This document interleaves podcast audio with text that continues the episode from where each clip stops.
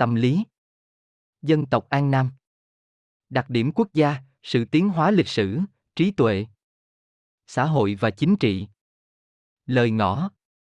Chế độ thuộc địa đã cáo chung trên thế giới, khi bàn về chế độ thực dân Pháp ở An Nam, Việt Nam, các vấn đề, chính sách cai trị, kinh tế, thương mại, y tế, giáo dục, văn hóa, xã hội do người Pháp áp dụng thường được khảo sát và đề cập.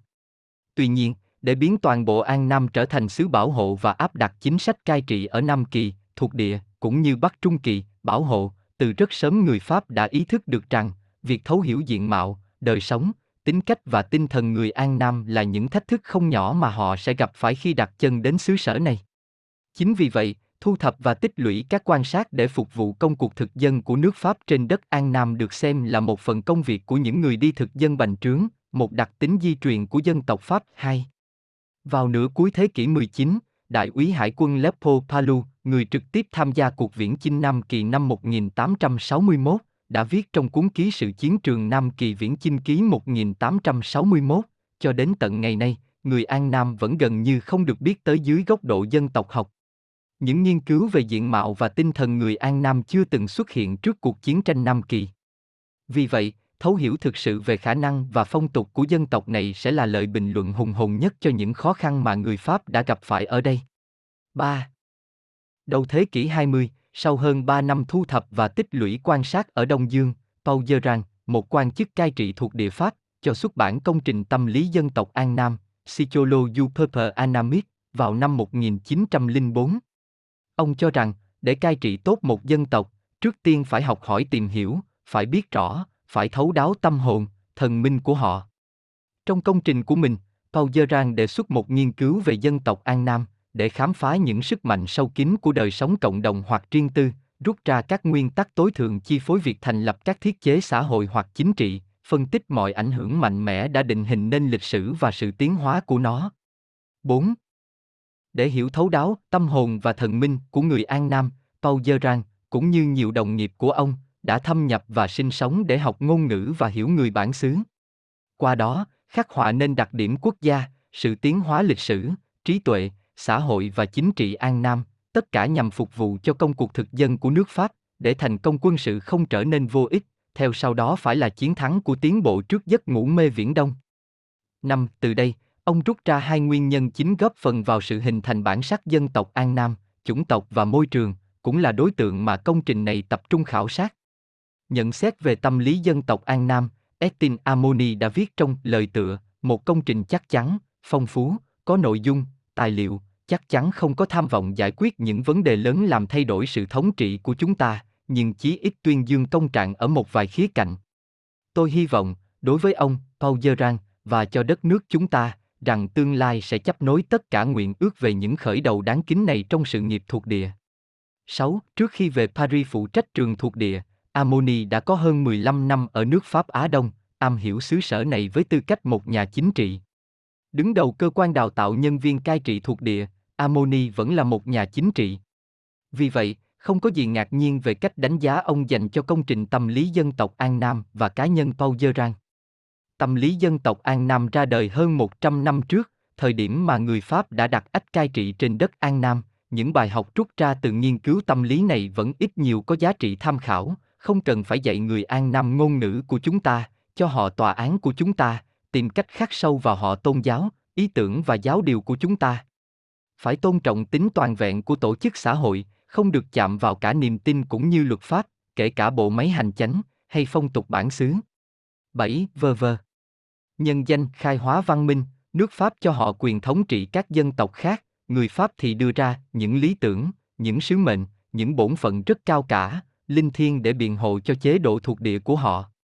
8. Estin Amoni, Paul Gerang, là những con người yêu nước mình, những mắt xích trong guồng máy thực dân của một thời quá vãng. Một phần quan điểm của họ được viết ra dưới giác độ của người đi thực dân, đó là điều mà chúng tôi lưu ý độc giả khi tiếp cận cuốn sách mỏng này.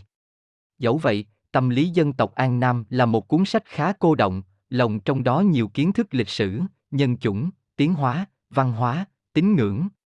Để bạn đọc tiện theo dõi, chúng tôi có bổ sung một số cước chú cần thiết ở chân trang, có những cước chú khá dài do người dịch đã dụng công tra cứu và dịch từ nhiều nguồn tài liệu tiếng Pháp, nếu bạn đọc không thấy cộng hưởng xin vui lòng bỏ qua. Giới thiệu tâm lý dân tộc An Nam trong tủ sách Pháp ngữ, góc nhìn sự việc. chúng tôi mong muốn gửi đến độc giả một công trình nghiên cứu khả tín, góp thêm một tài liệu có ích cho những nhà nghiên cứu.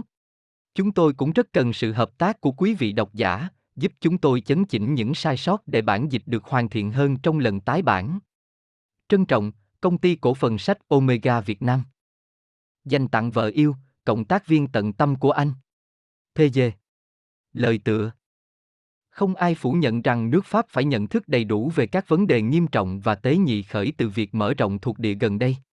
Sau khi chúng ta trả giá đắt bằng hàng ngàn con người và hàng trăm triệu franc, những đầu tư quá an toàn này, như một trong những chính khách của chúng ta đã nói, liệu có tạo ra được một sự vận hành hiệu quả cho mục tiêu thực tiễn trước mắt, sự phát triển thịnh vượng và hoạt động quốc gia, hay ở mục đích cao xa hơn, truyền bá văn minh, cải biên chính tinh thần của chúng ta cho phù hợp với não trạng của các dân tộc kém phát triển mà chúng ta coi sóc? Câu trả lời chỉ có thể được khẳng định dựa theo điều kiện đầu tiên và thiết yếu, vấn đề thời gian thu hoạch. Tương lai tùy thuộc Thiên Chúa, hay định phận rủi mây, phải giới hạn mọi dự đoán, thậm chí táo bạo nhất, trong một khoảng thời gian tương đối hạn chế nhưng phải là mức tối thiểu thực sự cần thiết cho những cuộc chinh phục tốn kém để sau này khỏi phải mang tiếng lừa dối con cháu chúng ta. Hãy lấy 300 năm làm mốc, đó không là gì đối với lịch sử nhân loại và rất ngắn ngủi đối với lịch sử quốc gia, với chúng ta, chỉ là khoảng thời gian trôi qua giữa triều đại đại đế vất Galan chính và tổng thống Emile Laubert. Vậy thử hỏi, tình trạng các thuộc địa của chúng ta sẽ như thế nào vào lúc bình minh của thế kỷ XXI? Ở Bắc Phi, vào cuối triều đại Napoleon III, Reparadon đã trình ra một tác phẩm hứa hẹn mang đến sự thỏa lòng cho tiếng thét cảnh tỉnh, vang vọng âu lo và gần như tuyệt vọng. Tại Algeria, nhân danh nước Pháp, sự máu lửa của tất cả các dân tộc Latin được hòa quyện vào nhau. Luật nhập tịch năm 1889, luật có hiệu lực tương lai, luật không thể xác thực nếu không bao giờ được thực hiện. 12. Sẽ kích hoạt việc pháp hóa chính thức tất cả các yếu tố vốn không khác biệt lắm về nền tảng, vả lại các bậc sơ học, dẫu còn chưa được mở rộng mấy, đang dần thấm nhuần tinh thần Pháp. Nếu sự xâm chiếm thắng lợi của nông dân Sicin buộc chúng ta phải bắt đầu lại cuộc chinh phục Tunisia, nếu có thể nói như vậy, thì thật dễ hiểu khi nhận ra rằng với sức mạnh to lớn đang tăng lên, từ tứ phía mọi luồng tấn công nhắm vào đầu óc đặc quyền, đặc lợi đáng tiếc của những đại điện chủ, tự cho mình là thực dân vì đã chiếm đoạt hầu hết vùng đất có sẵn. Và của những phái bộ thảm hại bấy lâu nay luôn nhắm đến việc gây mất uy tín trước chính quyền vương quốc, cái công cuộc thuộc địa hóa. Chính thức và sự thiết lập những địa chủ nhỏ mà Algeria kể từ đây đã có thể cung cấp tương tự như Pháp quốc. Đến lượt mình, vấn đề Maroc đang dần chín mùi, đè nặng lên mọi đầu óc, đang đi đến cách giải quyết tự nhiên của nó, với sự chấp nhận hoặc từ bỏ của châu Âu, và trừ khi có những sai phạm hiển nhiên, những thảm họa không lường trước được, viên ngọc này, trong số những viên ngọc quý của nước Pháp, trong thời gian ngắn, sẽ nhân đôi, nhân ba giá trị tài sản tuyệt vời của chúng ta ở lục địa Atlantis. Khi đó, từ vịnh Gabet đến khắp đại dương rộng lớn, hàng triệu người châu Âu mà chúng ta tin sẽ sớm tăng nhanh nhờ năng lực sinh sản cũng như dòng chảy không ngừng của người Latin, trong chưa đến ba thế kỷ, sẽ trở thành một quốc gia mạnh mẽ gồm 30 triệu người châu Âu nói tiếng Pháp, pha lẫn với ít nhất cũng là một con số tương đương số người bản xứ cũng sẽ sử dụng tiếng nói của chúng ta, điều vốn không làm hài lòng một số ít người thiếu ý thức, những kẻ mơ mộng chấn hưng. Làm sống lại, hoặc hợp nhất mọi phương ngữ của xứ sở.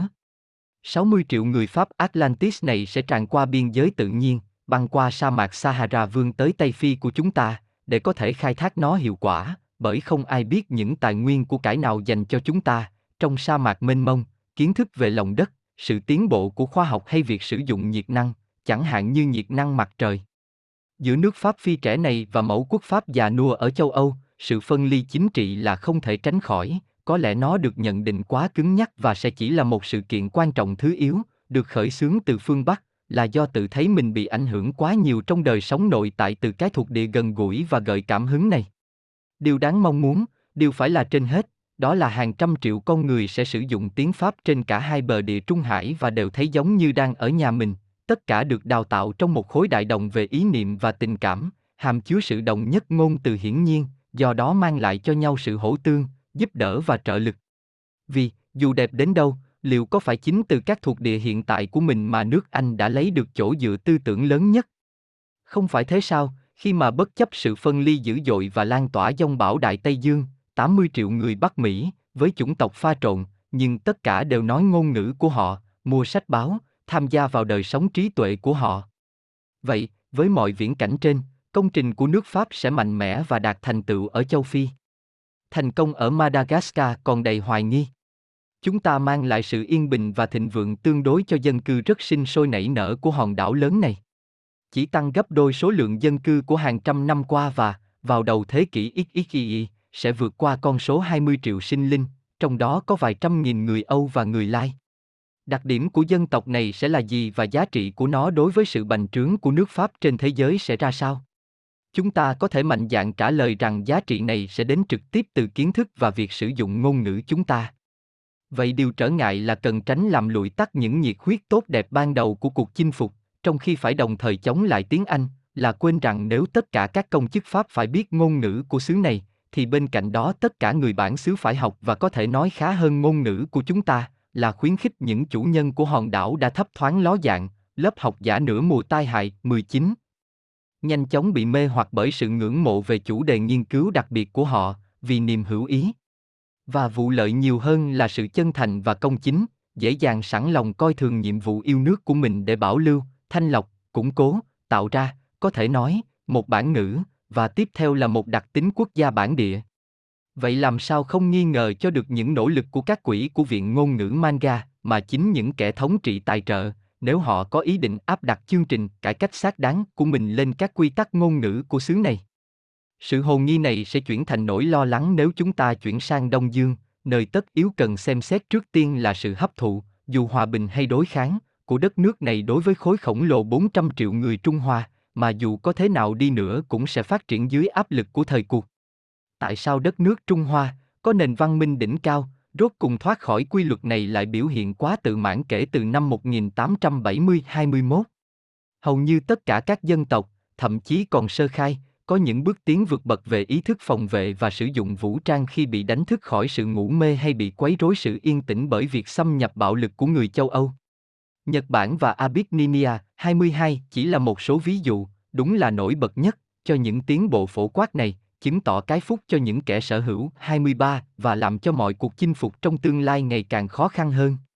Để qua một bên viễn cảnh của hiểm họa Trung Hoa, mà những thuận lợi rất đáng gờm về giao lưu không ngừng gia tăng 24 có thể xảy ra theo sau cuộc chiến với một cường quốc to lớn nào đó và sẽ gây tổn thất từ xứ Đông Dương nằm cách nước Pháp đến 3.000 hải lý, vậy thì ở cuối con đường mà chúng ta không phải là chủ tể, vị thế của những thần dân châu Á của chúng ta trong 300 năm nữa là gì? Ở đây, ít ra không bao giờ phải dùng chính sách mũ ni che tai hay cường điệu hóa bằng những ngôn từ sáo rỗng để làm hài lòng tinh thần có ở hầu khắp đồng bào chúng ta. Biến đổi xứ sở bằng cách cung cấp cho nó các công cụ kinh tế tinh vi, tái tạo nòi giống, ngăn chặn tình trạng tử vong ở trẻ em, làm cường tráng thân thể, chấn hưng tâm hồn, phục dựng tinh thần, vơ vơ. Đó là những công thức phổ biến và biến hóa vô cùng. Trong thực tế những việc này có ý nghĩa gì? Tóm tắt chỉ có ba điều, không nhiều hơn, cải thiện cơ sở vật chất của xứ sở, gia tăng dân số ở mức nhất định, và sự tiến hóa tất nhiên của tâm hồn, ba điều đó sẽ cấu thành nhiệm vụ không thể tránh của kẻ chinh phục, với lợi ích gần như độc quyền cho các thần dân. Kể từ năm 1886, tôi hài lòng khi nhắc lại điều đó với các quan lại An Nam, họ quá muộn phiền vì sự hỗn loạn kinh khủng của thời đại và sự đàn áp tàn bạo không thể tránh. Tôi đã nói với họ, chủng tộc của bạn trong quá khứ từng chịu những khủng hoảng lớn hơn nhiều mà còn không làm sao ngăn được nó phát triển. Về cơ bản, tất cả chúng tôi là người Pháp, chúng tôi chỉ làm vì bạn. Chúng tôi sẽ không lấy đất nước của bạn, chúng tôi sẽ biến đổi nó. Chúng tôi không làm giống nòi bạn biến mất, mà chắc chắn sẽ tiến bộ và giàu có lên dưới sự hướng dẫn của chúng tôi. An Nam của bạn là một trong số ít các vương quốc khét mình tuyên bố bế quan, một việc bất khả thi ở thời điểm này, chúng tôi mở nó ra, vì lợi ích của nó, cho hoạt động phổ quát. Tôi vẫn tin rằng ngày nay những quan điểm này là chính xác. Nhưng trong mức độ nào thì công trình có thể mang lại lợi nhuận cho nước Pháp? 7 hoặc 8 phần 10 thần dân Đông Dương cùng một chủng tộc mà phần mở rộng tất nhiên sẽ hấp thụ hoặc loại bỏ mọi yếu tố dị biệt trong tương lai như nó đã hấp thụ hoặc loại bỏ chúng trong quá khứ. Sự thống trị của chúng ta dường như không gây trở ngại cho kết quả chung cuộc. Có dòng máu rất pha trộn, người An Nam không lập nên được một quốc gia có tổ chức và thống nhất chặt chẽ bằng ngôn ngữ, tín ngưỡng dân tộc, sự tự hào về chủng tộc, tình cảm về một quá khứ với đầy rẫy nét vẽ của một chủ nghĩa yêu nước có thể so sánh với tình yêu nước của người Pháp ở một thời xưa cũ. Sự trung quân bị nhầm lẫn với tình yêu đất tổ và không gì hủy diệt được nó. Ông lão 70 tuổi, như Phan Thanh Giảng vào năm 1867-25, người ở độ tuổi 20, như Tôn Thất Đạm vào năm 1888-26, đã kiên cường tự tử sau khi ra lệnh cho thuộc cấp quy hàng để chờ đợi thời cơ tốt hơn. Tinh thần đoàn kết của quốc gia và đại diện tối cao của nó vẫn được hiện rõ trong những lời tuyên bố long trọng, những lời nhận lỗi công khai, trong đó vua chúa hạ mình xuống, than vãn và tự buộc tội bản thân cho những tai họa lớn xảy ra trong triều đại của mình. Theo một quy luật quen thuộc, các nhóm dân tộc thiểu số 2Z ở An Nam sẽ nổi lên chống đối. Sự nổi dậy mạnh mẽ sẽ khai phóng ý niệm về tổ quốc, sẽ khiến nó xuất hiện với tất cả sức mạnh và sự trong sáng của nó, như các quốc gia nhiệt thành nhất của châu Âu hiện nay, đó là nhân tố ngoại lai, là sự hiện diện của chúng ta và hành động không chủ ý nhưng đương nhiên của họ, những cái đang thấm nhuần vào các ý tưởng và nền văn minh của chúng ta một cảm giác phiền nhiễu ngày càng rõ ràng gây ra bởi những kẻ cai trị hoặc thậm chí là sự thù hận mà họ kích động. Kẻ thù của chúng ta là chủ nhân của chúng ta, tinh thần này sẽ được lặp lại, đó là người Hoa, người An Nam, người Pháp dù xấu hay tốt. Thậm chí phải thừa nhận rằng bằng cách nào đó thần dân sẽ nợ chúng ta ít nhiều sự công nhận của họ vì họ thấy biết ơn chúng ta, điều mà ngày nay chúng ta vẫn có cơ sở tin tưởng. Bên nào nặng hơn, trên bàn cân đông đếm, một mặt là tình cảm lợi ích của chúng ta, ngay cả khi chúng không bị tranh cãi, và mặt khác, ký ức về những khó khăn của việc chinh phục, và hơn thế nữa, sự xấu hổ về sự hiện diện của chúng ta. Sẽ không quá đổi huyễn hoặc để tin rằng họ sẽ đợi ba thế kỷ trôi qua trước khi ngẩng đầu tuyên bố độc lập, rằng 50 triệu người dân An Nam, nơi sẽ hòa lẫn vài trăm ngàn người Lai, điều này sẽ thật sự rất nguy hiểm cho sự thống trị của chúng ta, nếu chúng ta phạm phải sai lầm không thể tha thứ là duy trì họ ở tình trạng đẳng cấp trung gian. Không thể nào so sánh công cuộc ở Ấn Độ, đó là bức tranh ghép của các dân tộc xa lạ với nhau, còn chia ra thành những đẳng cấp không thể khắc phục, và ở xứ An Nam này, nơi cuộc chinh phục đã gặp một chủng tộc hòa hợp tuyệt vời, đặt lên trên những nền tảng vững chắc của tổ chức gia đình và làng xã, sự phân cấp thông tuệ của những nho gia quan lại, tôn vinh thiết chế xưa cũ của vương quyền, đại giáo chủ và đại diện tối cao của dân tộc.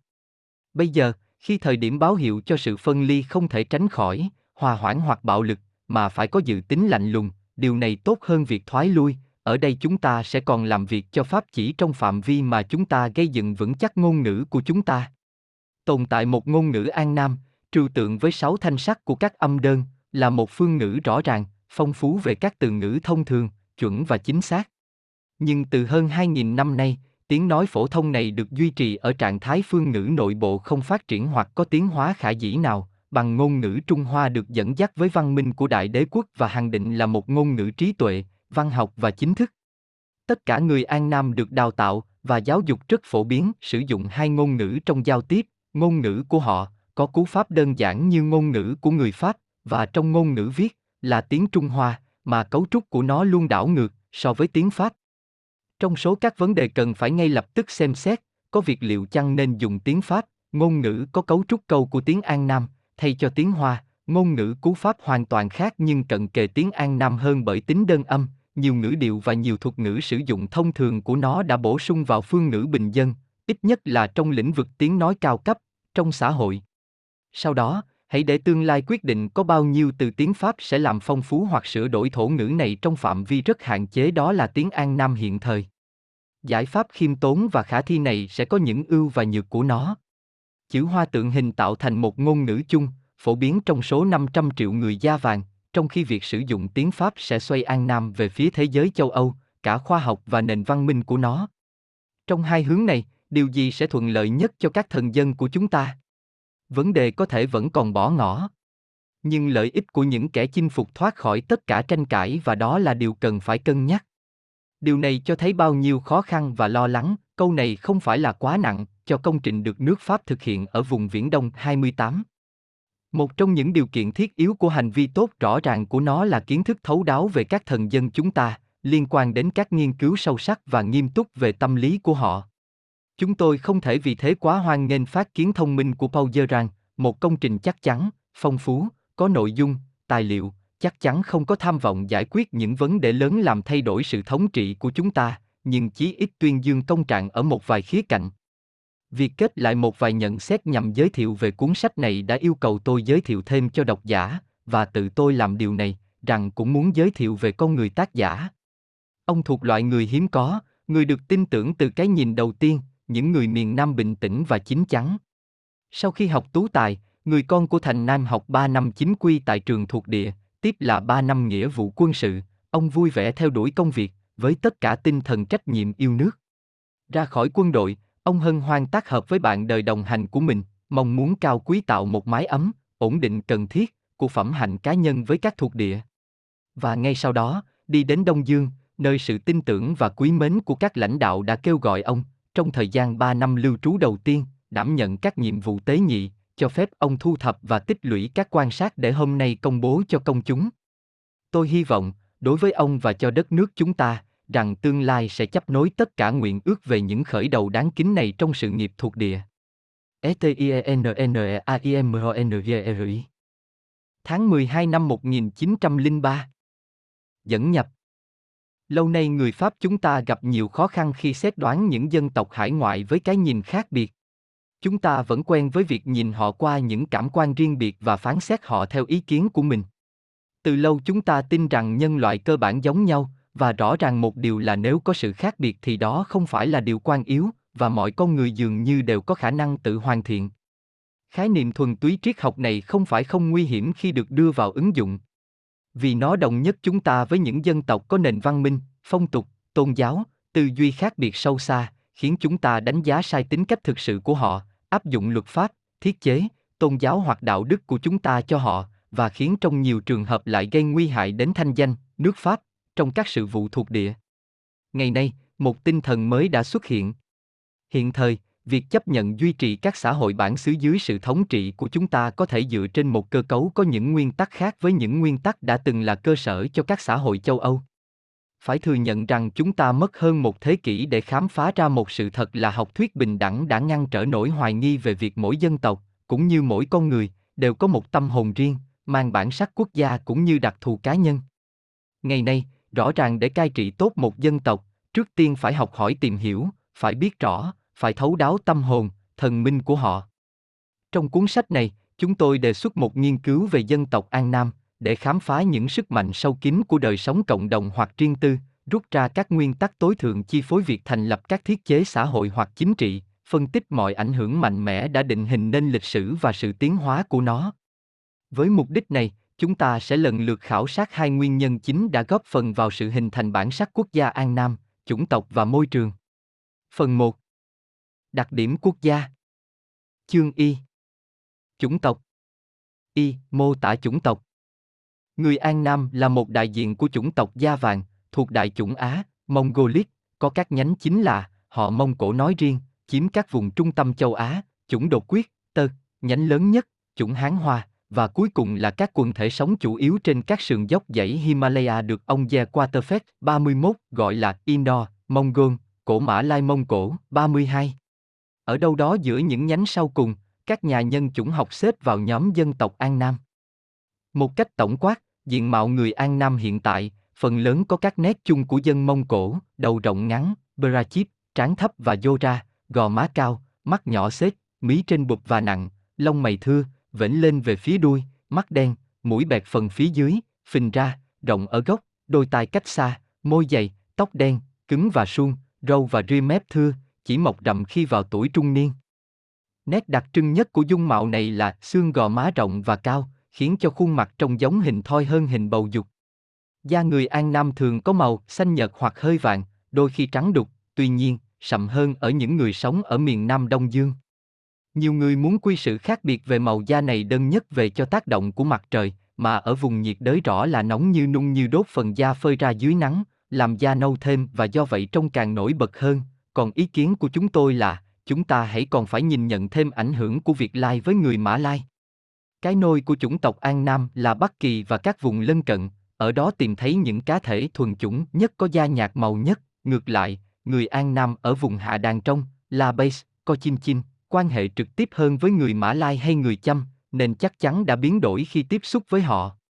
Tóm lại, có thể nói với hai ông Buiniac và Paulus rằng làn da của người An Nam minh chứng một sự chuyển tiếp giữa người Mã Lai và người Hán Hoa, da sáng hơn người Mã Lai, đậm màu hơn người Hán Hoa.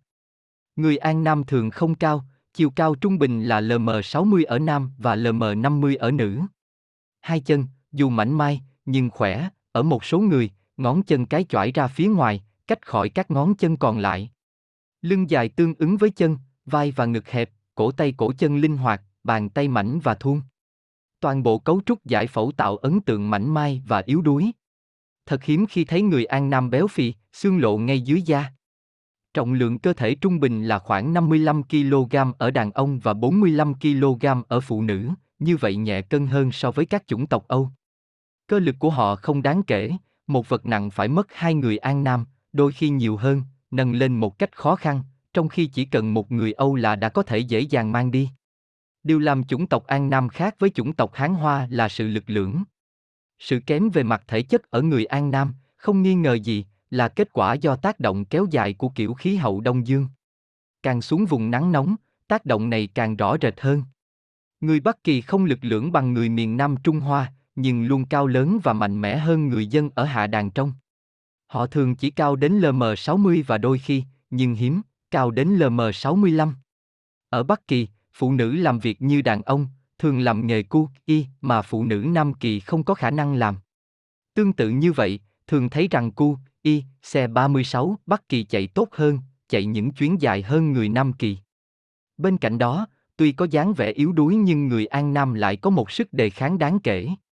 Dưới khí hậu nóng bức, anh ta miệt mài lao nhọc và làm bằng chứng cho phẩm chất bền bỉ tuyệt vời. Có thể ở cả ngày ngoài ruộng, cuối mặt cấy lúa, lội bùn lên đến đầu gối, tiếp xúc với nền đất ẩm nóng hừng hực bốc lên và phả khủng khiếp vào người, hay cũng tương tự vậy ở trên thuyền tam bản, đầy nắng, gặp người chèo thuyền hàng giờ liền. Có bao nhiêu người Âu có thể làm công việc khó nhọc của những người cu, y xe, chạy hàng giờ với tốc độ 12 cây số một giờ không mệt mỏi, chỉ có vài phút nghỉ ngơi để uống một tách trà hoặc ăn một bát cơm. Để xác định nguồn gốc của những ưu điểm thể chất này, cần phải tính một chút đến sự phát triển của hệ thần kinh ở người An Nam, về việc họ thiếu vắng cảm giác, và do đó, dững dưng với đau đớn và lao lực. Tôi không nghĩ cần phải xem xét, như đôi khi ta vẫn nghe nói, đến ảnh hưởng di truyền được bảo tồn và truyền lại qua nhiều thế hệ, một di sản sức mạnh được thừa kế bởi tổ tiên Mông Cổ. Chủng tộc An Nam sinh sản nhiều. Nhờ vào khả năng bành trướng mà họ có thể, trong một thời gian tương đối ngắn, chiếm đất một cách hoàn hảo trên một phần lớn bán đảo Đông Dương. Trong khi ở châu Âu, tần suất sinh của 100 phụ nữ đã lập gia đình dưới 50, ở phổ là 29, ở Anh 26, ở Pháp 16, người ta tính rằng số lần sinh trên 100 phụ nữ An Nam, trong cùng điều kiện, lên tới khoảng 170. Như chúng ta sẽ thấy sau đây, việc thiếu vắng cảm giác về thịnh mãn, đất đai phì nhiêu, sự phân chia tài sản cực đoan, tổ chức gia đình và tín ngưỡng tôn giáo đóng vai trò quan trọng trong việc tăng đáng kể tỷ lệ sinh. Vậy, đây không phải chỉ là một nét đặc trưng của chủng tộc mà còn là ảnh hưởng chủ đạo của môi trường vật chất và xã hội đối với đối tượng này. Dưới bầu khí hậu như thiêu đốt làm kích thích các dây thần kinh đến cùng kiệt, kích hoạt lưu thông máu và đốt cháy động vật, người. An Nam trưởng thành sớm và già nhanh hơn những cư dân vùng ôn đới. Họ trông già sớm và hiếm khi sống thọ. Trong số 65.489 trường hợp tử vong trong năm 1900 ở người An Nam hoặc những người Á khác sống ở Nam Kỳ, chỉ có 7.075 người chết trên 60 tuổi, tỷ lệ này tương đương ở năm 1901, 51.908 người chết, trong đó có 6.231 người chết trên 60 tuổi, 37. Như vậy, chỉ hơn một phần 10 dân số An Nam sống đến tuổi 60, tỷ lệ này là tương đối thấp. Ngoài ra, tuổi dậy thì đến rất sớm ở cư dân Đông Dương, lần kinh nguyệt đầu tiên, theo quan sát của bác sĩ Mondi, xảy ra ở nữ vào tuổi 12, và độ tuổi kết hôn là 16 tuổi 4 tháng.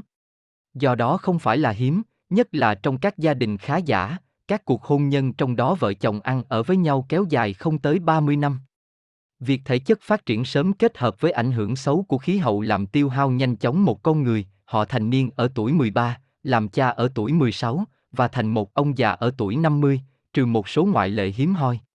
Để kết thúc việc mô tả lướt qua về chủng tộc này, chúng ta phải cố gắng phát thảo tóm lại một tâm lý chung của các dân tộc thuộc chủng da vàng. Ngay như quan điểm sinh lý học, các đặc điểm của những cư dân này hòa hợp trong một kiểu duy nhất, bất chấp sự khác biệt có vẻ như tách chúng ra, do đó theo quan điểm tâm lý học cũng tương tự vậy, chúng ta thấy ở mọi người những nét tính cách đồng nhất, cách suy nghĩ và hành động tương tự, khuynh hướng văn minh hóa đồng điệu. Đây là một trong những tác động bình thường của di truyền. Thật vậy, phần lớn các nhà nhân chủng học 38 đều đồng ý về sự tồn tại một kết nối bất biến giữa sự di truyền cái giống nhau về thể chất và về tinh thần. Nếu người ta thừa nhận rằng mức độ phát triển của các thùy não, trán, đỉnh và chẩm được phản ánh ra bên ngoài dưới các dạng sọ tương ứng 39, chúng tôi đi đến kết luận rằng hai hộp sọ có tương tự nhau, ở hai cá nhân khác nhau, các dấu hiệu cho thấy cả hai có thể trạng trí tuệ gần như giống hệt. Như đã nói, các chủng tộc da vàng nói chung có đầu ngắn, Brachip, 40. Đương thời, các nhà sinh lý học cho rằng có thể khẳng định trí thông minh, con người định khu ở thùy trán, nên việc kéo dài hoặc mở rộng bộ não, và tương ứng là kéo dài hộp sọ, cho thấy ở những cá thể hoặc ở các chủng tộc có ít hay nhiều năng lực trí tuệ lớn, nghị lực ý chí ít hay nhiều phần mạnh mẽ. Loại đầu ngắn và đặc biệt là đầu ngắn da sạm, về mặt tinh thần, ứng với người, hòa bình, cần cù, tiết kiệm, thông minh, cẩn thận, không bỏ qua cơ hội, giỏi bắt chước, bảo thủ, nhưng không có sáng kiến. Gắn bó với quê cha đất tổ, tầm nhìn ngắn, nhu cầu đơn điệu, đầu óc thường ngày dễ nổi loạn. Dễ bị dẫn dắt, dễ yêu thương cả người cai trị mình, 41, thiếu ý chí nghị lực, được phú cho đầu óc dễ chăn dắt, tinh thần, bày đàn. Trên thực tế, gần như đó là các nét tâm lý nổi trội của người da vàng. Tuy nhiên, vẫn nên chỉ ra thêm sự thiếu vắng khả năng mẫn cảm của họ khiến họ vô cảm, không cảm thông với nỗi đau, cứng rắn đến khắc nghiệt nhưng đôi khi cũng nhẫn tâm đến độc ác. Điềm tĩnh, ít bị kích động, họ có thể lạnh lùng làm những điều tàn bạo tồi tệ nhất. Nhưng chúng ta phải nhấn mạnh chính yếu vào sự tầm thường của lối tư duy đặc biệt thực tế nơi họ, nói trắng ra, nhạy bén chỉ với một sự phát triển gò bó. Ở họ, trí tưởng tượng hãy còn nghèo nàn, hẳn nhiên là hệ quả của tính dững dưng, cả về thể xác và đạo đức. Trí tưởng mộ đạo, lòng sốt sắng, nhiệt thành cháy rực ở những người Ả Rập, Iran, Sela, không bao giờ đánh thức sự vô cảm mà sưởi ấm cái lạnh nhạt của người đột quyết, Tơ, Mông Cổ và Mãn Châu. Tôn giáo thích hợp nhất với sự tĩnh mịch của họ chắc chắn là Phật giáo. Họ là Phật tử theo lẽ tự nhiên bởi chính nếp suy nghĩ của họ, không cần phải cố gắng gì. 42. Và thậm chí Phật giáo còn không được họ tiếp thu nếu tôn giáo này không chấp nhận trải qua, trong vô thức, những điều chỉnh ngầm sao cho phù hợp với thói quen tư duy, những tín ngưỡng ban sơ của họ. Tóm lại, tính dửng dưng, bình thản, vô cảm, tàn ác lạnh lùng và vô thức, thiếu trí tưởng tượng, trí tuệ trung bình là tổng hòa làm nên tâm hồn của chủng người da vàng. Sự thực, những đặc điểm tiêu biểu này không rõ nét, giống hệt nhau trong tất cả những nhóm người đại chủng Á, Mongolic, có khi giảm khi tăng, bởi những ảnh hưởng khác nhau mà các dân tộc chủng da vàng đã phải chịu, khí hậu, hòa huyết, vơ vơ. Nhưng như sẽ thấy sau này, chúng tôi luôn khám phá ra sự tồn tại nào đó của những bẩm tính nguyên thủy này mà từ đó có thể làm nảy sinh những khuynh hướng mới. Nếu có thể nói rằng trong quần thể các dân tộc Mông Cổ cùng biểu thị một vẻ giống nhau nào đó, thì chúng ta vẫn phải nhìn nhận rằng có sự khác nhau giữa các nhóm qua các tính cách khác biệt rõ rệt. Thuật ngữ chủng Mông Cổ thường được sử dụng để chỉ một số đông các dân tộc và quốc gia rất khác nhau, người Tây Tạng, Miến Điện, Sim, Trung Quốc, Nhật Bản, Tata, Kigi, Buriat, Tungus, Samoy, Phần Lan, vv. Trên thực tế không gợi lên ý niệm về một kiểu người cụ thể, đã được tuyệt đối xác định và thực sự tồn tại, mà là một hình dung về một kiểu người tưởng tượng, tổng hợp. Có tính hợp chung tất cả điểm tương đồng có trong các quốc gia hay dân tộc này. Sự thật, nó không bao hàm ý niệm về một sự hợp nhất chủng tộc, nhưng đúng hơn, như anh em nhà lúc nói, đó là cách nói chỉ sự thâm nhập lẫn nhau thời cổ đại 44. Dân tộc An Nam được ông Ye Quaterfest phân loại và xếp vào trong số người Indo-Mongol cùng với người Miến Điện và người Sim. Những cư dân này hiển hiện, theo quan điểm về sọ học, các đặc điểm giống hệt nhau, thực sự cả ba thuộc nhóm đầu ngắn, Brachip. Đặc điểm này phân biệt rõ với người Trung Hoa phía Bắc, nhóm đầu dài, Dolichochecha, với số đo bề ngang hộp sọ trung bình khoảng 76,60, theo Quaterfest. Chỉ số này ở những người An Nam dao động giữa 83, Broca, và 85, Brunner Bay. Nhưng cho dẫu đã có các quan sát này, theo quan điểm nhân chủng học, ta cũng không nên kết luận rằng người An Nam gần gũi với người Sim và Miến Điện hơn người Hán Hoa. Ngược lại, với người Hán Hoa họ có những mối quan hệ không thể bàn cãi và riêng nhất mà đến nay chưa bao giờ nhận được giải thích chính xác nào. Chúng tôi không có ý định giải quyết vấn đề này, nhưng điều quan trọng là vì lợi ích của nghiên cứu nên chúng tôi tạm dừng một lúc để xem xét nó xét trên một trong những khía cạnh đặc thù, đó là quan điểm về nguồn gốc của chính người An Nam. 2. Nguồn gốc dân tộc Người An Nam, theo lịch sử của họ, có nguồn gốc từ miền Nam Trung Hoa. Cha Le Grande La Liray nhận định, vào thời kỳ đó, khi mà hàng trăm gia đình người Hoa chiếm đóng tỉnh Thiểm Tây, tức là, trong thời gian trước Abraham, 45 2 hay 3 thế kỷ, 2400 đến 2225 trước công nguyên, TCN, bốn bộ lạc mang rợ chiếm vùng biên giới của đế quốc, 46. Ở phía nam, 47, là tộc người Giao chỉ, 48. Đó là tộc được dân An Nam khẳng định là tổ tiên của họ. Nhưng liệu bộ tộc này có nguồn gốc từ xứ sở họ đã chiếm đóng vào thời điểm lịch sử đó? Điều này ít có khả năng. Có lẽ cần tìm kiếm sâu hơn nữa dấu tích của những cư dân đầu tiên ở khu vực này trong các nhóm người sống ở rừng núi, Thái, Mán, Mèo, Lô Lô, vờ vờ mà tính đến bây giờ còn chiếm giữ hầu hết dãy núi Trường Sơn, và trong các bộ tộc miền núi Vân Nam, Quảng Tây và Quảng Đông, Lô Lô, Giao và Miêu tộc, Miaoches. Vậy Giao chỉ là từ đâu ra? Có lẽ từ cùng một vùng với các cư dân Mông Cổ khác. Các giả định địa lý mạnh mẽ chứng thực ý kiến này. Nhóm Gia Vàng, Hậu Duệ, theo hầu hết các nhà nhân chủng học, của những tộc người từ khối núi trung tâm châu Á, đã bị đẩy di cư về phía biển, nghĩa là về phía khí hậu ôn hòa hơn, bởi những biến đổi liên tiếp xảy ra trên bề mặt địa cầu.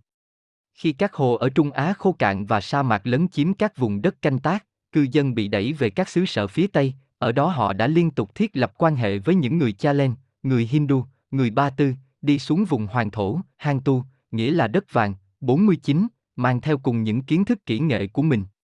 Mỗi lưu vực sông đã trở thành một con đường cho những cư dân nông nghiệp. 50. Như vậy, dòng di cư tự trung được chia thành nhiều nhánh, mỗi nhóm cư dân này đi theo lưu vực của một trong những con sông lớn châu Á, Hoàng Hà, Dương Tử Giang, Tây Giang, vơ vơ. Mỗi bộ phận lập nghiệp ở xứ sở mà con đường sông xuôi theo đã mở ra cho nó, mỗi nhóm thích nghi với môi trường mới và do đó trải qua những biến đổi sâu sắc tạo thành sự khác biệt hiện nay giữa các chủng mông cổ khác nhau, ta ta, mãn, hán như đã nói, vv. Trong khi các nhánh của sông Vàng, Hoàng Hà và sông Xanh, Dương Tử phát triển nhanh chóng, trong một xứ sở giàu có biệt lệ, dưới một vùng trời ôn đới, chỉ bị chiếm cứ bởi một vài bộ tộc thổ dân dễ bị đẩy lùi, thì những nhánh phía Nam, đi theo con đường của Tây Giang, đến một xứ sở khắc nghiệt, trập trùng đồi núi, với khí hậu nhiệt đới đã ảnh hưởng lên sự phát triển của họ trong một thời gian khá dài. Mặt khác, sự hiện diện của các bộ tộc bản địa ngoan cường, không thể thay đổi tập tính 51, làm mất một thời gian dài đấu tranh, đã ngăn cản việc vương dậy của nền văn minh mà chủng tộc mang trong đó. Vậy, rất dễ hiểu rằng những dân cư miền Nam thô kệch từ lâu bị người Trung Hoa văn minh coi như mang rợ và đối xử như kẻ thù, dù là trong thực tế họ phân nhánh từ cùng một nguồn gốc và sở hữu. Người Hoa Kiểu người Quảng Đông. Ký hiệu bản quyền ảnh từ bản gốc tiếng Pháp. Vả lại, người ta giải thích rằng những quần thể này quá yêu thích nền tự chủ và tha thiết độc lập, qua biết bao thăng trầm đã có thể bảo tồn tính cách, đặc điểm, phong tục và ngôn ngữ vốn từ trước nhiều khả năng đã thẩm thấu được nền văn minh mà những người chinh phục mang đến. Nền văn minh này, dường như áp đặt lên họ chỉ bằng vũ lực, song lại được tiếp nhận một cách tự nguyện, qua sự cảm tình mà theo đó nó đáp lại các khát vọng ẩn giấu và những niềm tin sâu kín nhất của tâm hồn An Nam, và trùng hợp với những niềm tin khởi từ nguồn cội chung, một quê hương chung. Mối liên hệ huyết thống còn trực hệ hơn nữa giữa người An Nam và cư dân ở miền Nam Trung Hoa. Người Quảng Đông khác rất nhiều, nhất là về phương diện khí chất, với người Hoa ở vùng trung tâm và miền Bắc của đế quốc, nhưng họ lại gần gũi với kiểu người An Nam, do đó biểu hiện một loại chuyển tiếp giữa người An Nam và người Trung Hoa. Các dân cư miền Nam Trung Hoa, Quảng Đông và Phúc Kiến nói riêng, có hình dáng mảnh mai hơn, tay chân gầy hơn, da sẫm màu hơn, khí chất sôi nổi hơn người Hoa miền Bắc. Những khác biệt này được giải thích một cách tự nhiên là do ảnh hưởng khí hậu, tạo nên đích xác những đặc điểm thường thấy của người An Nam nói chung, và đặc biệt là với cư dân đương thời ở Bắc Kỳ. Sự giống nhau sẽ gây nhiều án tượng hơn nếu người Trung Hoa giữ lại kiểu tóc và trang phục thời trước của họ, vốn khá giống với những người mà chúng ta đang bảo hộ. Ta biết rằng ở Trung Hoa lễ cạo đầu và Tết bím tóc mới du nhập gần đây. Sự tương đồng giữa người miền Nam Thiên Triều và người An Nam không gói gọn duy chỉ ở khía cạnh bên ngoài, nó vẫn được tiếp nối ở một số khía cạnh về ngôn ngữ 55, tính cách và thói quen.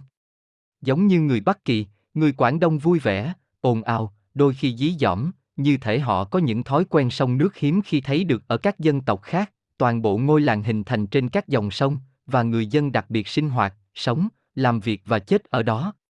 Những sự trùng hợp đáng chú ý như vậy không thể không đập vào mắt các nhà quan sát có chủ ý, một vài người ghi nhận chúng 56 và đưa lý giải nhằm củng cố cho giả định cho rằng các cư dân này có cùng nguồn gốc dân tộc.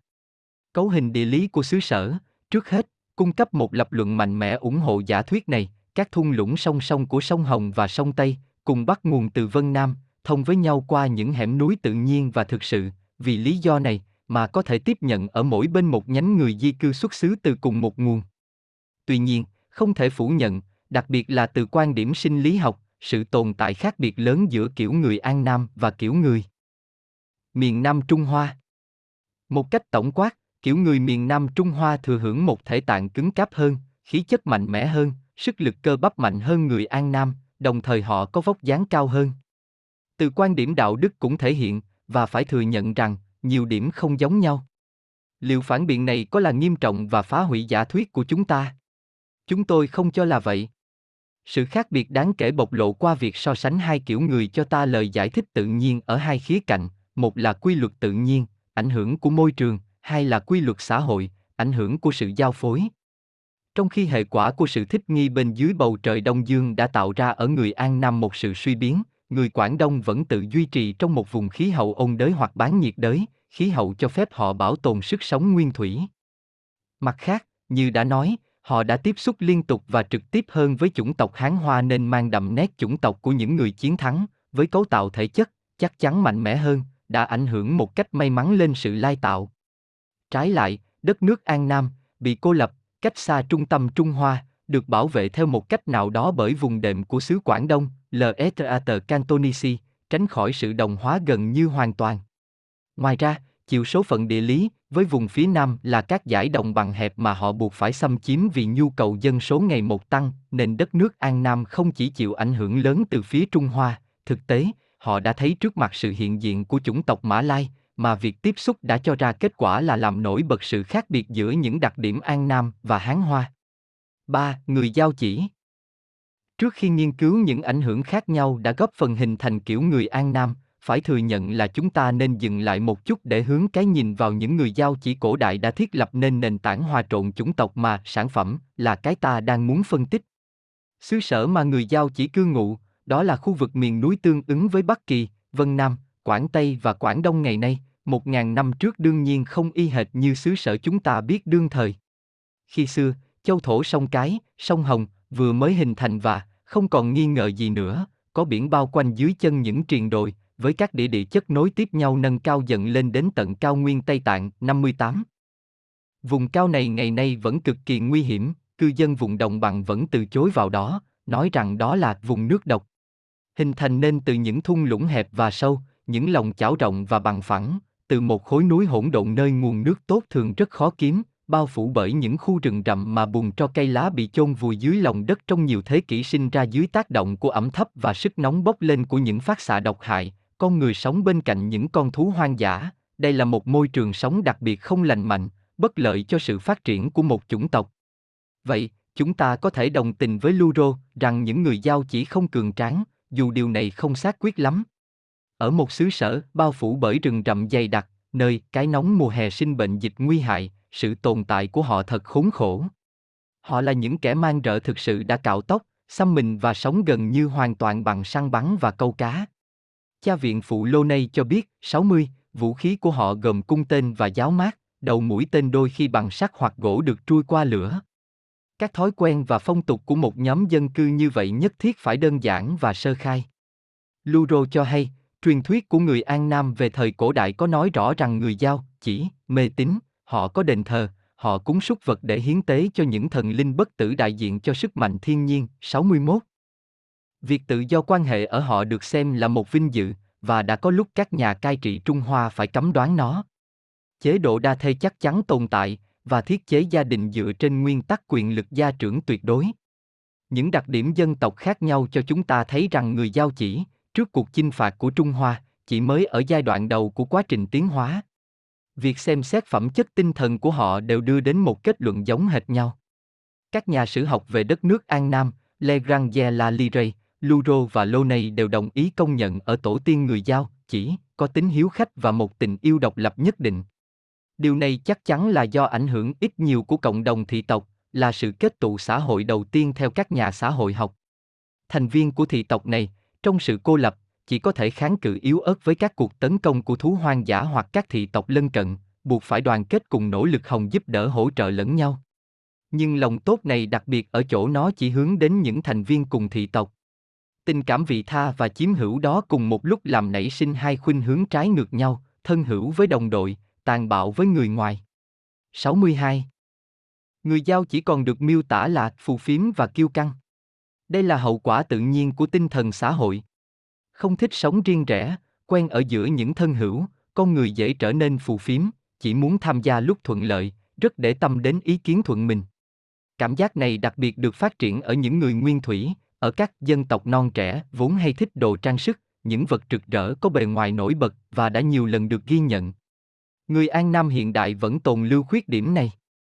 Mọi người đều biết tình yêu của họ dành cho trang sức kim loại và lông chim, những chiếc váy sa tanh bóng và những chiếc dù lớn. Từ quan điểm chủ quan, Luro cho rằng người giao, chỉ, nhẹ dạ, hay thay đổi và dễ nổi loạn. Lịch sử đầy sóng gió của họ, trên thực tế, cho thấy khao khát độc lập, nhưng lại đi kèm với tính không bền chí, chỉ hành động vì bộc phát bạo lực và rồi bị đứt đoạn. Từ quan điểm chính trị, chúng tôi biết rất ít thứ liên quan đến cách tổ chức của những thị tộc giao, chỉ. Chúng tôi biết rõ nhất là họ được chia thành các bộ lạc với nhiều phân tranh được các bộ biên niên sử ghi chép lại. Chính vì không thể đoàn kết chống kẻ thù chung mà Giao chỉ phải chịu ách thống trị của Trung Hoa. Theo cha lô này, nguyên thủy người Giao chỉ được chia thành các bộ lạc hoặc vương quốc nhỏ, đứng đầu là một tù trưởng với quyền lực có lẽ là do thừa kế. Nhà nước này đạt đến tình trạng trung gian nối tiếp giữa quân chủ chuyên chế và chế độ gia trưởng. Có lẽ giống như chế độ phong kiến của chúng ta, châu Âu. Khả năng lớn nhất là vào thời kỳ đó, quyền lực nhà vua phần nhiều hơn là trên danh nghĩa so với thực tế. Tuy nhiên, quyền lực tối cao tập trung chỉ trong một bàn tay này đã thiết lập một loại liên kết giữa tất cả bộ lạc và đem đến một sự gắn kết chính trị nhất định, nhưng rồi không đạt được nó, thậm chí cho đến nay, cho sự hợp nhất và tập trung hành chính mà sau này dưới sự thống trị Trung Hoa thì lại tạo ra được. Nhìn rộng ra, họ đích thực mang tính cách, tập tục và sự tổ chức của các cư dân An Nam đầu tiên. Thực sự, họ không biểu hiện bất cứ điều gì quá đặc biệt. Đây là những điều mà chúng ta ghi nhận ở tất cả các dân tộc nguyên thủy, vào buổi bình minh của các nền văn minh. Bái vật và mê tín, tự do quan hệ hoặc đa thê, quyền lực gia trưởng độc đoán, tinh thần xã hội và nền độc lập, đam mê bạo lực, đó là những biểu hiện xã hội đánh dấu khởi đầu toàn bộ quá trình tiến hóa của các dân tộc. Tuy nhiên, cần lưu ý rằng sự tiến hóa này đặc biệt chậm ở người giao chỉ. Đến từ một đất nước gần như ôn hòa, càng đến sát đường xích đạo hơn thì họ càng ít có cơ hội thích nghi, hơn nữa, khu vực nơi họ định cư khá độc địa, về mặt kinh tế thì chỉ cung cấp rất ít tài nguyên. Do đó, giai đoạn thích nghi phải gian lao và làm chậm lại sự phát triển tuần tiến của chủng tộc trong mức độ nhất định. Tuy nhiên, điều không thể chối cãi là, người An Nam hiện đã hoàn toàn thích nghi, không nghi ngờ gì, kết quả này phải được quy cho sự lai tạo với nhiều dân tộc bản địa khác nhau 63 khi họ bắt đầu đến sinh sống. Nếu những cuộc hôn phối này có tác động may mắn đối với người giao chỉ về góc độ sinh lý học, thì về góc độ xã hội lại khác. Một sự lai tạo với các bộ tộc nguyên thủy góp phần làm những kẻ xâm lấn bị giữ lại ở điều kiện thấp hơn. Mặt khác, phải lưu ý rằng người nhập cư không phải lúc nào cũng có thể thu nhận các bộ lạc thổ dân, và phải đẩy hầu hết những người này trở lại vùng núi để chiếm giữ các vùng đất thấp, nhiều cá và màu. Mở của đồng bằng đang hình thành. Cuộc đấu tranh kéo dài và gây go, thực tế, thổ dân là những kẻ cường tráng đáng kinh ngạc, theo sự đánh giá qua các mẫu vật còn lại được tìm thấy ở phía Bắc Bắc. Tất cả những khó khăn thích nghi và tồn tại có thể đã dẫn đến sự hủy diệt của những người giao chỉ nếu một ảnh hưởng bên ngoài mạnh mẽ không đến sớm để mang lại cho họ sự trợ giúp hữu ích. Chính cuộc chinh phạt của người Trung Hoa đã làm nên dân tộc An. Năm ngày nay, bốn người Hoa và người Mã Lai hầu như không vượt qua các giai đoạn tiến hóa xã hội đầu tiên, các kỹ năng của họ vẫn chưa định hình, bản sắc ban cho gần như trơn láng và dễ bị sai sử, hệt như tờ giấy trắng, không có tinh lực thực sự và đồng nhất, không có khả năng chống lại các lực lượng có tổ chức, nhưng lại được phú cho, giống như tất cả người Mông Cổ, các kỹ năng đồng hóa đáng kể. Những người Giao chỉ biết rằng họ ở vào thế thuận lợi nhất để tiếp nhận dấu ấn văn minh của một dân tộc vượt trội. Đó là vào năm 232 TCN, Hoàng đế Trung Hoa Tần Thủy Hoàng đã đưa xuống An Nam hai đội quân, tổng cộng 800.000 lính, hợp thành từ tất cả những kẻ lang thang mà ông có thể tập hợp được. Dưới sự chỉ huy của tướng Triệu Đà, họ chiếm lấy vương quốc. Năm 40 xảy ra một cuộc nổi dậy, trưng trắc, nhằm rũ bỏ ách ngoại bang, kết quả duy nhất là đưa thêm vào xứ sở một đội quân Trung Hoa mới, và lần này kẻ chiến thắng quyết tâm thiết lập sự chiếm đóng vững chắc hơn. Công cuộc thực dân quân sự này trở nên cần thiết bởi có nhiều mưu toan giành lại độc lập của người An Nam, xen kẽ với đó là những cuộc tái lập nền đô hộ của Trung Hoa, và nó chỉ kết thúc vào năm 968. Liên tiếp tình thế giằng co này kéo dài hơn 10 thế kỷ. Trong suốt một ngàn năm này, sự pha trộn của các dân tộc là không thể tránh khỏi và đã mang lại những thay đổi đáng kể trong cấu tạo thể chất của dân tộc bị trị. Chủng tộc Hán Hoa, như chúng ta biết, vô cùng mạnh mẽ và vượt trội trong việc lai tạo với các giống người khác là một thực tế được thừa nhận chung khắp. Sự nổi trội của kiểu người Hán Hoa chiếm ưu thế gần như không có ngoại lệ, và kiểu người này đôi khi có thể di truyền đến thế hệ thứ năm, 65. Có một nguyên nhân khác khuyến khích việc lai tạo với người Hán Hoa ở An Nam.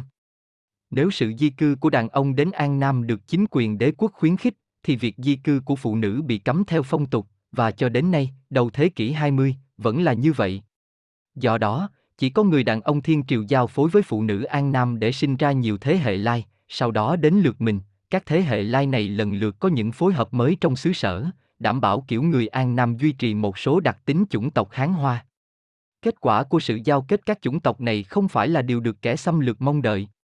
Người An Nam được ban cho các kỹ năng đồng hóa mạnh mẽ, nhưng mặt khác, như chúng ta đã nói, lại sớm đắm chìm trong nền văn minh Trung Hoa, và điều này tình cờ đã trả lời chúng ta về khuynh hướng bí ẩn của tâm hồn họ. Do đó, rồi cũng đến một ngày không còn phân biệt được gì giữa kẻ bị đồng hóa với những người đồng hóa. Hai yếu tố hợp nhất thành một sự hòa trộn mật thiết, được nhóm theo cùng một dân tộc, được hợp nhất bởi một cộng đồng lợi ích gần gũi, tạo thành một dân tộc mới, mạnh mẽ hơn, tổ chức tốt, văn minh hơn so với nhóm khởi nguồn của nó, và cũng là nhóm mang khao khát thoát ách của chủ nhân mà nó thụ nhận nền văn minh. Vậy, dù đã ra đời thì quốc gia An Nam hãy còn chưa biến chuyển đến tận cùng. Sự mở rộng tiếp tục về phía Nam đặt người An Nam vào tình trạng tiếp xúc với các dân tộc bản địa mới, trong đó có Mọi và Kha, không nghi ngờ gì, là những đại diện cuối cùng, cùng với một dân tộc thuộc chủng Mã Lai và nền văn minh Ấn Độ, người Chăm.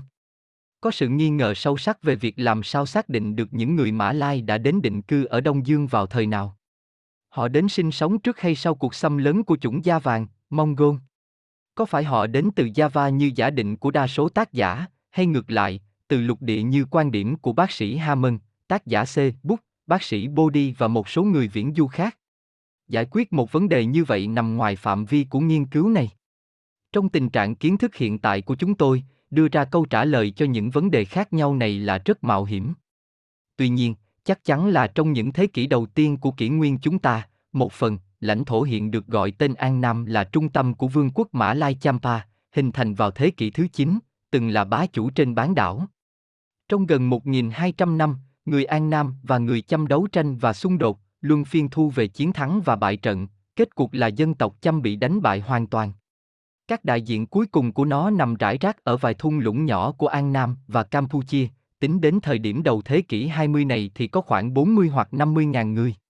Dường như trong suốt cuộc tiếp xúc dài lâu này, hai chủng tộc đã cùng hòa nhập sâu đậm, thật vậy, sự hợp nhất dường như là lời giải thích hợp lý duy nhất có thể được đưa ra cho sự biến mất gần như hoàn toàn của dân tộc Chăm 67. Chúng tôi ghi nhận một cách chắc chắn nơi người An Nam những nét rõ ràng của việc lai với nhóm dân cư Mã Lai, nhưng sự lai tạo này không có một ảnh hưởng quyết định chiếu theo quan điểm nhân học, như chúng tôi sẽ chỉ ra.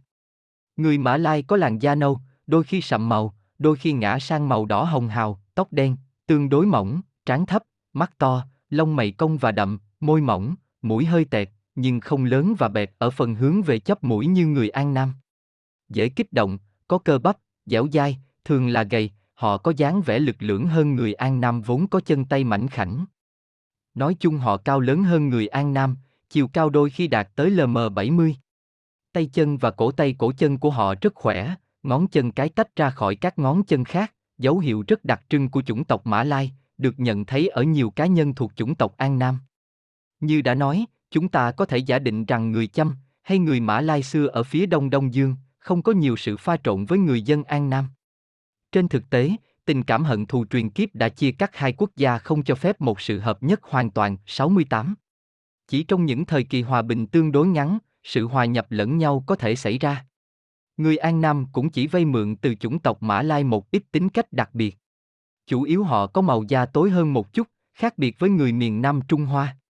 Người ta cũng thường gặp, nhưng không phải phổ biến, như thường muốn nói, ngón chân cái chỏi ra, hơi cách với các ngón còn lại. Tuy nhiên, nếu đặc điểm sinh lý này không được duy trì rõ ràng đến hôm nay trong tất cả hậu duệ người Mã Lai ở An Nam, thì ít nhất cấu trúc bàn chân này nhìn chung, tại một thời điểm nhất định, kể cả ở người An Nam, không có ngoại lệ, biểu hiện ở thói quen nắm một số vật bằng chân, và hệ quả tất yếu là đặc điểm giải phẫu như đã chỉ ra ở trên. Trên hết, cái mà chủng tộc An Nam có được từ dòng máu Mã Lai, dẫu yếu, đó là khả năng thích nghi cao hơn ở vùng nhiệt đới. Thực tế, cần lưu ý rằng môi trường sống bình thường của chủng tộc da vàng là trung tâm châu Á, nghĩa là vùng ôn đới, thường rất lạnh, có khí hậu trái ngược với An Nam và Hạ Đàn Trong. Đúng là, người da vàng là minh chứng cho những phẩm chất thích nghi tuyệt vời ở mọi loại điều kiện khí hậu, nhưng người An Nam, lần này, đặc biệt lâm vào hoàn cảnh rất tệ. Họ có thể đã không kháng cự nổi nếu không gặp người Mã Lai trên cuộc hành trình. Chương 2 Môi trường Tính cách một dân tộc là kết quả đồng thời của hai nguyên nhân, thể chất sinh lý của dân tộc đó và sự thích ứng của họ với các môi trường khác nhau. Chúng ta đã nghiên cứu cái đầu tiên trong hai yếu tố đó, chủng tộc, bây giờ, đối với quá trình hình thành tính cách người An Nam, còn phải xác định cái nào là phần chịu ảnh hưởng từ nhiều mặt của các yếu tố như khí hậu, hình thế và địa chất, giáo dục, v.v. Y. Môi trường vật lý Tác động khí hậu lên bản sắc quốc gia thường bị phóng đại, những phẩm chất hoặc khuyết điểm yếu kém nhất của một dân tộc đôi khi được lý giải quy cho duy nhất ảnh hưởng này. Đừng cho nó quan trọng đến như vậy, mà phải biết nhận định nó thật rõ. Trong một quốc gia văn minh, tác động của môi trường vật chất bị đối trọng mạnh mẽ bởi những ảnh hưởng rất nhiều cũng như đa dạng của môi trường xã hội hay trí tuệ, còn lại gần như bằng không. Tuy nhiên, ở một dân tộc khởi đầu tiến hóa, nó góp phần lớn trong việc định hình khí chất chung, sau đó di truyền và tạo thành với thể chất sinh lý của chủng tộc một nền tảng gần như không thay đổi của bản sắc quốc gia. Đông Dương, một vùng lãnh thổ rộng lớn trải dài hơn 15 kinh độ, có khí hậu tại các vùng không giống nhau. Trong khi Nam Kỳ nằm trong khu vực nóng như thiêu đốt, thì Bắc Kỳ lại có khí hậu bán nhiệt đới. Tuy vậy, sự phân bố các mùa có vẻ giống nhau ở cả hai xứ, mùa khô kéo dài từ tháng 10 hoặc tháng 11 đến tháng 3 hay tháng 4, và mùa mưa từ tháng 4 hoặc tháng 5 đến tháng 9 hoặc tháng 10. Nhiệt độ trung bình ở Nam Kỳ khoảng 27 độ C, đôi khi tăng lên đến 35 độ C hoặc 36 độ C trong mùa khô và không bao giờ giảm xuống dưới 18 độ C. Do đó, nóng nực gần như hàng định. Độ ẩm khá cao, độ ẩm trung bình là 84 độ C, vũ lượng kế cho thấy lượng mưa trung bình nhiều nhất là LM60, nhiều hơn gần gấp 3 lần so với ở Pháp, nơi đạt được khoảng 0M65. Những điều kiện khí hậu này khiến Nam Kỳ trở thành nơi không tốt cho sức khỏe. Đất lúc nào cũng rất ẩm ướt, thường bị ngập lụt, phủ kín là những đám cây cối ung um tùm, sinh sôi dưới tác động của cái nóng, những lam chướng độc hại thúc đẩy sự sinh sôi của tất cả các loại bệnh tật, kiết lỵ, tiêu chảy, sốt rét, tả, đậu mùa, vơ vơ. Khí hậu Bắc Kỳ nói chung khá hơn, nóng nực quá mức trong mùa mưa, nhiệt kế có khi đo được đến 39 đến 40 độ C, mùa khô tương đối mát mẻ, khi đó nhiệt độ xuống đến 8 độ C thậm chí có khi là 7 độ C. Nhưng sự ẩm thấp lên đến cực độ, lượng mưa trung bình hàng năm là LM80, cao hơn 20 cm so với Nam Kỳ. Trong suốt mùa nóng khi mà lượng nước vô cùng dồi dào, vùng châu thổ này biến thành một đầm lầy thực sự, và nếu, vào mùa khô, ở những tháng 12, tháng Giêng và tháng 2, dù không có những cơn bão lớn thì bầu trời vẫn phủ khắp những đám mây xám để rồi trút xuống một màn nước mỏng, mưa phùn. Tóm lại, chúng ta có thể nhận định được khí hậu của Đông Dương, nóng nực và ẩm thấp quá mức. Vậy thì, nếu trước đây hai yếu tố này từng có thể ảnh hưởng lớn lên tổ tiên của những người An Nam, khi đó mới di cư từ vùng lạnh hơn xuống và không thích nghi được, thì ngày nay, trái lại, chúng không thể làm chuyển hóa những chủng người này nữa, vốn đã thích nghi với môi trường và đề kháng tốt hơn với tác động bên ngoài. Vì chính môi trường này đã bắt đầu thay đổi kể từ đó, các điều kiện sống trở nên tốt hơn, nơi những đầm lầy từng ứ động ngày nay là những ruộng lúa xanh rờn, bệnh sốt rét lúc này không còn nghiêm trọng nữa ở những nơi nó từng gây những thảm họa nặng nề. 69. Đó là những gì tôi vừa trình bày ở trên đây khi nói rằng trong một quốc gia văn minh, ảnh hưởng vật lý của môi trường được đối trọng bởi những ảnh hưởng xã hội. Sau khi tác động lên con người, thiên nhiên, đến lượt nó, chịu ảnh hưởng của xã hội, mà theo câu nói của Auguste Comte, là được xã hội hóa theo cách nào đó. Do đó, nếu chúng ta nghiên cứu ở đây các điều kiện khí hậu của Đông Dương, tất nhiên các tác động tức thì của chúng không là gì đối với cư dân hiện nay. Trong những trình bày trên đây, tất nhiên các quan sát tâm lý chỉ ứng với những người An Nam hiện đại, chúng ta chỉ tập trung vào biểu hiện kết quả của những tác động ban đầu, xảy ra qua quá trình rất lâu dài, và dần dần theo thời gian, trên cơ thể của những người giao chỉ cổ đại và các kết quả này, theo con đường di truyền, ngày nay đã trở thành những đặc tính hàng định của chủng tộc. Phu yêu nói, những người Á Châu, mà Hippocrates trước cả Montesquieu, đã ghi nhận đời sống bạc nhược, thường có tính khí cáu kỉnh, mệt mỏi do nóng nực, thiêu đốt bên trong quá mức nên không để lại chút sức lực dư thừa nào để dùng cho bên ngoài. Khí hậu quá nóng làm cho huyết dịch tuần hoàn quá nhanh, làm bài tiết nhiều chất thải hơn khiến cho cơ thể không được sạch sẽ trong khi gắng sức và lao động. Bằng sự kích thích tuần hoàn máu và làm tất cả lỗ chân lông mở ra, các dây thần kinh và da quá mẫn cảm. Bởi vậy, con người ta trở nên nhạy cảm hơn, và cùng với đó, cảm giác, trí tưởng tượng của họ cũng dễ bị kích động hơn. Cuối cùng, cái nóng vượt ngưỡng kết thúc bằng mệt mỏi cùng sự kiệt lực. Điện áp không khí 71, độ ẩm, độ trong lành của nó cũng ảnh hưởng đến cơ thể. Đặc biệt, tình trạng ẩm thấp tiếp tục còn gây bít lỗ chân lông trên da, làm chậm tuần hoàn cho khí sắc kém, giảm hoạt lực của hệ thống vận mạch, loại bỏ toàn bộ năng lượng cơ thể, làm suy giảm cảm giác và hoạt động tinh thần, nói một cách ngắn gọn, mở đường cho đặc điểm chậm chạp và ù lì thường thấy nơi tính khí lãnh đạm. Z2 Những nhận xét công bằng, chính xác này hoàn toàn ứng hợp với tính tình người An Nam. Tính ngang bướng của dân du mục Mông Cổ, tính thích gây gỗ và bạo lực của người Mã Lai đáng lẽ được biểu hiện ở người An Nam do được di truyền từ hai nhóm đó, nhưng dưới tác động đáng kinh ngạc của khí hậu, lại hòa tan thành một bản chất dững dưng, bình thản, đơn giản là thờ ơ. Được xem là bằng chứng đầu tiên cho sự dững dưng này, chúng ta có thể dẫn ra việc người An Nam, tuy là dân tộc có một nền văn minh tương đối cao, nhưng lại không có bất kỳ sự tiến bộ, sự tinh tế nào trong cách ăn uống. Quả thật cần phải quay trở lại lúc khởi nguyên, vào thời điểm khi con người chỉ có rất ít nhu cầu, tập trung vào việc thỏa mãn tất cả những gì cấp thiết nhất, cơn đói, để tìm ra được khẩu vị tương tự của người châu Á, chúng ta biết những món ăn nổi tiếng trong ẩm thực người An Nam hay người Trung Hoa như những con đun dừa, trứng thối, vờ vờ. Hầu như tất cả mọi thứ đều có thể ăn được, ếch, chuột, dơi, rắn, thịt, rau củ hoặc thực phẩm bị hư hỏng. Trong chợ, người bán có hai loại giá, một cho hàng tươi, cái còn lại, giá thấp hơn, cho những thứ đã được bày ra những ngày trước đó. Một miếng thịt lợn như vậy hôm nay thì giá 12 xu, ngày mai sẽ không có giá cao hơn 8 hay 10 xu và chắc chắn vẫn có người mua. Với những món ăn này, người An Nam sử dụng kèm những loại nước sốt vô cùng cay và có thành phần rất đặc biệt, phổ biến nhất là một loại gọi là nước mắm làm từ cá chất lớp lên nhau, để lên men rất lâu trong nước biển.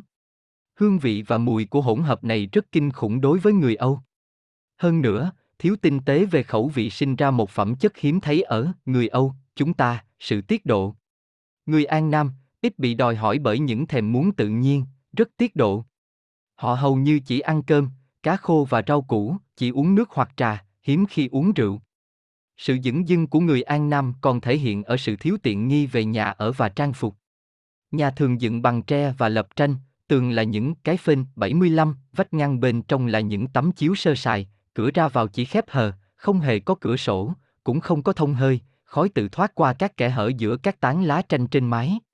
Thấp và bí, quá hẹp cho một gia đình thường đông đúc, nhà dựng trên nền đất nền, luôn ẩm thấp, đôi khi ngập nước nếu ở gần rạch hoặc sông. Chúng ta hãy xem thử liệu nơi nào có thể thiết kế một ngôi nhà như vậy để chống lại cái nóng, mưa, và đặc biệt chống lại được cái lạnh ở Bắc Kỳ. Cái nhà có khi được dựng trên một chiếc bè, ở rìa con sông để rồi bị cuốn đi mỗi lần nước lên. Về phương diện nhà cửa nói chung, rất dễ nhận ra sự đơn sơ thể hiện ở nội thất bên trong, chỉ có một hoặc hai chiếc phản lớn, bằng gỗ, trải một tấm chiếu mỏng trên đó cho cả gia đình dùng, vừa là bàn ăn, là ghế lại vừa là giường, một vài cái đôn, một cái rương, và một chiếc quan tài, ở vị trí trang trọng, do những đứa con hiếu thảo tặng cho người cha. Thêm một sự bẩn thỉu gớm ghiếc nữa đó là những con lợn hoặc da cầm được thả rông, hoàn toàn tự do, một cái ao gần đó và cũng là hồ bơi, là nơi trồng cải sông lẫn hố ủ phân, và bạn sẽ có một bức tranh gần chính xác về sự tiện nghi của người An Nam. Ngay cả ở những người giàu có, kể ra cũng chỉ là thiểu số ở An Nam, họ cũng không quan tâm đến sự thoải mái. Nếu nhà được xây gạch và lập ngói, đồ đạc trong nhà, mặc dù sang trọng quý giá, nhưng vẫn rất bất tiện, càng không thoải mái càng tốt. Chõng tre được thay thế bằng những tấm phản dày bằng gỗ quý, những cái đôn thay bằng những chiếc ghế dựa cứng và lớn với lưng ghế được chạm khắc tinh xảo, nhưng chỗ dựa ít êm ái sẽ gây khó chịu cho người Âu chúng ta. Ngay đến cái gối, gối dựa hình vuông hoặc hình trụ, làm bằng gỗ hoặc sứ, mà dường như được dùng để làm đau đầu thay vì để nghỉ ngơi. Nhà lập băng tranh ở Bắc Kỳ. Ký hiệu bản quyền Rafael Morea. Với chuyện quần áo, người An Nam thể hiện cùng một thái độ coi thường đối với chính bản thân họ. Mặt trời như thiêu như đốt, nóng hừng hực, mưa xối xả, rồi cái lạnh ẩm của Bắc Kỳ hiếm khi khiến họ phải cởi bỏ hoặc mặc thêm một bộ quần áo. Những gì họ thường mặc là một chiếc quần thụng và một chiếc váy hoặc một chiếc áo khoác cột bên sườn, tất cả đều bằng vải mỏng. Vào mùa đông ở Bắc Kỳ, trong khi người Âu mặc quần áo bằng nỉ cùng áo khoác dài, ta lại thấy những phu thợ lội chân trần trong buồn, lạnh thấu tủy xương, run lẩy bẩy, nhưng vẫn luôn chỉ mặc độc một cái áo vải. Sự thờ ơ như vậy dành cho chính con người họ tất nhiên dẫn đến môi trường sống bẩn thỉu. Chúng ta đã có được cảnh tượng khá kinh tởm về nhà ở, hình ảnh bề ngoài cá nhân còn khó chấp nhận hơn. Họ không thay hoặc gần như không bao giờ cởi quần áo ra, ngay cả vào ban đêm, quần áo được mặc đến khi hoàn toàn sờn rách. Người dân ở đây thường mặc vải nâu, nâu đỏ đậm, nhuộm bằng củ nâu, rất bền và không sợ ố bẩn hoặc bám bụi đất. Đối với người dân An Nam thì nên giặt quần áo càng ít càng tốt, nếp này tạo thành một sự tiện lợi đáng giá. Như vậy, khi những bộ đồ bỏ đi thì chỉ còn là miếng dẻ rách hôi thối. Vào những ngày lễ, người dân hài lòng diện những bộ đồ lễ hội, rực rỡ và được cất giữ cẩn thận, còn những đồ kể trên, bẩn thỉu và rách rưới, họ mặc hàng ngày. Những đứa trẻ nhỏ phải sống trong tình trạng bẩn thỉu đến đau lòng. Lúc nào cũng lăn lóc giữa bụi bặm, bùn hoặc phân, không bao giờ được mẹ tắm rửa cho, chúng luôn phủ đầy lớp vẫy ghê tởm hay phủ một lớp cáu bẩn dày cộm, Z6. Bản thân phụ nữ, dù không quá xấu, nhưng không bao giờ gây được thu hút nơi mắt nhìn. Dưới đây là phát họa thành công, tái hiện rất chân thực ấn tượng cảm nhận của hầu hết người Âu khi hai bên gặp nhau, các cô ấy thường có khuôn mặt tròn mà các nhà thơ Trung Hoa so sánh đầy cảm hứng với trăng tròn. Mái tóc đen và ống mực được ép sát vào trán bằng giải khăn, đôi mắt đen đầy dịu dàng và mang nét ngây thơ hoang dại của đôi mắt nai, mũi tròn, hơi hết, giữ cho khuôn mặt một dung mạo trẻ con, không bao giờ kiều diễm, họ gây rung cảm bởi sự ngây thơ và dễ mến, chỉ cần không mở miệng là được. Ngay khi họ phô hàm răng hư do nhai trầu và đều nhau nhuộm đen hạt huyền, mọi luồng quyến rũ biến mất, than thay cho những hạt ngọc trai, người ta chỉ thấy tuyền màu đen tối như thể một lỗ lớn há ra, thay vì ánh ngọc trai lấp lánh giữa đôi môi hồng, nó làm mất hết thiện cảm và đào sâu giữa hai dân tộc một khoảng cách mà tôi nghĩ khó lòng vượt qua được trong tình yêu.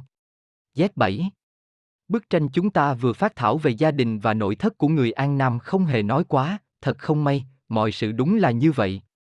Tuy nhiên, phải thừa nhận rằng dưới tác động của chúng ta, tình trạng vệ sinh được cải thiện rõ rệt. Nhưng vẫn còn nhiều việc phải làm, và sẽ còn rất dài trong những nội dung tới đây là bản mô tả của chúng tôi, một sự tái dựng trung thành với thực tại. Hơn nữa, bức tranh không phải chỉ chứa những điều u tối, nhìn dưới góc độ nào đó, nó vẫn cho thấy những viễn cảnh tươi sáng. Nếu cảm xúc của người An Nam bị cùng nhục kéo dài bởi khí hậu khắc nghiệt, làm họ quá tiết độ nên khó lòng tìm kiếm sự sung túc và khiến họ trở nên lười biếng, bỏ bẵng đi những phẩm cách ẩn giấu của họ, thì trái lại, nó tạo ra ở họ một năng lực ấn tượng, sức chịu đựng. Tôi vừa kể ở phần trước ví dụ về những phu kéo xe, có thể chạy một hơi những quốc xe từ 25 đến 30 cây số, với tốc độ nhanh và bền bỉ, tôi cũng đã mô tả họ như thế nào dưới bầu trời mùa đông Bắc Kỳ, đôi chân trần và quần áo mỏng manh, răng đánh lập cập, nhưng chai lì với cái lạnh, và chờ làm ấm lại sau mỗi đợt chạy, tôi cũng đã kể về công việc lao nhọc mà người nông dân phải nai lưng ra làm để đảm bảo ruộng lúa tươi tốt. Sự chịu đựng ở người chèo thuyền, không lưng hàng giờ liền. Trên thuyền. Và tôi vẫn có thể kể thêm ở đây nhiều câu chuyện, nhiều giai thoại chứng thực cho những quan sát trước đó, các cuộc phẫu thuật, họ chịu đựng không rên rỉ, không khóc than, những lần sinh nở diễn ra không hề có giúp đỡ, chăm sóc, và đáng kinh ngạc là bà mẹ hầu như không cần phải ngưng hoàn toàn những công việc thường ngày bởi biến cố này. Khả năng chịu đựng này, theo góc nhìn thể chất, có tác động tốt về mặt tinh thần, người An Nam rất can đảm, nhưng không như kiểu chúng ta, người Pháp hay người châu Âu thường nghe nói, bởi đối với chúng ta biểu hiện đó đôi khi đồng nghĩa với sự táo bạo, mạo hiểm hoặc liều lĩnh. Những người lính An Nam thường chạy trốn trước chúng ta, tuy vậy, nếu họ được tập luyện, lãnh đạo, hỗ trợ tốt, họ sẽ thể hiện những kỹ năng chống lửa đạn đáng ngưỡng mộ, cũng như những gì họ đã thể hiện trong chiến dịch sau cùng với Trung Hoa. Thoạt đầu, dường như rất khó để dung hòa biểu hiện hèn nhát rành rành và lòng can đảm bẩm sinh này. Ở người An Nam, can đảm có tính thụ động, họ biết chịu đựng nỗi đau, chịu đựng cái chết mà không hề run sợ, nhưng chỉ khi điều đó dường như là không thể tránh khỏi đối với họ và sau khi họ đã cố hết sức để thoát khỏi nó. Thực ra, người An Nam sống rất an phận, và với sức cam chịu phi thường họ chịu đựng những trận đòn tàn khốc nhất của số phận. Không gì có thể làm xáo trộn sự bình tĩnh không hề lay chuyển của họ, kể cả có trút lên họ những nhục hình, như một vài tác giả báo cáo, cả những sự cố bất ngờ hoặc không may. Một ngày nọ, tôi thấy một quan huyện được chủ tỉnh gọi lên vì một vụ việc hành chính, trả lời các câu hỏi ông ta đặt ra suốt gần một giờ, một cách bình tĩnh, chính xác, không hề tỏ ra thiếu kiên nhẫn, rồi lặng lẽ chờ đợi, ở cách xa đó, cấp trên của anh ta, đang tất bật với những bản hỏi cung khác và đột nhiên chú ý đến sự hiện diện kéo dài của anh, mời anh nói, cuối cùng anh khai bằng một giọng đều đều, gần như vô cảm, đôi mắt hạ xuống. Vẻ mặt thản nhiên, hai tay đang chéo với thái độ tôn trọng. Và trang nghiêm, rằng đêm trước anh bị ăn trộm mất 400 đồng, đáng giá một gia tài ở An Nam, và tất cả những gì anh từng sở hữu ngoài nó, của cải hoặc trang sức. Anh gửi đơn khiếu nại thủ phạm, nhưng anh đã làm như vậy mà không hề nổi nóng, anh nói chậm rãi bằng những từ ngữ cẩn trọng, mô tả tỉ mỉ các tình tiết phạm tội của tên tội phạm, không bỏ sót một chi tiết nào, chỉ trừ một chuyện mà anh nêu ra ngay trước khi ngừng nói, anh làm giống như thể anh chợt nhớ ra nó, rằng nó là một việc anh đã quên và không hề quan trọng, tôi chưa nói với ông, thưa ngài công sứ, rằng những tên trộm ngoài đó ra còn đầu độc tất cả gà vịt. Chó và hai con ngựa của tôi. Hãy thử đặt vào vị trí nạn nhân của người An Nam này một kiểu dân Pháp cùng chịu một biến cố như vậy, và bạn sẽ nhận ra sự khác biệt. Nhận định tương tự, sự điềm tĩnh là một phẩm chất không cần phải bàn cãi, đó là bình tĩnh, nhanh trí khi đối mặt với nguy hiểm, làm chủ được bản thân, những cơn giận và những ham muốn, nói tóm lại, đó là biểu hiện cao nhất của phẩm giá con người. Nhưng đó lại là mặt trái của sự việc. Cũng con người đó, thản nhiên trước sự bất hạnh của chính mình, sẽ thờ ơ trước bất hạnh của người khác. Người An Nam không xót thương thấu hiểu, hơn thế nữa, anh ta tàn nhẫn.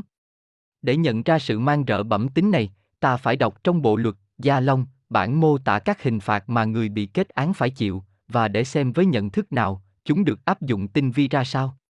Và đầu tiên, phạt roi. Hình phạt này rất đau đớn, nhục hình này khác nhau về cường độ tùy theo khả năng của người thi hành. Cây roi dùng để đánh chỉ ở một phần ba chiều dài của nó, lực đập mạnh, roi phải đánh đúng một chỗ, roi thứ ba thường gây chảy máu. 40 roi liên tiếp có thể giết chết tù nhân. Vậy nên, họ thường đánh 20 roi, họ đổ thêm nước muối vào vết thương để kẻ bị kết án vào lại nhà giam suốt 24 hoặc 48 giờ, cuối cùng hắn ta nhận tiếp 20 roi mới, và cứ tiếp tục như thế, Z8. Tử hình có nhiều hình thức, mức độ kinh khủng tăng dần từng bậc, thắt cổ, chém đầu, voi dày, cái chết từ từ. Thắt cổ được thực hiện bằng sợi dây thừng mảnh, rất dài, cuốn một hoặc hai lần quanh cổ tù nhân, người này đứng thẳng, được gắn chặt vào một cái cột. Hai người phụ nắm lấy hai đầu của sợi dây và kéo từ từ, càng ngày càng mạnh, mỗi người một bên, vòng dây siết lại, tù nhân nghẹt thở, sợi dây được nới lỏng ra một chút, kẻ khốn khổ lấy lại hơi và người hành quyết chuẩn bị bắt đầu hành hình lại, ngưng lại một lần nữa nếu cái chết dường như đến quá nhanh. Đôi khi, giữa những lần hành hình, người bị kết án được cho uống một ít thuốc bổ để khiến anh ta khỏe hơn, và do đó kéo dài cảnh tượng ghê rợn này. Có khi, với cùng một mục đích nhưng ít gặp hơn, người hành hình nhóm một bếp lò dưới chân kẻ chịu tội. Voi giày, dành riêng cho người phụ nữ ngoại tình, tức là đầu bị nghiền nát dưới chân con thú to lớn, chém đầu, bằng cách sử dụng một thanh kiếm thường bị sức mẻ, cũng không kém phần tàn bạo. Các giáo sĩ kể lại với chúng tôi rằng, trong cuộc hành quyết, 1839, một tân tòng trẻ tuổi tên Miselmi, khi sắp đi đến cái chết mà không hề sợ hãi, đao phủ nói với cậu ta, đưa tao năm quan và tao sẽ chặt đầu mày chỉ bằng một nhát kiếm, không khiến mày phải chịu đau khổ. Nhưng trong tất cả những kiểu chết đó, cái được gọi là cái chết từ từ là đáng sợ nhất. Bao gồm việc xẻo thịt cơ thể thành từng miếng nhỏ, đến khi hoàn toàn trơ xương, ngay sau đó, với đàn ông, bộ phận sinh dục bị cắt đi, đối với phụ nữ, những bộ phận này được phủ bằng một miếng vải, họ mổ bụng và lấy ruột ra cho đến khi đối tượng chết hẳn. Sau đó, họ cắt bỏ các chi, cắt các khớp và đập nát xương. 81. Có người từng cho rằng, một cách chắc chắn, nếu bị thấm nhuần lý luận phi nhân đạo mà dựa vào đó cơ quan lập pháp tiến hành thiết lập các bậc hình phạt kế tiếp khác nhau, thì họ cũng sẽ nghĩ rằng đó tự nhiên không phải là sự tàn ác, kể cả sự hiếu kỳ về máu và những cực hình, và do vậy đã đưa vào luật pháp An Nam nhiều kiểu tử hình, tra vấn và vô vàng kiểu tra tấn. 82. Họ nói với chúng tôi, luật pháp cố gắng làm cho giá trị của hình phạt phù hợp với mức độ của lỗi lầm, nhưng liệu lý luận phi nhân đạo này có đủ sức biện minh cho những tưởng tượng tàn ác làm nhà lập pháp thích thú, liệu nó có biện giải cho những hành vi xấu xa và dữ tợn thường được thực hiện bởi những kẻ hành quyết? Phải thừa nhận rằng sâu thẳm trong tâm hồn người An Nam luôn tồn tại một ký ức xưa cũ, xa xăm và mờ mịt, nhưng đôi khi nó hiện lên những tiếng vọng dữ dội và bất chợt về các tập quán tổ tiên. Các chiến binh Mông Cổ hung hãn và những tên cướp biển Mã Lai liều lĩnh đã để lại trong tâm tính con cháu của họ một mầm móng hung ác, được một mặt trời nhiệt đới đánh thức dưới làn hơi ẩm ướt và nóng bỏng. Ảnh hưởng của khí hậu khắc nghiệt không chỉ lưu dấu vết nơi cảm xúc, nó có tác động trở lại, hoặc trực tiếp hoặc gián tiếp, đến ý chí và trí tuệ. Sự suy nhược đáng kể của cơ thể bởi tác động của sức nóng và độ ẩm hoặc do thiếu thức ăn, biểu lộ qua tình trạng đờ đẫn không cưỡng được, qua sự ngại ngần thực hiện bất kỳ nỗ lực nhọc nhằn nào, bất kể là về thể chất hay trí tuệ. Do đó, chúng ta sẽ thấy rằng người An Nam nổi bật không phải bởi phẩm chất năng lượng tiên phong, cũng không phải bởi sức mạnh tưởng tượng hay thăng tiến tinh thần. Tuy nhiên, bất chấp những bất lực không thể chối cãi này, họ vui hưởng một đặc ân vô giá. Đó là một trong số ít những dân tộc sở hữu tính khí hài hòa, nơi tất cả mọi khả năng đều cân bằng. Thật vậy, người ta không thể nói rằng họ là một người nhạy cảm, một người trí tuệ hay một người có ý chí, bởi vì ở họ, cả thần kinh lẫn não bộ đều không chiếm ưu trội. Hệ thống thần kinh, hệ thống cơ bắp và hệ thống huyết dịch đều hợp nhất, nhưng ở một mức đặc biệt thấp, máu lưu thông chậm, thần kinh kiệt quệ và cơ bắp không còn chút sức bật nào. Vậy nên, nếu có thể nói rằng người An Nam vô cảm và lãnh đạm, không có nhiều nhu cầu to lớn và không có mong ước thực sự nào, và vì những lý do đó là một dân tộc hạnh phúc, ít nhất sẽ phải nói thêm rằng điểm chính yếu trong sự hạnh phúc của họ là tiêu cực và rất ít ham muốn. 2. Môi trường con người Cho đến nay, trong số các yếu tố đã góp phần hình thành tính cách dân tộc An Nam, chúng ta chỉ xem xét các nguyên nhân thể chất. Vẫn còn một yếu tố không kém phần quan trọng mà chúng ta chưa xem xét, nhưng ảnh hưởng của nó chủ yếu là lên luân lý đạo đức, ý tôi là con người. Nguyên thủy đã để lại trong cấu tạo tinh thần của họ những dấu ấn còn sâu thẳm hơn. Do đó, cần phải có một kiến thức đầy đủ về tâm hồn người An Nam, trước tiên là nghiên cứu, ít nhất là trong những nét thiết yếu của họ, tâm lý học Hán Hoa và Mã Lai. Từ các nhóm khác nhau tạo nên đại chủng Á, nhóm Hán Hoa chắc chắn là nhóm phức tạp nhất, là nhóm khó toát ra diện mạo đặc thù nhất. Theo quan điểm nhân chủng học, cư dân ở các tỉnh khác nhau của Trung Hoa thể hiện rất khác nhau về mặt phẩm chất tinh thần. Ở miền Nam, họ ngang bướng, độc lập hơn so với miền Bắc, họ có nhiều sáng kiến hơn, sẵn sàng giao dịch và dễ chấp nhận di cư. Một nghị lực nhất định, một sự năng động rất lớn, thậm chí táo bạo, đặc trưng hóa và phân biệt họ với những người Hoa miền Bắc, vốn điềm tĩnh hơn, bình thản hơn, nhưng có lẽ cũng văn minh hơn. Những khác biệt này được giải thích là do sự khác nhau về điều kiện khí hậu hoặc xã hội, dựa trên đó mà các phân nhóm Hán Hoa phát triển. Tuy nhiên, không phải là không thể thiết lập được một bình quân chung về những phẩm chất và khuyết điểm của chủng tộc Hán Hoa. Thực tế, tất cả đều bắt nguồn từ những khuynh hướng cơ bản mà chúng ta đã chỉ ra là phổ biến đối với đại chủng Á, sự nhạy cảm và trí tuệ ở mức trung bình, thụ động. Chịu nhiều ảnh hưởng khác nhau, nên họ đã phát triển khác nhau. Đồng bằng hoàng hà rộng lớn, màu mỡ khiến dân du mục ngang bướng này định cư lại và tự biến mình thành những nông dân hiền hòa, những thương nhân khéo léo, những thợ thủ công tài tình, điềm tĩnh, trầm lặng, sợ chiến tranh và chuyện đăng lính.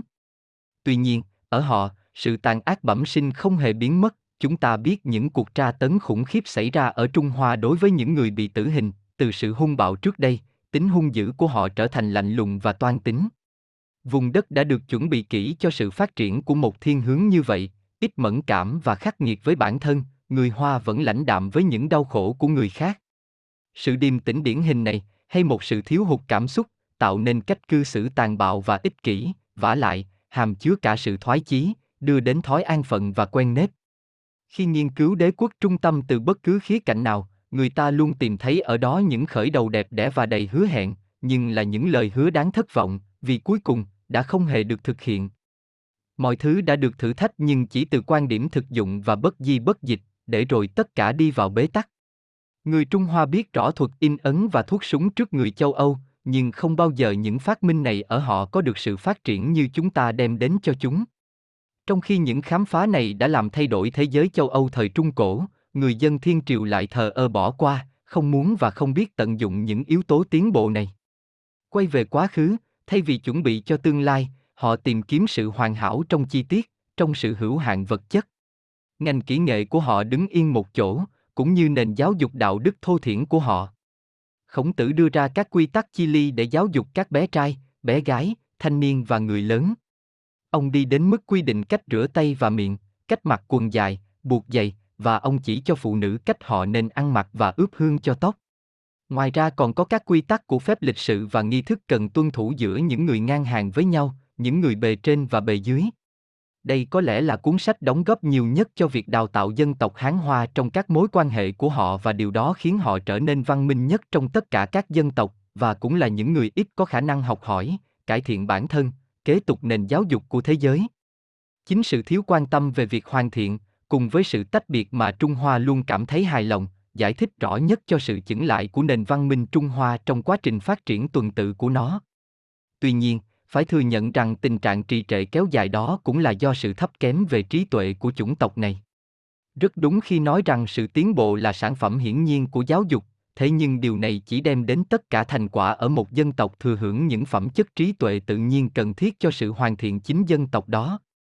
Vậy mà, những phẩm chất thiết yếu này gần như hoàn toàn thiếu vắng ở dân tộc Trung Hoa. Sự nhạy cảm ít phát triển, năng lực cùng nhục, nếu không muốn nói là thiếu vắng, đó là những gì nâng đỡ cho trí tuệ Trung Hoa. Vì lẽ này, tức sự kém cỏi của những trụ cột, dân tộc này không bao giờ có thể đạt đến những thăng hoa cao cả, bất chấp một văn hóa lâu dài và tỉ mỉ, sự thật là họ thích ứng kém, họ không hề có đột phá nào để đáp ứng những nhu cầu của chính họ. Nghèo nàn về cảm xúc và ý chí, người Trung Hoa cũng nghèo về trí tưởng tượng. Năng lực trừu tượng ở họ gần như hoàn toàn không có, đó là lý do tại sao các phương pháp của họ hoàn toàn tuân theo kinh nghiệm, họ không bao giờ biết rút ra các khái niệm khoa học ẩn giấu trong kinh nghiệm để nêu ra các định luật chung. Không có khả năng tạo ra một lý tưởng nào khác ngoài hạnh phúc tức thời có thể đạt được, họ tự tạo nên một tôn giáo tích cực và dựng thiên đường trên mặt đất, họ nói, đừng mơ về một cuộc sống bên ngoài sự sống, vì bạn sẽ không tìm thấy được cuộc sống đó.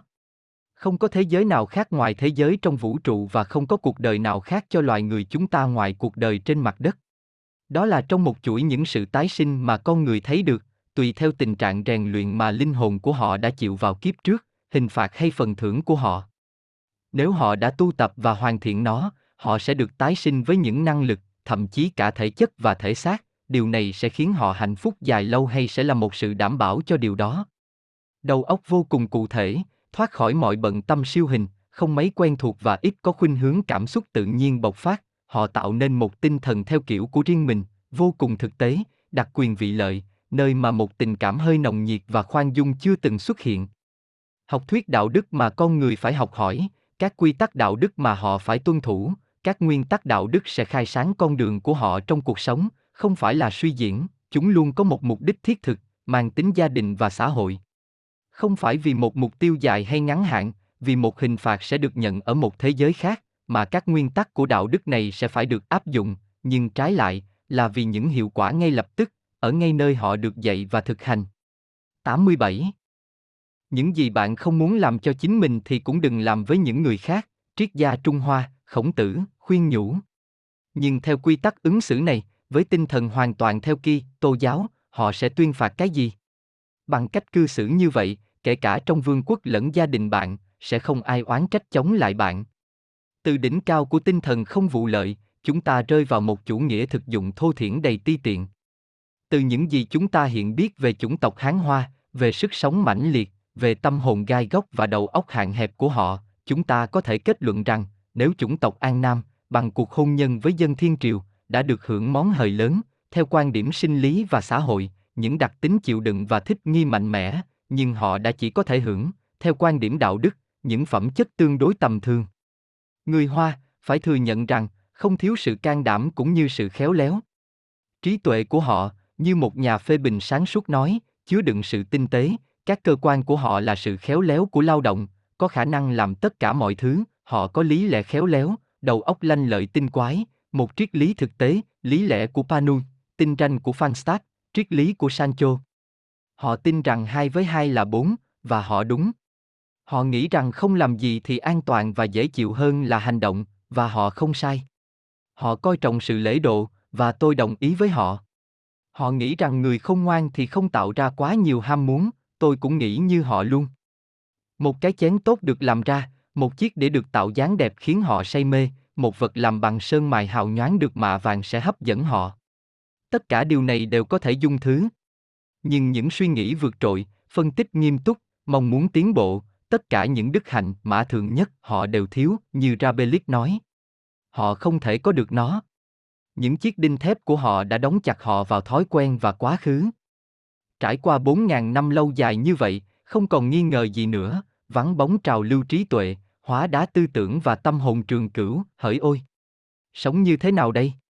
Bây giờ chúng ta phải tự hỏi những đặc điểm đạo đức của chủng tộc Mã Lai là gì? Thật khó để đưa ra một câu trả lời hoàn toàn thỏa đáng cho câu hỏi này. Thực tế, chủng tộc Mã Lai phát triển rất không đồng đều, một số đại diện của họ vẫn còn sống hoang dã. Do đó có thể hiểu rằng phải có một sự khác biệt đáng kể giữa những cư dân nguyên thủy này và những người, do những tiếp xúc khác nhau với thế giới, đã đạt được một mức độ văn minh nhất định. Mặt khác, việc trải qua những ảnh hưởng khác nhau của Trung Hoa, Ấn Độ và Ả Rập qua nhiều thế kỷ đã tạo ra nơi người Mã Lai sự đa dạng về chủng loại, không còn sự tương đồng nào giữa các nhóm ngoài những nét chung nhất. Và cũng phải nói thêm rằng người Mã Lai ngày nay là những tín đồ Hồi giáo, và tôn giáo này, được du nhập vào Sumatra vào khoảng thế kỷ 13, đã cải biến khá nhiều tính cách của người Mã Lai cổ đại, cùng thời với người giao chỉ, mà duy chỉ có đề tài tâm lý của họ đưa chúng tôi vào nghiên cứu này. Các bộ tộc Mã Lai còn hoang dã, chẳng hạn như những người Đây Ác ở Boneno và Bát Tắc ở Sumatra, còn giữ những tập quán, ví dụ như tục ăn thịt người, thể hiện rõ một sự tàn bạo nguyên thủy ở họ.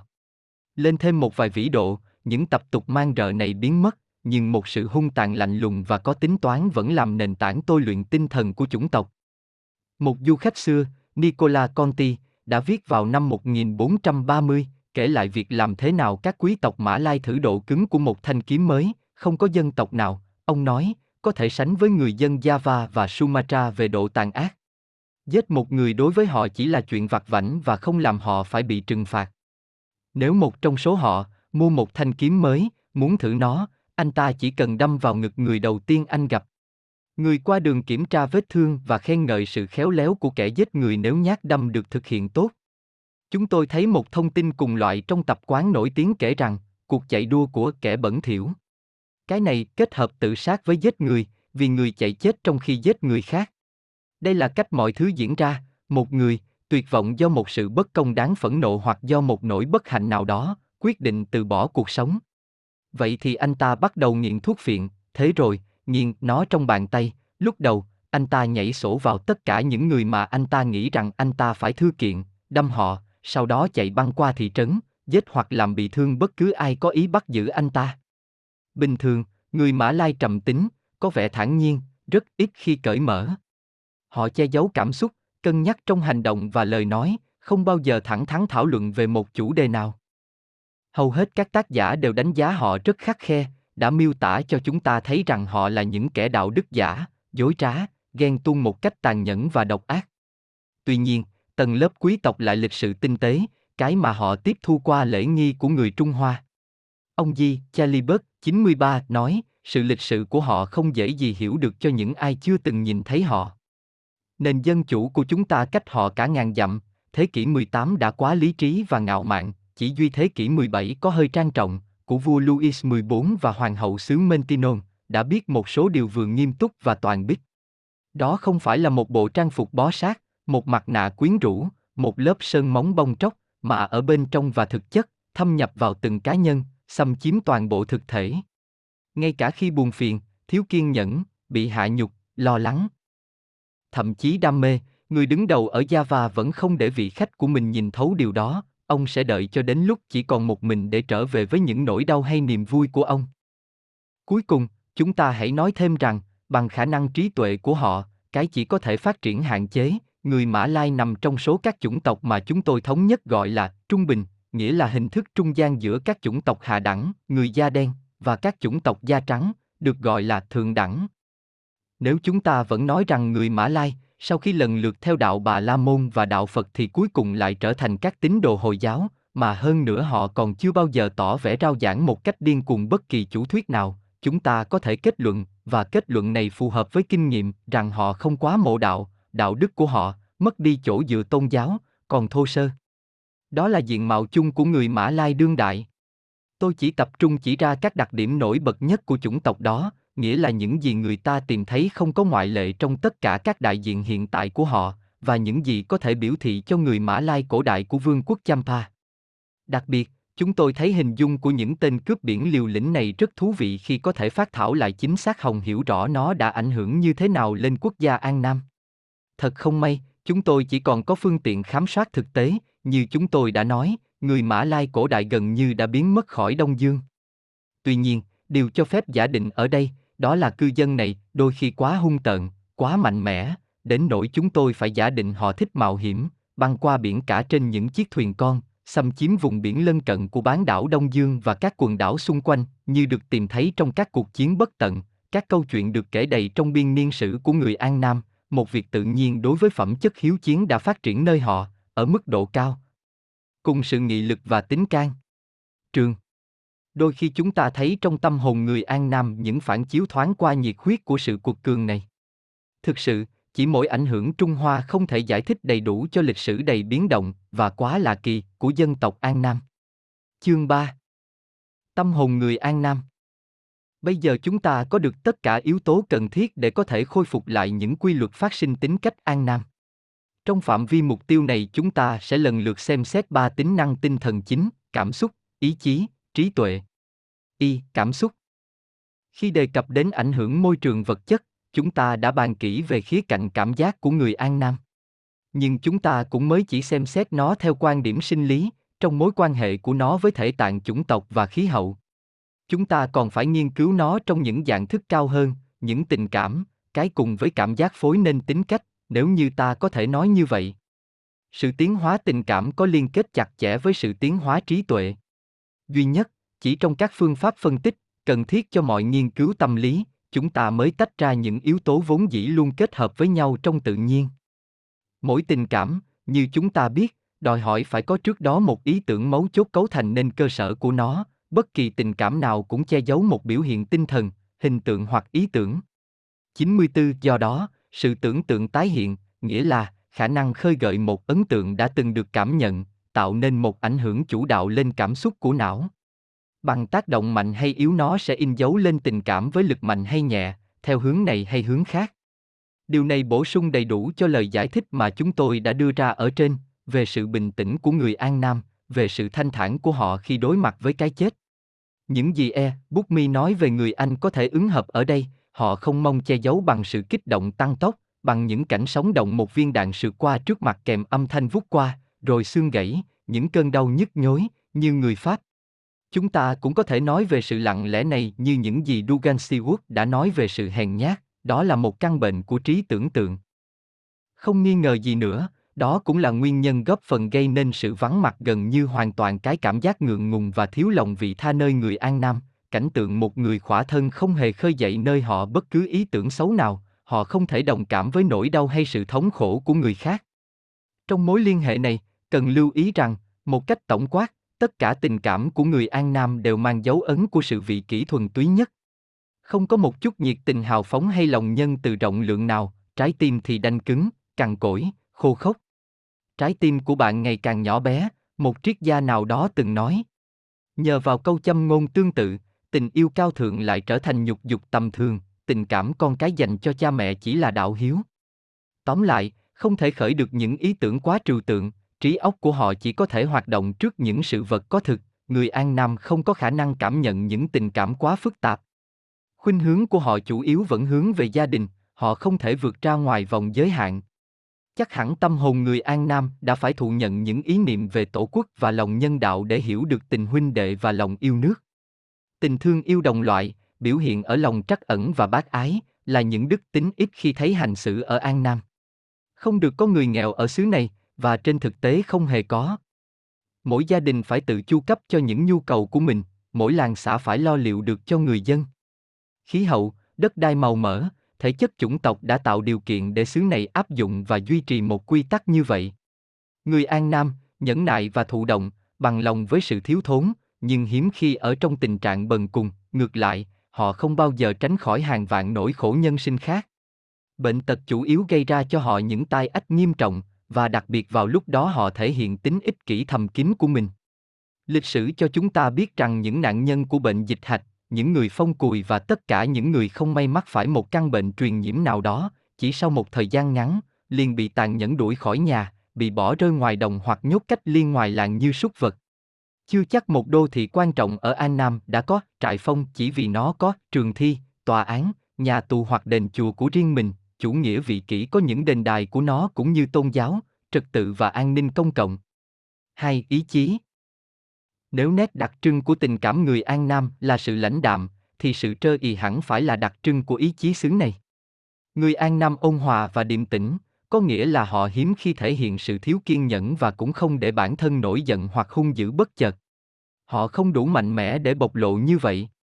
Tuy nhiên, đức tính này, theo ghi nhận cụ thể của P. Builet 96, phần nhiều là kết quả của sự lãnh đạm hơn là tính cách ôn hòa thực sự. Đừng tin vào vẻ điềm tĩnh của người xứ này, dưới cái vỏ bề ngoài bình tĩnh, họ có thể đang nuôi dưỡng lòng căm thù xấu xa nhất, mối thù hận sâu cay nhất, mong muốn báo thù khăng khăng nhất.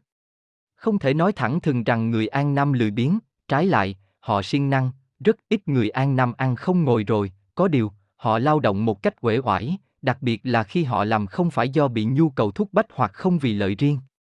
Các kiều dân, thương nhân, kỹ nghệ gia, nói chung tất cả những ai phải thuê họ làm việc, dưới bất kỳ hình thức nào, đều quen thuộc với những điểm bất tiện của lực lượng lao động này. Để thực hiện công việc thường chỉ cần đến một người châu Âu, thì ở đây phải cần ít nhất bốn phu thợ và một giám sát viên. Trong các ngôi nhà của người Pháp, người ta luôn thấy, để phục vụ cho một hoặc hai người, ít nhất phải có ba người hầu, một anh bồi, người hầu phòng, một đầu bếp và một phu kéo xe. Sự phân công lao động giữa họ bị đẩy đến mức cực đoan. Một nhà báo hóm hỉnh viết, mỗi cá nhân phát triển toàn vẹn sự phân công lao động của mình, nếu thử tráo vai và yêu cầu họ giúp nhau, và nhất là tưởng tượng ra chuyện có một người giúp việc giỏi có thể làm hết mọi việc, thì ngay cả quét nhà cũng không có ai lo đâu. Không nên quá đòi hỏi ở người An Nam bẩm sinh vô cảm quá mức. Khiếm khuyết này chắc chắn bắt nguồn từ những thiên hướng sinh lý di truyền mà ở một mức độ nhất định đã làm giảm bớt tính trách nhiệm của họ. Đối với người Pháp, chúng ta, sự lười biếng là một khiếm khuyết nghiêm trọng, vì chúng ta có đủ sự năng nổ để khắc phục khuynh hướng bạc nhược này. Ở người An Nam, trái lại, biến nhát là một tình trạng bình thường, năng động, mới là điều bất thường. Ý chí cùng nhục của họ chỉ có thể thể hiện theo một hướng, thụ động, từ năng nổ của chúng ta không có từ tương đương trong ngôn ngữ của họ. Sự kiên trì, năng động, sáng tạo, bao nhiêu là phẩm chất chưa được biết đến ở An Nam. Cha Builet nói, người An Nam không kiên định. Họ bắt đầu vô cùng hăng hái một công việc hợp ý họ, họ khởi đầu tốt trong bất kỳ nghề nào, nhưng sau một vài tháng, nhiều nhất là vài năm, họ mệt mỏi, chán ghét, bỏ bê công việc và thường bỏ ngang nghề của mình, dù sau này vẫn phải làm tiếp khi nghèo đói. Người An Nam không có sự kiên trì, họ không thích quy tắc, họ thích hành sự tùy hứng, không nhất quán, không suy nghĩ thấu đáo. Người thợ An Nam làm việc chỉ để sống, những nhu cầu của họ phải nói là rất ít. Khi họ vừa rủng rỉnh đủ để sống trong một thời gian, họ sẽ ngừng làm việc. Đừng thử trả công hậu hĩnh cho một thợ thủ công bản xứ để giữ anh ta lại, nếu anh ta dễ dàng kiếm được, trong một tuần, số tiền cần cho lượng thức ăn trong một tháng, vào ngày thứ 8, sau khi được trả tiền, người thợ của bạn sẽ không xuất hiện cho đến khi anh ta tiêu hết đồng cuối cùng, 98. Ta dễ dàng hiểu ra rằng không nên yêu cầu những người như vậy lúc nào cũng đưa ra nhiều sáng kiến. Thế nên, chúng ta sẽ hiếm khi thấy họ có ý định doanh thương hoặc kỹ nghệ, vì để thành công, điều này đòi hỏi chất lượng trí tuệ, tổ chức và kinh tế cao. Không còn nghi ngờ gì nữa, đây là một trong những lý do chính tại sao các ngành thuộc lĩnh vực nhiều tính người này, ở Đông Dương, gần như hoàn toàn nằm trong tay người ngoại quốc, người Âu, người Hoa hoặc những người Á Châu khác, vờ vờ. Người An Nam chỉ mong làm những nghề nghiệp đã được vẽ đường sẵn, ít gây ra cho họ những sự cố bất ngờ nhất, ít đòi hỏi những nỗ lực sáng tạo nhất. Đó là sự quan liêu trong tâm hồn. Tham vọng quyền lực và tình yêu đời thường khiến họ trở thành một quan chức bẩm sinh. Ở đây chúng ta có thể khái quát hóa rằng người Á Châu luôn đi trên cùng đường mòn, ngày càng dấn sâu và chưa bao giờ thử bước. Đặc điểm tính cách đó là yếu tố chính trong sự chậm tiến hóa của các dân tộc này và trong sự cố định của các thiết chế cùng phong tục. Ông Cơ Hờ, Lê Tu Ren viết, 99, các nghi lễ thần thánh đã giết chết toàn bộ sự tưởng tượng, kể từ khi mọi thứ được phân loại, sắp xếp, việc tìm kiếm cái mới trở thành bất kính, chỉ cần học hỏi từ cái cũ mà thôi. Và điều này rất phù hợp với tính khí người Á Châu, đến nỗi ta có thể thấy thuyết phục rằng nó được sinh ra chính vì cái kia. Một khí chất lờ đờ, một tính cách yếu đuối và hời hợt không cho phép con người thẳng thắn chống lại những ảnh hưởng ngoại lai. Người An Nam nhẫn nhục chịu đựng, không hề có bất kỳ ý định phản kháng nào. Do đó, họ vô cùng e sợ quyền lực. Thậm chí còn quá sức quỵ lụy trước người nắm quyền thấp nhất, dập đầu xuống đất liên tục, chắp tay van xin, sau đó, khoanh tay trước ngực, mọi biểu hiện nơi phong thái đó gợi lên sự tầm thương. Những tục lệ khúng núm này, dĩ nhiên, được áp đặt bởi chế độ chuyên quyền từ rất lâu đời đã thống trị họ, nhưng họ cũng tuyệt nhiên sẵn lòng chấp nhận chúng, họ tự nguyện cúi đầu dưới ách thống trị linh thiêng mà họ vẫn còn giữ những dấu ấn không thể xóa nhòa. Sự khúng núm của họ không chỉ dành cho các quan lại, các đại diện của vương quyền, mà còn được thể hiện trong cuộc sống thường ngày nơi nó đã tạo ra sự lịch thiệp tinh tế. Trong trò chuyện, những tên gọi từ bậc thấp đến bậc cao luôn thể hiện chính xác mức độ tôn kính mà người ta thể hiện với người đối diện. Người lớn tuổi nhất hoặc cao quý nhất gọi con hoặc em với những người trẻ hơn hoặc cấp thấp hơn, đáp lại những người này dùng cách xưng hô theo danh xưng ông, anh, chú, anh cả. Sự lễ độ này đôi khi quá mức, mặc dù ở mức độ thấp hơn so với người Trung Hoa, gần như đã thành bẩm sinh thông qua di truyền và rõ ràng che giấu phía sau một sự giả hình.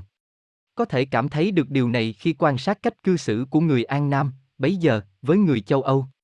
Sự lễ độ tinh tế nguyên thủy của người bản xứ, hơi quá mức thực tế, bị thay đổi kể từ khi chúng ta đặt chân lên An Nam, sự thay đổi tự nhiên diễn ra theo hướng tệ hơn. Người An Nam có tâm hồn trẻ con, nên hiếm khi trông chờ họ có sự cải thiện hợp lý. Dùng đến lý lẽ để yêu cầu họ tự sửa chữa hoàn toàn vô ích. Chúng tôi đã cố gắng, có lẽ trong vô thức, giúp họ thấm nhuần lòng tự tôn, nhưng chúng tôi chỉ thành công trong việc khiến họ trở nên ngạo mạn và thiếu tôn trọng sự quan tâm của chúng tôi. 187018889, nội thất dinh đốc phủ Đỗ Hữu Phương, còn gọi Tổng đốc Phương, ở chợ. Lớn, ký hiệu bản quyền Aurelin Pestel, 1855-1897. Sự khúng núm và quỳ lạy khiến chúng ta, những người châu Âu, cảm thấy thương hại, các ông Buiniac và Paulus nói, trong cuộc viễn chinh của Gani, một thủy thủ đã ngăn cản cảnh đó xảy ra khắp quanh mình và dạy cho người Bắc Kỳ lối chào quân sự. Tác giả thêm vào, chúng tôi thích nét độc đáo của người lính không rõ tên tuổi này, điều đó cho thấy anh ta có ý thức về nhân phẩm.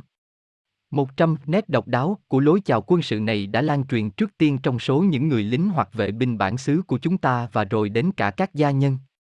Cử chỉ đơn giản này miễn xá cho họ tất cả các biểu hiện tôn kính khác, mà vẫn cho phép chúng ta giữ thái độ lịch sự nghiêm túc nhất với họ. Thế rồi, được giải thoát khỏi mọi ràng buộc, tình cảm thật họ thể hiện với chúng ta hiện ra, nếu không phải hận thù thì chí ít cũng là ác cảm một cách vô thức với chủng tộc chúng ta. Do đó, họ tự nhiên trở nên sức sượt và thô lỗ, không phải theo nghĩa mà chúng ta hiểu về từ này, nhưng với ý nghĩa trong một vài hành động của họ mà chúng ta không đánh giá hết được. Chẳng hạn, một người Bắc Kỳ không bao giờ được xuất hiện trước cấp trên mà không đội khăn xếp, một sơ suất như vậy thể hiện sự thiếu lễ độ nghiêm trọng.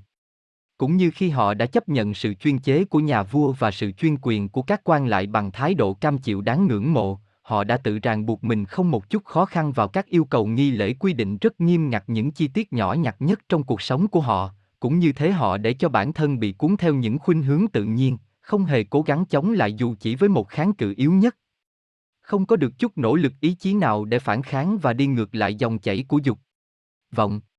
Con người về bản chất là không tốt, trái với điều mà người Pháp thế kỷ 18 đã từng tin tưởng sâu sắc, cũng như những gì mà người châu Á lạc quan hằng nương cậy, hành vi của họ, khi nó không được lý trí soi dẫn và không được ý chí kiên định và luôn công bằng quyết định, sẽ bị ảnh hưởng bởi các yếu tố vạn năng khác.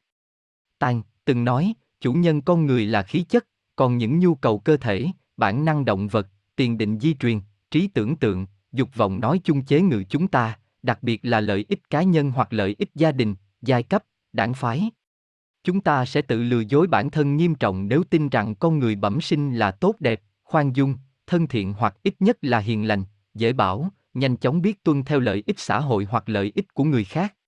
Có nhiều và rất nhiều người phó mặc cho chính bản thân họ, điều này sẽ chỉ gây tác hại. Những yếu tố bẩm sinh nêu trên gây ảnh hưởng mạnh mẽ và đáng kể lên người dân An Nam mà không điều gì khác giảm bớt được. Dục vọng chiếm hữu tâm hồn họ, bắt họ phải thực hiện ý tưởng điên rồ, điều khiển họ theo ý thích. Sự dâm dục, tàn bạo, kiêu ngạo, đam mê cờ bạc cùng xuất hiện trong con người họ. May mắn thay, những dục vọng này là thoáng qua, không dai dẳng.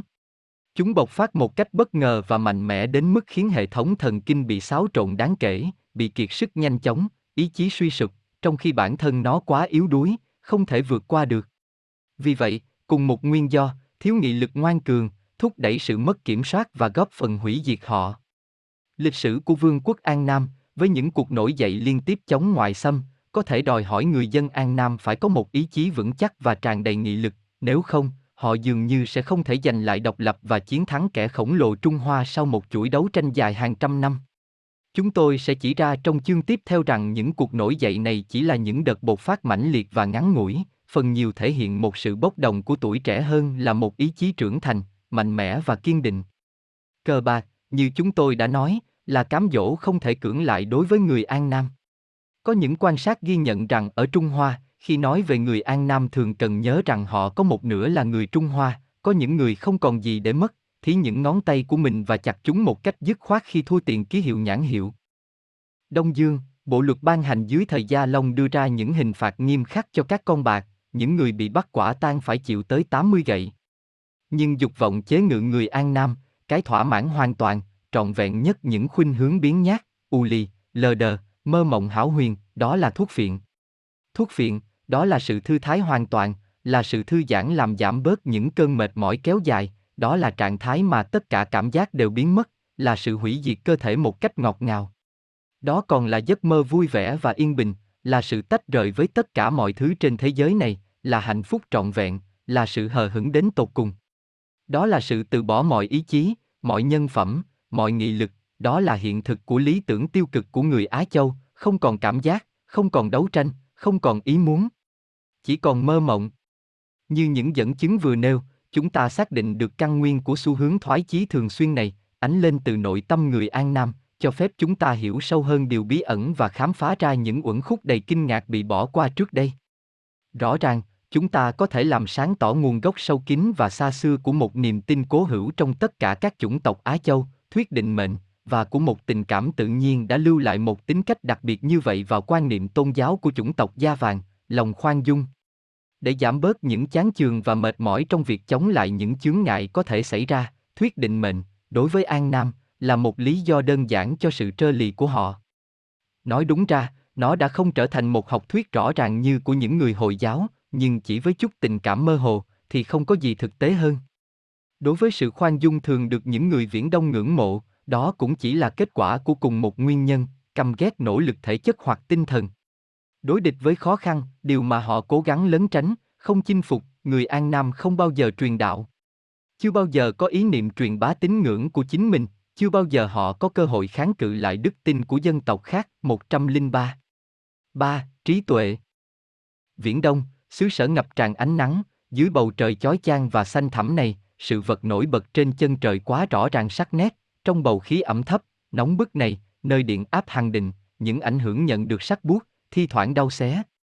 Lặp đi lặp lại, làm các dây thần kinh vốn bị kích thích cao độ và trở nên kiệt quệ, chỉ còn truyền đi được những cảm giác yếu ớt, tạo nên những hình ảnh nhạt nhòa lưỡng lự. Ý chí cũng dần mất đi, chỉ có thể tác động yếu ớt cố gợi các hình ảnh, gộp chúng lại, để hình thành những phán đoán 104. Do đó, trí tưởng tượng tái hiện, ý nói đến khả năng gợi lại một ấn tượng từng nhận được, đều còn ngây thơ trễ nải ở người An Nam 105. Chúng tôi có giải thích về trạng thái tâm trí riêng biệt này của họ. Bất cứ ai từng sống dù chỉ một lần giữa những người Á Châu có thể vẫn còn điên đầu với mâu thuẫn dường như tồn tại giữa đầy những điều bịa đặt giả định bởi những mê tín tôn giáo hoặc truyền thuyết lịch sử của họ, và sự tưởng tượng nghèo nàn được thể hiện trong thơ ca, văn học, nghệ thuật và khoa học sơ khai của họ. Dường như những sản phẩm khác nhau này là biểu hiện của hai trí tuệ khác biệt. Chuyên gia tâm lý quy giải thích, trí tưởng tượng quá mức ấu trĩ, như những người nguyên thủy, phụ thuộc nhiều vào nhận thức có chút không rõ ràng, tùy ý, dễ dàng biến đổi. Người ta thấy bất cứ thứ gì họ muốn mơ hồ hệt như hình dáng mây, như trẻ con, người An Nam, một dân tộc đúng là trẻ, mặt khác được trời phú cho một trí tưởng tượng tái hiện tầm thường, vùng về gói ghém cảm giác của họ, định rõ đường biên của những hình tượng phát sinh từ chiều sâu ký ức, như thể họ sống trong ảo tưởng, vô định, không phân biệt hay nhận thức được bất cứ điều gì rõ ràng, mơ mộng về mọi thứ.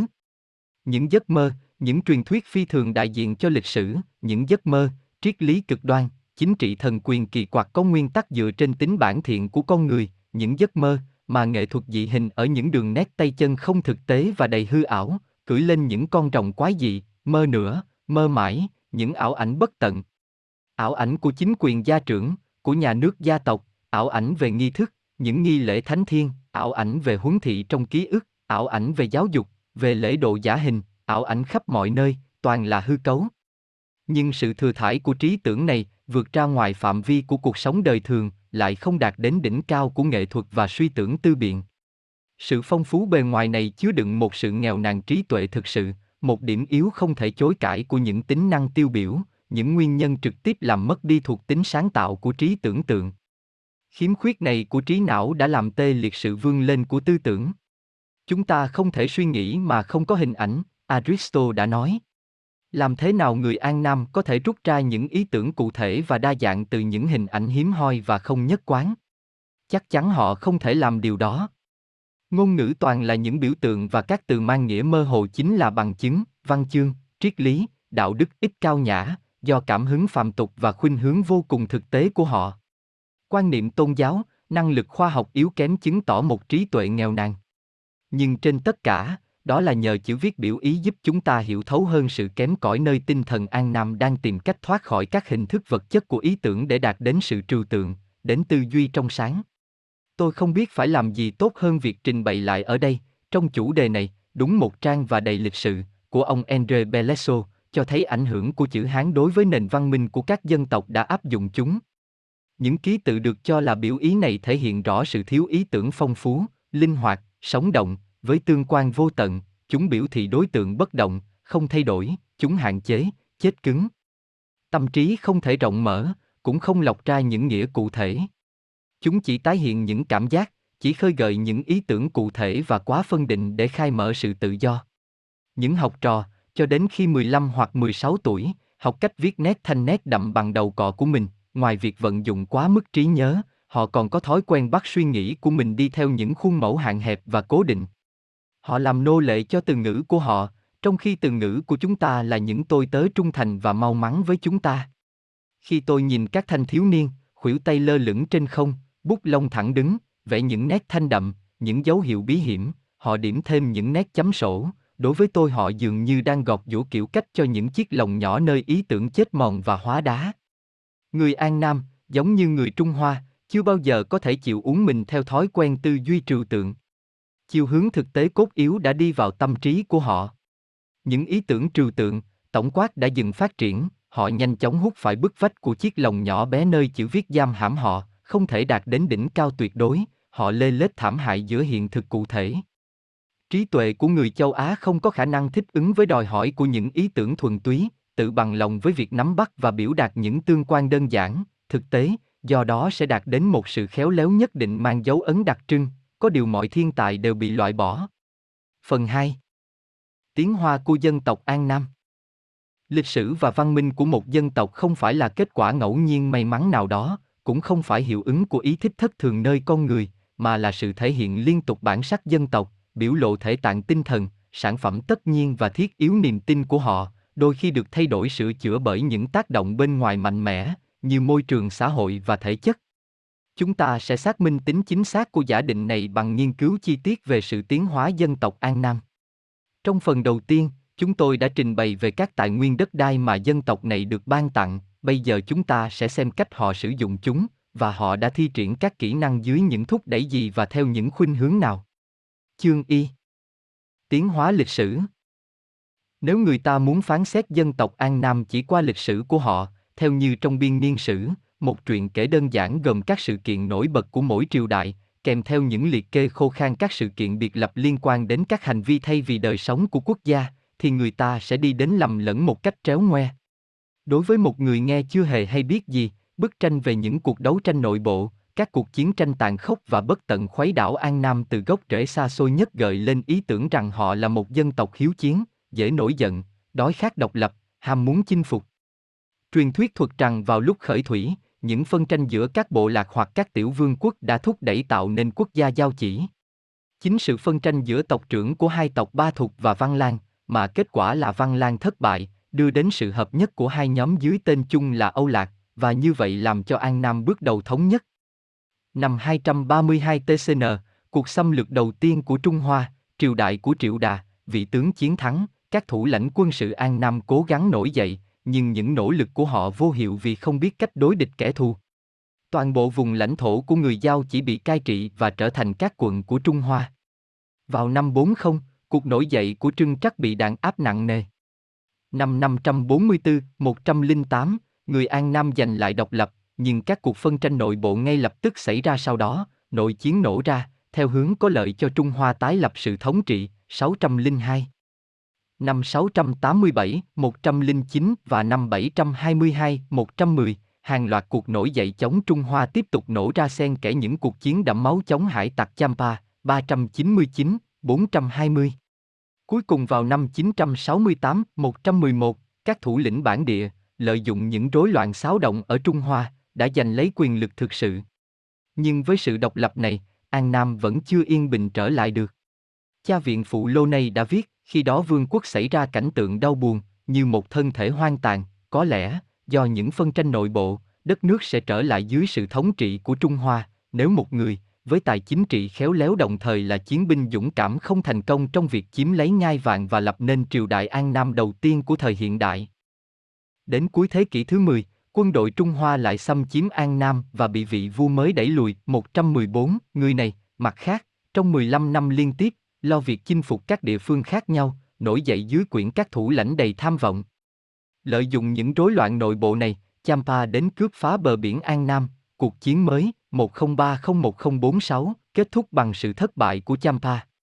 Hai năm sau, một cuộc viễn chinh cần thiết được thực hiện đánh lại Ai Lao, một xứ sở nổi dậy chống lại chính quyền của các vị vua An Nam. Ai Lao bị cai trị.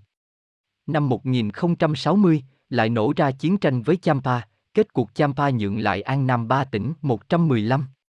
Tuy nhiên, Trung Hoa không từ bỏ việc thu phục lại chư hầu cũ, vào cuối thế kỷ 11, 116, họ gửi đi một đội quân và bị đẩy lui lần thứ nhất. Hoàng đế Trung Hoa bấy giờ quyết định liên minh với người Champa và Campuchia, nhưng bất chấp liên minh đáng gờm này, An Nam vẫn chiến thắng. Kế đó là một thế kỷ yên bình và thịnh vượng, chỉ gặp trắc rối bởi hai cuộc viễn chinh nhưng đều thành công, một là chống lại quân Trung Hoa xâm nhập và tàn phá một phần biên giới An Nam, hai là chống hải tặc Champa. Vào giữa thế kỷ 13, làn sóng xâm lược kinh hoàng của người Mông Cổ đã tấn công các thành trì An Nam nhiều lần. Hốt tất liệt hung bạo chỉ rút lui sau ba thất bại liên tiếp. Những cuộc chiến tranh đẫm máu này làm cạn kiệt vương quốc, và, bên cạnh những nguy cơ bên ngoài, cũng cần phải đàn áp sự bất hòa liên tục trong chính nội bộ, chiến tranh với Ai Lao, những nổi loạn mang tính địa phương, vào năm 1290, năm 1296, một cuộc chiến tương tự cũng tại địa phương đó, năm 1341, năm 1346, các cuộc chinh phạt với cùng mục tiêu. Chưa kể, vào năm 1337 còn phải trừng phạt mọi ngưu háu, kẻ đã từ chối cống nạp và tiến hành xâm lấn các vùng biên giới. Tuy nhiên Champa không chịu yên, năm 1350, họ tiến hành cuộc chiến đánh lại người An Nam và bị đẩy lùi, nhưng, vào năm 1375, quân đội Champa làm cho người An Nam chịu một thất bại đẫm máu. Cuộc chiến dai dẳng giữa hai vương quốc bị gián đoạn một thời gian vì các binh lính đều kiệt quệ, rồi tiếp tục lại vài năm sau đó, sau khi chịu những thất bại tiêu hao, người An Nam vẫn ấn định chiến thắng chung cuộc, 1390. Năm 1405, một cuộc viễn chinh khác đánh Champa được thực hiện, nhưng kém may mắn hơn. Người Champa yêu cầu giúp đỡ từ phía Trung Hoa, và lần này liên minh chiếm thế thượng phong. An Nam lại rên xiết dưới sự cai trị Trung Hoa, 1407. Song tình thế này không kéo dài. Năm 1427, người An Nam giành lại độc lập một lần sau chót, trước thế lực phương Bắc. Nhưng hòa bình, cuối cùng có được, chỉ là bên ngoài. Bên trong, luôn phải đàn áp một số cuộc nổi dậy của các bộ lạc chư hầu, năm 1439, cuộc viễn chinh đánh phục Lễ Châu, năm 1440, đánh Hà Tông Lai, năm 1441, đánh Thuận Mỗi Châu, sau đó, đánh Ai Lao, được ghi nhận là ba lần, và Lão Qua, một tiểu vương quốc ở phía Bắc Bắc Kỳ, 119. Sự nhu nhược của các vị vua tạo thuận lợi cho tham vọng của những người ngấp nghé ngôi vua. Trong khi đó chế độ quân chủ chuyên chế bạo ngược trở thành cái cớ cho các cuộc nổi dậy quần chúng, khủng khiếp nhất là những năm 1511 và 1516 và cứ thế dẫn đến sự suy tàn của nhà Lê. Đến năm 1527, một cuộc chính biến nữa đã đưa đến việc một người họ Mạc tím quyền. Từ đó trở đi, lịch sử An Nam bắt đầu một thời kỳ đen tối mà câu chuyện về các cuộc nội chiến hay ngoại bang xen vào không nhiều hơn so với những cuộc báo thù cá nhân và những âm mưu nội chính. Năm 1531, cuộc nổi dậy đầu tiên của những người phò lê, chống nhà Mạc, từ 1540 đến 1546, chiến tranh lại tiếp tục giữa họ Lê, ở phía Nam và Mạc, ở phía Bắc. Năm 1551, phe nhà Lê chiếm Bắc Kỳ và cuộc chiến vẫn tiếp tục không hề bị gián đoạn gì cho đến năm 1561, bất chấp những thay đổi chủ quyền. Những người phò Lê chiến thắng, cuộc nội chiến tiếp tục trong chí ít 27 năm sau đó, kết thúc vào năm 1593 với sự phục hồi chung cuộc của nhà Lê. Một cuộc viễn chinh cuối cùng nhưng cần thiết vào năm 1596 chống lại nhà Mạc, sau đó là gần một thế kỷ không chiến tranh 121, để rồi sau hàng loạt xung đột, vào năm 1677 phe họ Mạc chính thức thất bại, tuy vậy tàn dư và những nỗ lực chống trả của họ còn kéo dài đến năm 1692, nhưng mọi nỗ lực đó đều vô hiệu. Như vậy là, cuộc nổi dậy và thời cát cứ của nhà Mạc, tổng cộng, kéo dài hơn 150 năm. Tuy nhiên, vẫn còn những cuộc kình địch khác, với những tham vọng khác không được thỏa mãn, gây ra những rối loạn mới. Nếu nói rằng tính đến lúc này, các vị vua đã không còn thực sự tự mình cai trị vương quốc nữa, thì đó là sự thật, dưới trào nhà Lê về sau này đã hình thành một thiết chế mới. Đó là vua không còn cai trị nữa mà chỉ ngồi trên ngai, thế sự tập trung trong tay của một nhân vật đứng đầu triều đình, chúa. Họ Nguyễn, tổng trấn các tỉnh miền Nam An Nam, tương ứng vùng đàn trong, tạo nên thế độc lập bằng cách hình thành nên một loại công quốc. Chỉ thuộc quyền vua chứ không theo chúa, là họ Trịnh, họ Nguyễn kích động sự thù nghịch từ phía họ Trịnh, vốn đã không bằng lòng khi thấy những kẻ được phong hầu lớn này thoát khỏi quyền lực của mình. Các cuộc chiến tranh nhuốm máu vương quốc trong suốt hai thế kỷ, 1600-1802, chỉ kết thúc vào ngày họ Nguyễn giành chiến thắng chung cuộc, cùng lúc dẹp được thế lực của Trịnh và Lê. Chúng ta đang ở ngưỡng cửa của lịch sử đương đại, bây giờ thì xin có thể kể chi tiết hơn về một loạt cuộc chiến tranh như cuộc chiến chống Sim, những cuộc nổi dậy khủng khiếp như cuộc nổi dậy của Tây Sơn, những cuộc chinh phạt nổi tiếng như cuộc chinh phạt các tỉnh Campuchia. Tuy nhiên, khái luận lịch sử ngắn vừa đưa ra là đủ minh họa cho điều chúng ta đang theo đuổi ở đây. Nhất thiết phải dựa vào chuỗi vận động đầy ắp sự kiện và chi tiết mà lịch sử hé lộ về cuộc sống đầy biến cố, bạo lực và tàn ác này thì mới có thể kết luận về tính cách dễ kích động, bản năng hiếu chiến của dân tộc An Nam 122. Người An Nam có tinh thần chiến đấu không hơn người Trung Hoa, họ yêu hòa bình một cách tự nhiên, đôi khi đến mức nhút nhát. Phải quăng họ vào các cuộc chiến triền miên để gây nên âm hưởng vào quá khứ của họ, một sự kết hợp lạ lùng và mạnh mẽ của hoàn cảnh độc lập với ý muốn của họ. Qua những tính cách di truyền và nhờ vào sự giàu có tự nhiên của đất đai xứ sở, người An Nam được chọn, giống như người Trung Hoa, để làm nên một dân tộc nông nghiệp yêu chuộng hòa bình. Tuy nhiên, lịch sử không cho phép họ đi theo mẫu hình Trung Hoa. Đế quốc trung tâm, trên thực tế, ngược lại với An Nam, hưởng được một sự yên bình tương đối. Đã tách rời với phần còn lại của châu Á bởi các biên giới tự nhiên, hơn nữa họ còn tạo được các loại biên giới mới, một vành đai, các quốc gia đệm ngăn chặn các cuộc xâm lược và xâm nhập vào trung tâm đất nước. Khi đó, An Nam phải triều cống cho Trung Hoa khi không còn trực tiếp bị cai trị, chính xác cấu thành nên một trong những quốc gia đệm này. Họ đóng vai một cách chu đáo. Theo bản chất, họ chấp nhận một cuộc sống sóng gió trái ngược với thói quen hòa bình của mình.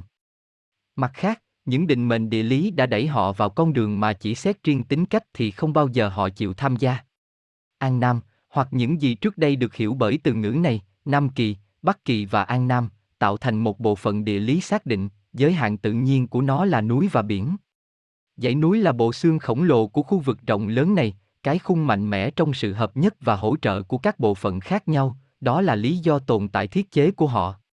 Dãy Trường Sơn được so sánh với một chữ S khổng lồ, vòng trên khép kín Bắc Kỳ và vòng phía dưới phong tỏa Nam Kỳ, chi phối toàn bộ thủy chế địa lý của Đông Dương thuộc Pháp. Ở phía Bắc, mềm mại xuôi xuống để ra biển, là con sông Hồng vĩ đại mang phù sa dần dần lấp đầy những vùng trũng mà nó đi qua. Ở phía Nam, dãy Trường Sơn, khai sinh ra sông Đồng Nai, giao qua sông Mê Công Hùng Vĩ, và rồi làm đầy hạ lưu của nó phần nước chứa đầy phù sa. Ở khu vực trung tâm, những con dốc đứng, bao phủ bởi rừng rậm, khiến cho thế nước trút thành thác và đổ nhanh theo hướng ra biển, nhưng lại hiếm khi ra được vì dòng nước bị những cồn cát chặn lại và làm hình thành nên vô số đầm phá rộng mênh mông. Như vậy, xứ sở được cấu thành từ sự xuất hiện của hai đồng bằng rộng lớn, ẩm thấp và màu mỡ, nối kết nhau bằng một hành lang dài, hẹp và hiểm trở.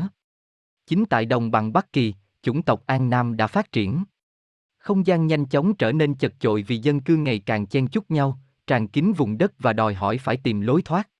Chỉ có hai cửa đột phá mở ra trên bức tường thành khủng khiếp vây chặt Bắc Kỳ, thứ nhất, phía Trung Hoa, phía khác, xuống phía Nam, hành lang. Trung Hoa quá mạnh để nghĩ đến việc xâm lấn, lối phía Nam là cách cứu rỗi duy nhất, giải pháp độc nhất cho phép thoát khỏi tình trạng bóp nghẹt này. Đó là căn nguyên dẫn các cuộc chiến trứ danh với Champa.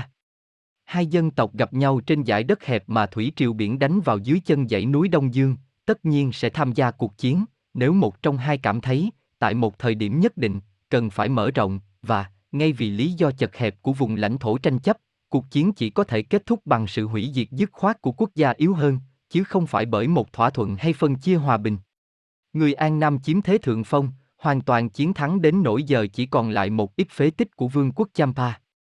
Dòng người cuồng chảy, bằng cách nào đó bị chặn giữa biển cả khắc nghiệt và dãy núi hiểm trở, kinh khủng, quyến rũ, trập trùng. Bị giam cầm trong không gian sống chật hẹp, không thể tự do hiện thực hóa tiềm năng bành trướng của mình, dân tộc An Nam phải dấn vào bạo lực nhiều hơn, biểu hiện nghị lực của kẻ tuyệt vọng, theo cách duy nhất có thể. Đó là vấn đề sống hay chết đối với họ. Mặt khác, Champa không thể cứ thế lui dần biên giới của mình mà không tự đi đến diệt vong. Từ đây, ta hiểu rằng một cuộc chiến có động lực khởi từ mối quan tâm nguyên thủy, sự tồn tại, hiện hình với đúng nỗi cay đắng mà lịch sử tiết lộ cho chúng ta, mỗi khoảnh khắc yếu đi nơi một trong hai đối thủ là cơ hội được kẻ còn lại lập tức lợi dụng. Những cuộc chiến như vậy không nhất thiết mang ngầm ý rằng những dân tộc tham chiến có tính cách thiết yếu dũng mãnh và nóng nảy. Nói đúng ra, nghị lực của kẻ tuyệt vọng không hẳn là nghị lực thực sự. Thực tế, người An Nam để mình bị dẫn dắt bởi sự thúc đẩy nội tại của định mệnh, vai trò của họ hầu như mang tính bị động.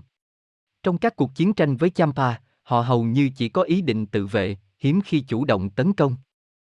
1888 Tương tự, qua vạn thăng trầm tồn tại, nếu có thể bảo tồn đến một mức độ nhất định bản sắc, ngôn ngữ, phong tục và tập quán của mình sao cho được gần như nguyên vẹn, thì đó không phải là nhờ năng lực tự nhiên của chủng tộc mà họ phải có, đó chẳng qua là sự tuân phục thụ động theo những ảnh hưởng bên ngoài.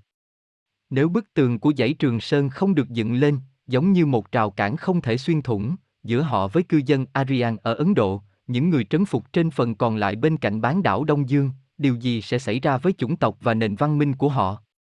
Và chính nền văn minh này, ai nắm giữ phần lớn?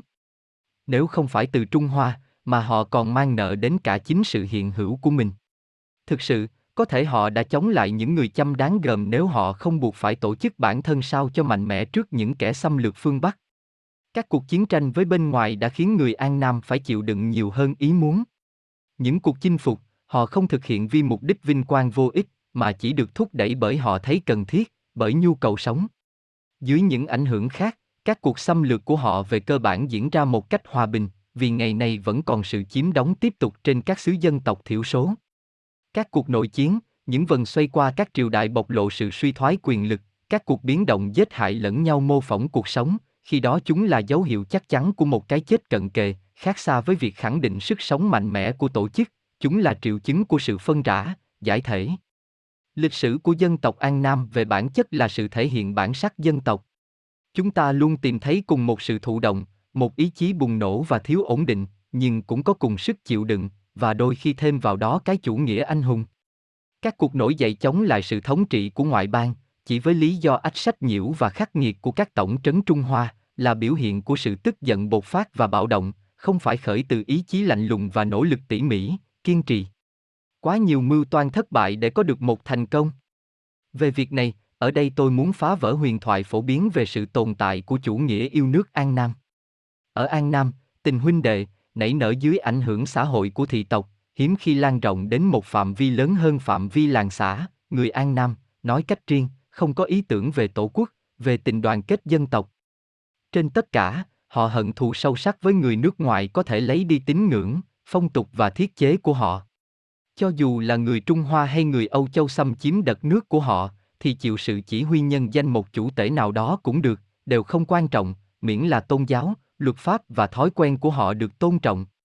Là một dân tộc nông nghiệp, họ dành thời gian cho đất đai, sống trong nghèo nàn, làm ra bao nhiêu, một cách khó nhọc, đều được tiêu thụ toàn bộ, họ cũng không quan tâm đến các vấn đề của nhà nước, miễn là nó cho phép họ kiếm sống, thờ cúng tổ tiên, yên bình tổ chức các lễ hội tôn giáo. Những rối loạn nội bộ từ lâu đã khuấy động vương quốc, nhưng hoàn toàn không làm nó cạn kiệt, gợi thấy sự thờ ơ lãnh đạm của người dân xứ này, những khán giả bình thản trước các cuộc tranh giành mà chỉ các quan lại tham gia.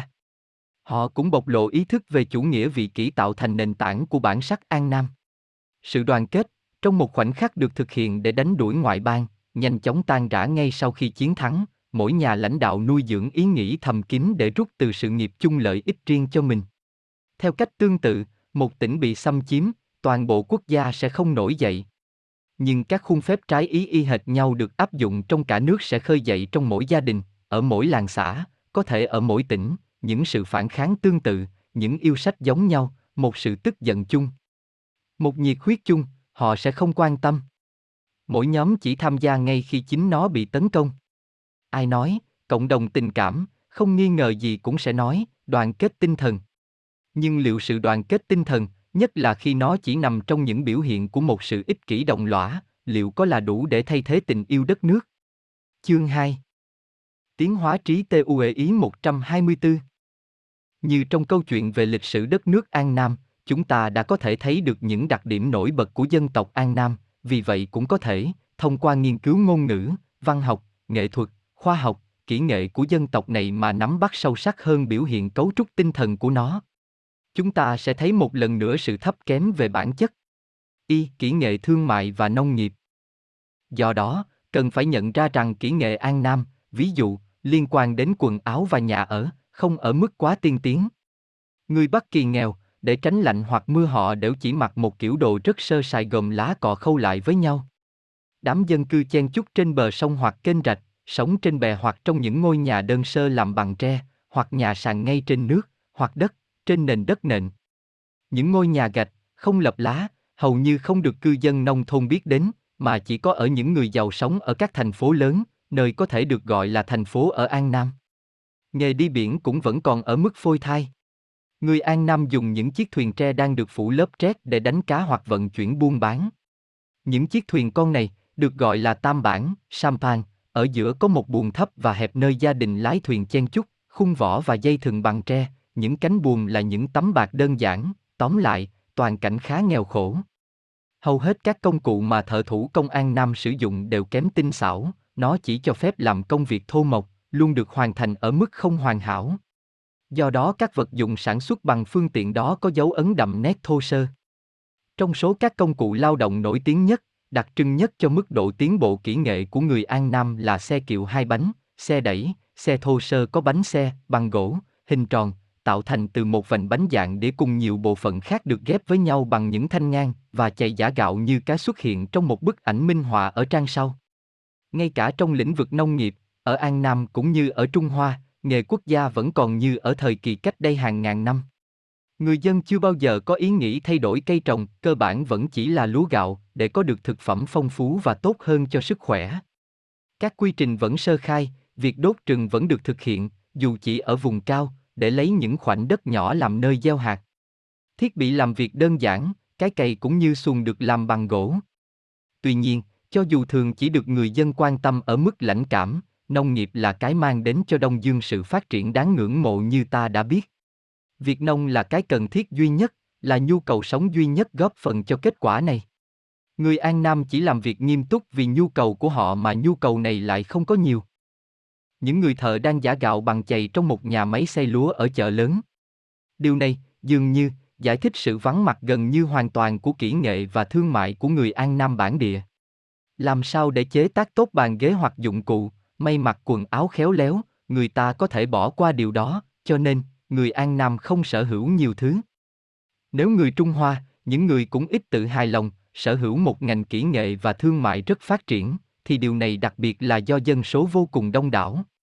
Thực tế, hầu như chỉ có các khu vực đô thị lớn như Quảng Châu, Thượng Hải, Bắc Kinh hội tụ các nhà kỹ nghệ và thương mại, sản phẩm tự nhiên của sự cạnh tranh lớn, cuộc đấu tranh khắc nghiệt để tồn tại. Ở đất nước mênh mông mà họ sinh sống, trái lại, người An Nam giữ sự thoải mái, mỗi gia đình sở hữu một cánh đồng và kiếm đủ để sống. Ngoài ra có rất ít hoặc không có thành phố nào ở An Nam, vì chúng ta không thể gọi đó là các thành phố, Sài Gòn, Hà Nội, Hải Phòng hoặc chợ lớn, vốn chỉ có tầm quan trọng đối với sự hiện diện của người châu Âu hoặc Trung Hoa.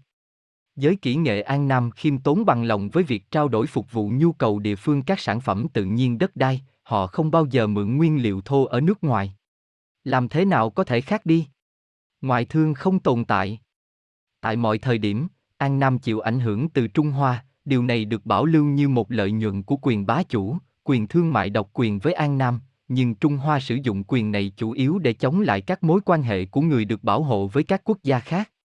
Theo luật, mỗi lần một con tàu mang theo cống phẩm của một quốc gia nước ngoài cập cảng, những người đến gặp để mua hàng hóa nước ngoài trước khi chính quyền cảnh báo và không chờ đợi nó được kiểm soát, cũng như những người sẽ chịu trách nhiệm bán hoặc mua hàng cấm cho người nước ngoài, tất cả sẽ được gửi đến phục vụ ở vùng biên viễn, điều 205. Cũng trong cùng điều luật này có các mục cấm xuất khẩu ngựa, động vật có sừng, sắt, lụa, vơ vơ. Do đó, trước cuộc chinh phục của người Pháp, ảnh hưởng của Trung Hoa đã đóng cửa tất cả các cảng biển An Nam trước hoạt động xuất, nhập khẩu.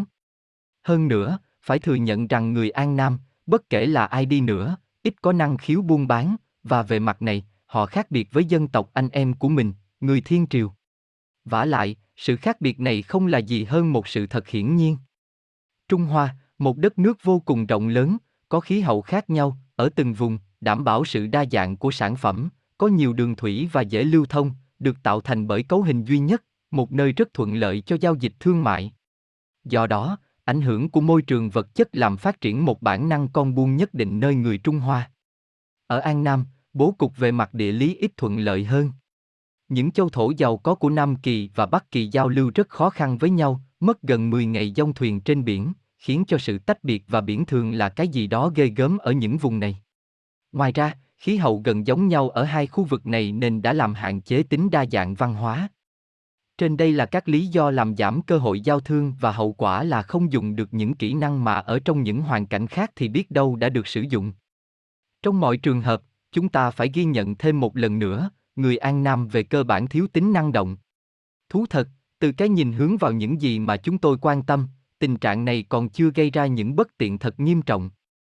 Nếu An Nam không hưởng được thịnh vượng kinh tế đáng kể, dĩ nhiên, như chúng ta thường nghe thấy, là hãy bỏ qua sự can thiệp của Pháp nếu không có các ngành kỹ nghệ lớn, ngoại thương phát triển, thì ít nhất là hầu hết cư dân có cuộc sống tương đối dễ chịu.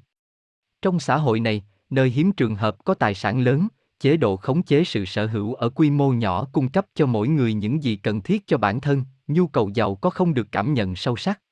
Người An Nam sống, giống như người được gọi là hiền nhân, trong một sự tầm thường vui vẻ. Hai, ngôn ngữ, chữ viết, văn chương, kịch nghệ.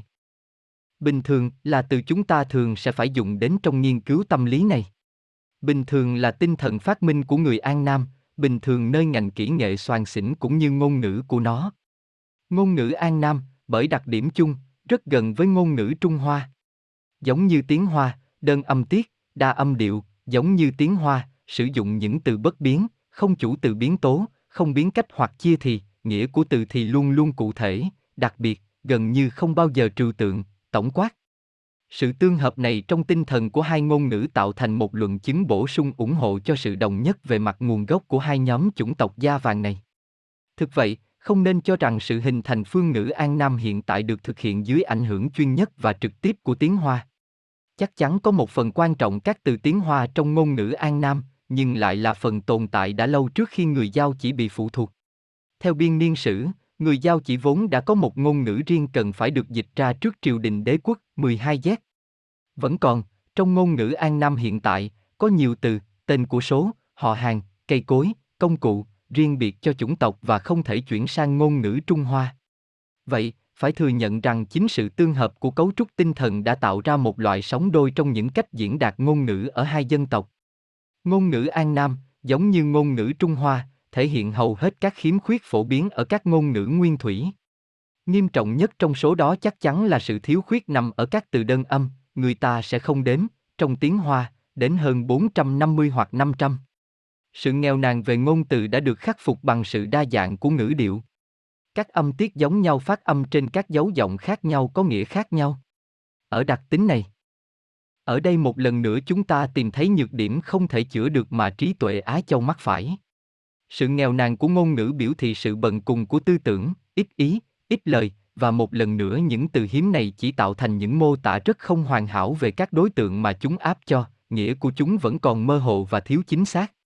Khi đứa trẻ, trong nghiên cứu của Tan, mở rộng từ cola đối với chocolate thành kẹo với hương vị tương tự và từ em bé với búp bê hoặc tượng nhỏ, và cứ tiếp tục tương tự như thế, tiếng Hoa và An Nam đã nhóm vào trong cùng một âm tất cả ý niệm có sự giống nhau nào đó giữa chúng, thậm chí xa vời. Và vì tâm trí luôn tiến lên một cách tự nhiên từ đơn giản đến phức tạp, từ cụ thể đến trừu tượng, họ đã sử dụng các thuật ngữ cụ thể để diễn tả sự trừu tượng. Hoàng đế thứ nhất trên cấp trên, Emperor Premier Audessus Superi, cặp mặt đối mặt đối diện trả lời, Pyre viết à viết Master and Fay Responder. Tương tự, trong tiếng An Nam, đại từ nhân xưng chỉ là biểu đạt phẩm cấp của người được gọi, từ này không như trong các ngôn ngữ châu Âu chúng ta, một hình dung từ trừu tượng, ngược lại, nó vẫn là một tên gọi cụ thể dành cho một cá nhân nào đó. Tôi, yeah, moi nghĩa là người hầu, và chỉ được dùng bởi những người có cấp bậc thấp. Tao, yeah, moi, đối với cấp trên, có nghĩa là chủ nhân. Ông, anh, vus, đó nghĩa là ngài, ông nội, anh cả. Em, lui, em trai. Các từ dần mất đi nghĩa sơ khai và cùng với đó là tính chính xác nguyên thủy của chúng, chúng sẽ sớm chỉ là những thuật ngữ mơ hồ với nội hàm ngày càng rộng và không có giới hạn cố định nào. Thêm nữa, sự mượn dạng lưng chừng của từ ngữ vốn đã đơn âm có thể trở nên khó nhận dạng bởi các phép biến đổi mới. Để bù đắp cho sự thiếu hụt ngôn ngữ, phải nắm tất cả cách sử dụng, sắp xếp xen kẽ danh từ, tính từ, đại từ hoặc động từ, tùy theo vị trí của từ trong câu, chứ không còn có diện mạo riêng lẫn tính cách xác định. Chữ đã trở thành biểu tượng, từ bấy giờ nó là ẩn ngữ.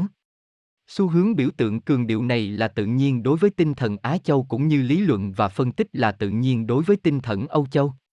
Chính phép ẩn dụ và so sánh đóng vai trò tiên quyết trong việc hình thành các từ tiếng Hoa và tiếng An Nam, được tạo thành không phải trên lý lẽ mà trên ví dụ, chúng trở thành một ngôn ngữ tuyệt đối quy nạp, trong đó không thể đặt ra vấn đề phân định danh từ, tính từ, đại từ hoặc động từ.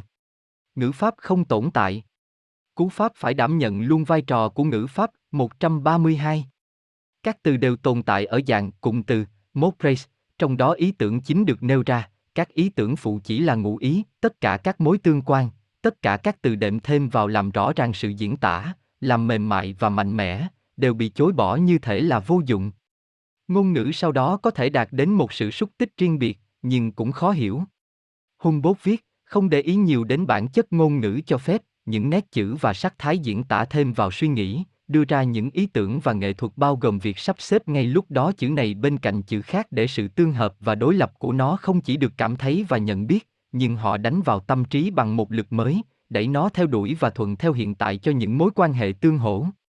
Từ đó sinh ra một thú vui rõ ràng độc lập với chính nền tảng lý luận và có thể được gọi là trí tuệ vì nó chỉ phụ thuộc vào hình thức và trật tự của ý tưởng 134. Ngôn ngữ biểu tượng này không khác gì một trò trí tuệ đơn giản mà chữ viết biểu ý sẽ làm cho tinh tế và thậm chí vô ích hơn. Tiếng Hoa và An Nam không có bản chữ cái, một phát minh như vậy tất nhiên phải cần đến tư duy phân tích. Thực tế, nó đòi hỏi một lượng đáng kể năng lực nhận xét để phân biệt, trong việc phát ra giọng nói, các nguyên âm và phụ âm, nghĩa là âm thanh và tiếng ồn. Người da vàng không có khả năng làm như vậy. Chữ viết của họ, giống như ngôn ngữ của họ, vẫn còn ở mức tổng hợp, dấu hiệu thể hiện cùng lúc cả âm tiết và ý tưởng, chữ tượng hình trộn lẫn âm thanh và hình ảnh, như nó trộn lẫn ý nghĩ với biểu tượng cụ thể của nó. Sự trừu tượng, để được tâm trí mê muội của họ nắm bắt, phải thể hiện ở dạng thức cảm, thực tế, có thể sờ thấy, nói bằng mắt nhiều hơn là trí tuệ. Khi muốn dịch ý tưởng về ngày, người ta đã ghép các chữ chỉ mặt trăng và mặt trời, chính là thông qua các nét đặc điểm của nhân, con người, mà ý tưởng con người được thể hiện. Sự tổng hợp ấu trĩ này, được sinh ra bởi một trí tuệ thô sơ, đã hình thành nên một kiểu chữ viết sơ khai và tạo ra ở người châu Á một số thói quen tư duy tai hại. Hệ thống biểu ý tạo cho họ kiểu cách bộc lộ ý nghĩ dưới dạng cảm giác, cứng nhắc, tâm trí của họ tái tạo hình ảnh chứ không phải là suy tưởng hoặc sáng tạo thật sự. Hình ảnh tinh thần, như đôi khi người ta gọi tính năng cồng kềnh này, hơn thế nữa, là đặc trưng của tâm trí không cao, giản tiện 135.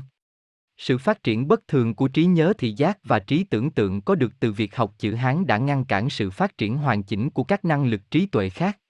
Thay vì giải thoát khỏi dạng trực quan để đạt đến ý tưởng thuần túy, tư tưởng thu lại trong phạm vi ký tự biểu ý, teo lại, hao mòn.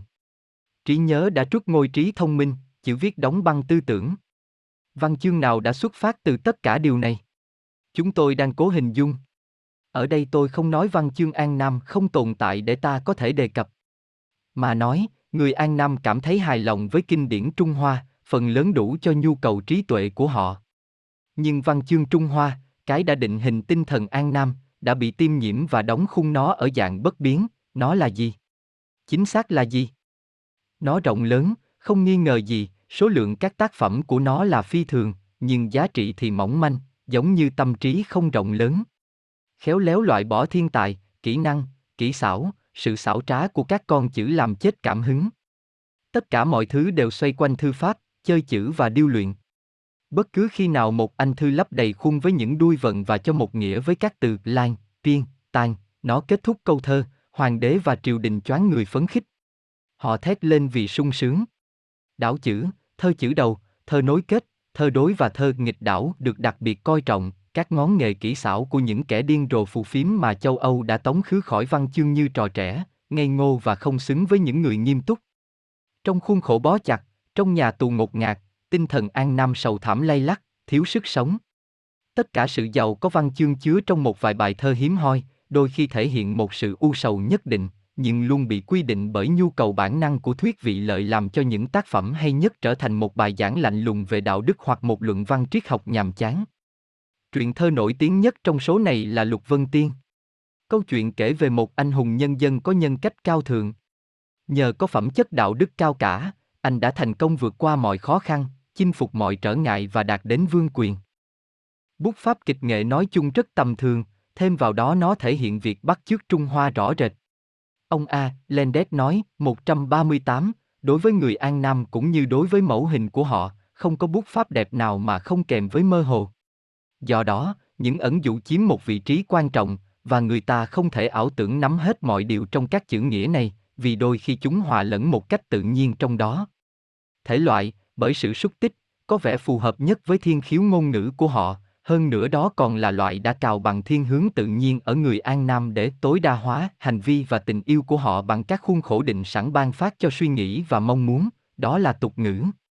Những câu tục ngữ xuất hiện rất nhiều ở An Nam, chúng ở nơi cửa miệng, được treo trên cửa và tường nhà 140.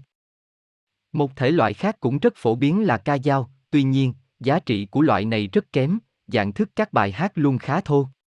Kịch nghệ ở An Nam xuất hiện khá là gần đây, hầu như du nhập nhờ người Trung Hoa, phải nhắc lại là rất khác xa sân khấu châu Âu của chúng ta. Nó vẫn còn trong giai đoạn sơ khai khi múa vũ bộ điệu, âm nhạc và thơ ca vẫn còn lẫn lộn. Vì vậy, chúng ta không mong thấy được trong các vở kịch của sân khấu An Nam hoặc Trung Hoa những hành động liên tục, khéo léo sâu chuỗi, còn ít phân tích tính cách hoặc nghiên cứu tập tục. Thông thường, không có tổng phổ kịch, thiếu những cảnh mạch lạc nối tiếp nhau bởi các trích đoạn dài về đạo đức hoặc triết học, giữa các tiếng hét loạn đả và các bài hát. Những cảnh này đôi khi theo một chủ nghĩa tự nhiên hoàn toàn, ngược lại lúc khác, họ đạt đến sự phóng túng điên rồ nhất, hiện hình thần diệu, hồn ma, thăng biến huyền bí, Đó là những cách thông thường được các tác giả kịch dùng đến. Bắc Kỳ, Hà Nội, các diễn viên kịch. Ký hiệu bản quyền P. Điêu Ulet, ảnh xuất bản năm 1892. Người ta thấy xuất hiện ở đó sở thích tự nhiên của người An Nam nở rộ hoàn toàn, phi thực tế và ước lệ. Chính kịch An Nam, giống như chính kịch Trung Hoa, tuồn thiên về thần tiên hơn là chính kịch. Maurice Curran nói, người châu Âu chỉ có thể thấy sự chuyển đổi cảm xúc của con người trong một âm điệu mới lạ. Mũ và áo giáp vàng, những chiếc lông dài lắc lư trên đầu của các chiến binh, tua viễn ngọc trai trên trán của phụ nữ, khuôn mặt của một số diễn viên được vẽ và hóa trang một cách tuyệt vời, quần áo sáng bóng và lạ thường, lúc chậm rãi, lúc vội vã, không bao giờ tự nhiên, âm lượng với tông rất cao hoặc rất thấp, những giai điệu được hát với giọng kim sắc nét, âm nhạc cuồng nộ không ngừng, tất cả bộ máy quy ước này có một hình ảnh kỳ lạ và tuyệt vời. 3. Nghệ thuật và khoa học Hầu hết các nỗ lực nghệ thuật của người An Nam vẫn còn thấp kém, rất ít trường hợp hoàn toàn thoát khỏi các hình thức sơ khai. Sự hoàn hảo của giác quan, sự nhạy cảm cực độ là những phẩm chất cần thiết cho mọi nghệ sĩ, đó chính xác là những điều thiếu ở người Á nói chung. Thiếu thăng hoa cảm xúc và kém tưởng tượng sáng tạo có thể thấy trong tất cả biểu hiện nghệ thuật An Nam hoặc Trung Hoa. Gần như tất cả người An Nam đều biết chơi một nhạc cụ nào đó, nếu anh ta không phải là một anh lái đò nghèo hay một nông dân chất phát, chỉ cần sở hữu một cây vĩ cầm hay sáo là anh ta đã biết tạo ra thanh âm làm mê say những lúc giải trí. Nhưng sở thích sống động này chưa bao giờ được hoàn thiện, vì vậy không thể nói rằng họ tạo ra, nói cho đúng, những kiệt tác. Tác phẩm của các nhà soạn nhạc An Nam chỉ là một vài bài hát bình dân, không phải không lôi cuốn, đó là sự thật, nhưng điều thức của nó, không ngừng lặp đi lặp lại, thường không phong phú. Âm nhạc vẫn có vai trò trong các buổi biểu diễn kịch, nhưng nó hay lẫn với âm thanh và không giống với nghệ thuật mà chúng ta biết ở châu Âu. Không như âm nhạc, kiến trúc, điêu khắc và hội họa thực sự có phát triển. Tác phẩm điêu khắc chỉ tồn tại vài họa tiết trang trí, luôn giống nhau, sao chép thành nhàm chán, truyền từ thế hệ này sang thế hệ khác, không có nghĩa còn nguyên bản, được mượn từ Trung Hoa hoặc Nhật Bản. Vẫn còn nhiều vị Phật hoặc các thần linh, bằng gỗ, đá hoạt động, ít nhiều tái tạo hoàn hảo của hai hoặc ba nguyên mẫu bất biến, một mình đại diện cho hầu hết bức tượng của người An Nam. Bao nhiêu con rồng quái dị, chủ đề trang trí xuất sắc ở Viễn Đông, cho thấy sự mềm dẻo đáng kinh ngạc trong các nếp gấp và đường lượng sóng ma mị, chừng ấy các nhân vật theo phong cách của nhà điêu khắc, bày ra, trong tư thế của chúng, sự cứng nhắc kém tự nhiên, nặng nề thiếu thanh thoát. Ở đây chúng ta lại thấy sự bất lực trong trí tưởng tượng của người An Nam ở giới hạn thực tế, ở việc nhận rõ nó giữa ảo ảnh và ước lệ. Nặng thêm bởi khiếm khuyết trí tuệ này, sự ấu trĩ thiếu hoàn hảo trong kỹ thuật tạo ra những hình tượng gian dở, dị dạng. Trong nghệ thuật An Nam, văn chương hoặc nghệ thuật tạo hình, không có trung gian giữa chủ nghĩa hiện thực thô sơ và chủ nghĩa lý tưởng điên cuồng nhất. Người nghệ sĩ muốn sao chép thì tự nhiên bắt chước mù quáng, tái tạo một cách vô tình vẻ đẹp và sự xấu xí của nó, tiếp cận sát nhất với chân lý hoặc cái mà họ tin là chân lý, với sự giống nhau, chính xác đến từng chi tiết. Nhưng ngay khi họ từ bỏ khuôn mẫu của mình, họ dấn thân đắm mình vào xu hướng tượng trưng đồng bóng nhất. Họ không bao giờ biết cách tạo ra sự thỏa hiệp giữa thiên nhiên và lý tưởng, cái mới thực sự là nghệ thuật. Cái nhu cầu đối với sự chính xác này, bao gồm việc tưởng tượng các vật thể đúng như chúng hiện hữu, đại diện cho chúng hoàn toàn, trong tất cả dáng vẻ cùng một lúc, trong một từ, sự bất lực trong việc tự giải thoát khỏi thực tế vật chất, trong số những hiệu ứng khác, dừng lại gần như hoàn toàn sự phát triển của nghệ thuật họa hình. Họa sĩ An Nam không bao giờ có bất kỳ khái niệm nào về phối cảnh. Tất cả các vật hiện lên y hệt nhau khi nhìn từ cùng một góc, cùng một ánh sáng, với cùng bề nổi, ở cùng một khoảng cách, trên cùng một mặt phẳng.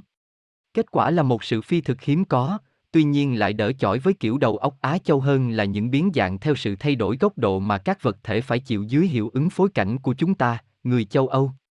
Làm tranh ở An Nam Họa sĩ cũng không biết làm thế nào để phối màu theo các sắc độ khác nhau để tạo khối lập thể, sự tương quan giữa màu sắc, các thiết kế bố cục khác nhau, họ bỏ qua nghệ thuật phối hợp màu sắc hài hòa tinh tế, họ thích những tông màu nhạt và rực rỡ, những sự đối lập dữ dội. Kiến trúc cũng ít tiến bộ. Điều này dễ hiểu ở một đất nước mà hầu hết các ngôi nhà vẫn được xây dựng bằng tre. Chỉ có những ngôi đền và cung điện được xây dựng bằng gạch. Hơn nữa, họ tái tạo, trong đường lối chung, dạng ngôi nhà mái lá, không có trần, cửa sổ và thường không có tầng lầu. Đồng nhất là quy tắc, ai nhìn thấy một ngôi chùa An Nam xem như đã thấy tất cả, hoàng cung tự nó không khác với mô hình chung. Tuy nhiên sự đơn điệu này đôi khi được sửa chữa bởi sự phong phú của các trang trí bên ngoài, mái nhà và mặt tiền được trang trí bằng thạch cao hoặc bằng đá, và các cột chống bằng gỗ đôi khi được chạm khắc khéo léo. Một ngành nghệ thuật hưng thịnh ở An Nam vài thế kỷ trước là đồ đồng, có lẽ được du nhập từ Trung Hoa.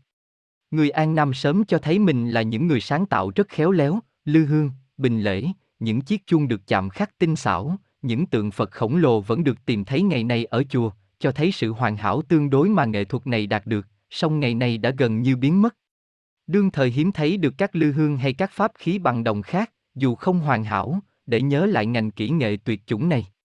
Gốm sứ cũng một thời rạng danh ở đất nước An Nam. Men lam của Huế và gốm men rạng của nó vẫn nổi tiếng, cũng như những tranh vẽ men sứ.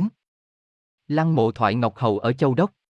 Để được hoàn thiện, hãy nói thêm rằng người An Nam còn biết đến nghệ thuật sơn mài, khảm xa cư, bên cạnh đó, họ còn là những thợ thêu tỉ mỉ, thợ kim hoàng kiên nhẫn và khéo léo, nhưng thêm nữa, trong mọi thứ họ luôn thể hiện cùng một thói quen, cùng một sự lười biếng, cùng một thiếu sót. Sự thờ ơ, không có sáng kiến, không có tinh thần sáng chế, họ chưa bao giờ là người sáng tạo. Họ có thể làm được dưới một sự chỉ dẫn thông minh để biết cách bắt chước sao cho gần như hoàn hảo. Họ có tài năng nhất định, nhưng không bao giờ là thiên tài. Cuối cùng chúng ta sẽ nói gì về sự phát triển khoa học ở người An Nam? Liệu chúng ta có thể dùng danh xưng khoa học cho những trò lừa đảo không? Những màn chim tinh học, thuật gọi hồn hay y thuật phù thủy? Những thứ có thể gọi cách khác là chuyện hoang đường hay điều ngụy tạo, khi những tuyển tập truyền thuyết trở thành lịch sử hoặc một mớ điều mê tín dị đoan nhưng lại trở thành lời giải thích cho thế giới tự nhiên. Người An Nam thì phải chấp nhận, họ yêu thích nghiên cứu và nghiên cứu lâu dài, đó là công việc kiên nhẫn và tỉ mỉ nhưng khuyết đi ý thức phê phán, thiếu đi trí tưởng tượng sáng tạo và tinh thần khoa học. Đối với họ, trí nhớ là tất cả trí thông minh, khoa học chỉ là uyên bác, triết học chỉ là thể thức. Vào năm 1875, tác giả của một tổng quan về các tập tục và phong tục của Vương quốc An Nam đã viết rằng, có nho sĩ và quan chức thậm chí còn không biết thiên triều ở đâu. Họ tính có 18 vương quốc trên khắp mặt đất, và phần còn lại là sào huyệt của cường đạo và hải tặc. Bấy giờ, 18 vương quốc này là 18 tỉnh của đế quốc, mà họ có biết ít nhiều lịch sử nhưng không quan tâm đến vị trí tương ứng. Đối với lịch sử của đất nước họ, thuần là truyền thống, không có chứng tích văn bản, còn trong biên niên sử thì có đoạn, đối với pháp luật học, có 12 tập luật của Trung Hoa, người ta không biết bình luận về nó, người dân không được phép tiếp cận và các quan lại hiếm khi đọc chúng. Trở lại với tác giả ở trên, Nho Gia, trên thực tế, không biết về các định luật nhiều hơn là trẻ em, các nghệ nhân và những người lao động của đất nước ông. Ông thấy trong các kinh sách nói rằng có một chất lỏng tối cao, có hai yếu tố tâm và dương, một là hoạt động và sức mạnh, cái còn lại là sự yên tĩnh, yếu đuối và trơ ì, rằng hai yếu tố hợp nhất với nhau đã tạo ra vạn vật, thông thường nó biến thành năm yếu tố, thủy, hỏa, mộc, kim, thổ, nước, lửa, gỗ, kim loại và đất, và đó cũng chính là năm hành tinh, rằng có ba loại quan hệ biểu thị trật tự xã hội, tam cương, và ba thiên thể vĩ đại. Mặt trời, mặt trăng và trái đất, có bốn phương và bốn mùa. Ngũ thường, năm hành vi, ứng với năm loại quan hệ với năm đối tượng của nhà vua, thần dân, chồng và cha mẹ, anh lớn và em nhỏ, bạn bè, rằng có sáu mạch chính và sáu khoảng thời gian, lục giáp, bảy hợp hoặc hòa hợp, đông, tây, bắc, nam, trên, dưới, giữa, tám đơn vị âm lịch, chín trật của phẩm tước, cửu phẩm. 18 vương quốc và 28 chòm sao, bên cạnh đó, ông tìm thấy một số châm ngôn thông thái và trật tự đúng cho một xã hội, chỉ vậy thôi. Chúng ta đã nói rằng từ đâu mà phần nào sinh ra sự thấp kém của nghệ thuật và khoa học An Nam, một sự thấp kém tương ứng với tâm trí, một khiếm khuyết trí tuệ cơ bản. Nhưng nguyên nhân này không một mình nó tạo nên tác động. Nó được hỗ trợ bởi một ảnh hưởng toàn năng, là tôn giáo. Chúng ta có thể nói một cách hợp tình hợp lý rằng chính tôn giáo đã tạo ra nghệ thuật An Nam, đã truyền cảm hứng cho các họa sĩ, nhà điêu khắc, kiến trúc sư.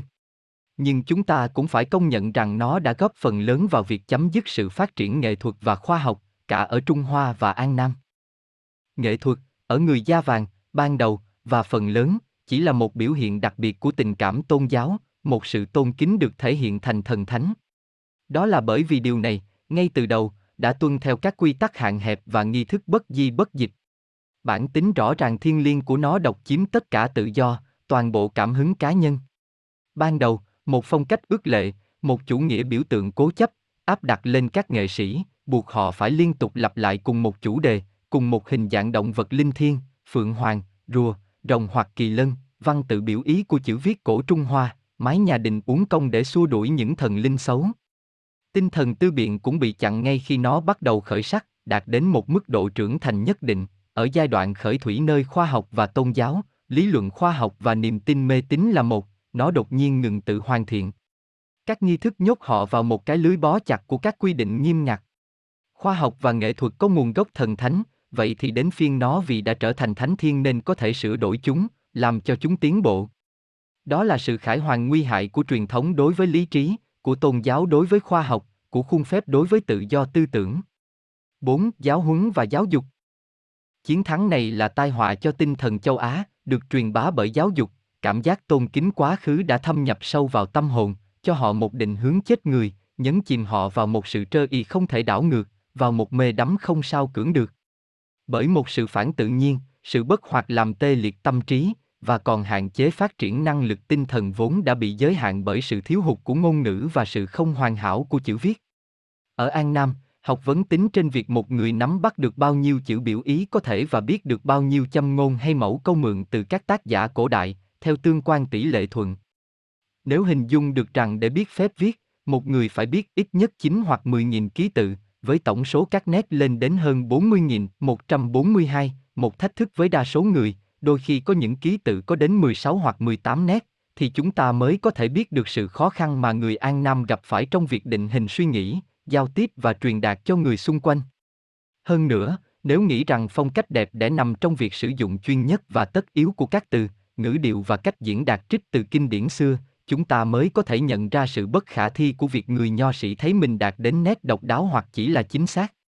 Hầu như không thể dịch các tác phẩm triết học hoặc khoa học của chúng ta sang tiếng An Nam hoặc tiếng Trung Hoa, một ý tưởng trừu tượng như vậy, một từ mới và chưa biết, sẽ buộc phải dùng đến lối nói vòng vo và các cụm từ làm cho văn phong trở nên nặng nề, làm tổn hại đến sự tường minh và có thể đến cả nội hàm chung của văn bản.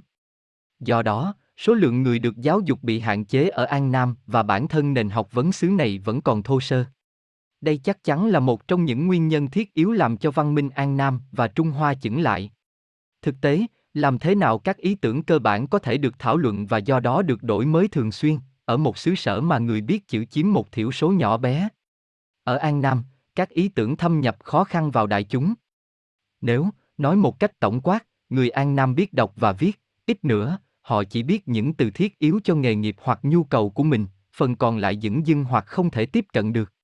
Cũng hầu như không có văn học viết, ít sách vở, không báo chí, phát triển trí tuệ gần bằng không, tiến bộ là bất khả thi, tất cả đứng yên bất di bất dịch. Bỏ bê việc cố gắng khắc phục tình trạng này, người Trung Hoa và An Nam làm nó trầm trọng hơn. Có thể tin rằng họ thích nhân lên những trở ngại, gây ra những bó buộc mới cho sự phát triển tinh thần. Các chế định quan trường đặc biệt tạo ra những ảnh hưởng trầm trọng nhất và ngăn chặn trong thời gian dài toàn bộ sự vươn lên của trí tuệ. Chúng tôi đã ghi nhận ở người An Nam cái sở thích với chức việc công. Nghề này thỏa mãn tình yêu quyền lực, phỉnh định thiên hướng của họ, đưa đến sự trơ ì và phù hợp với sự thiếu sáng tạo của họ.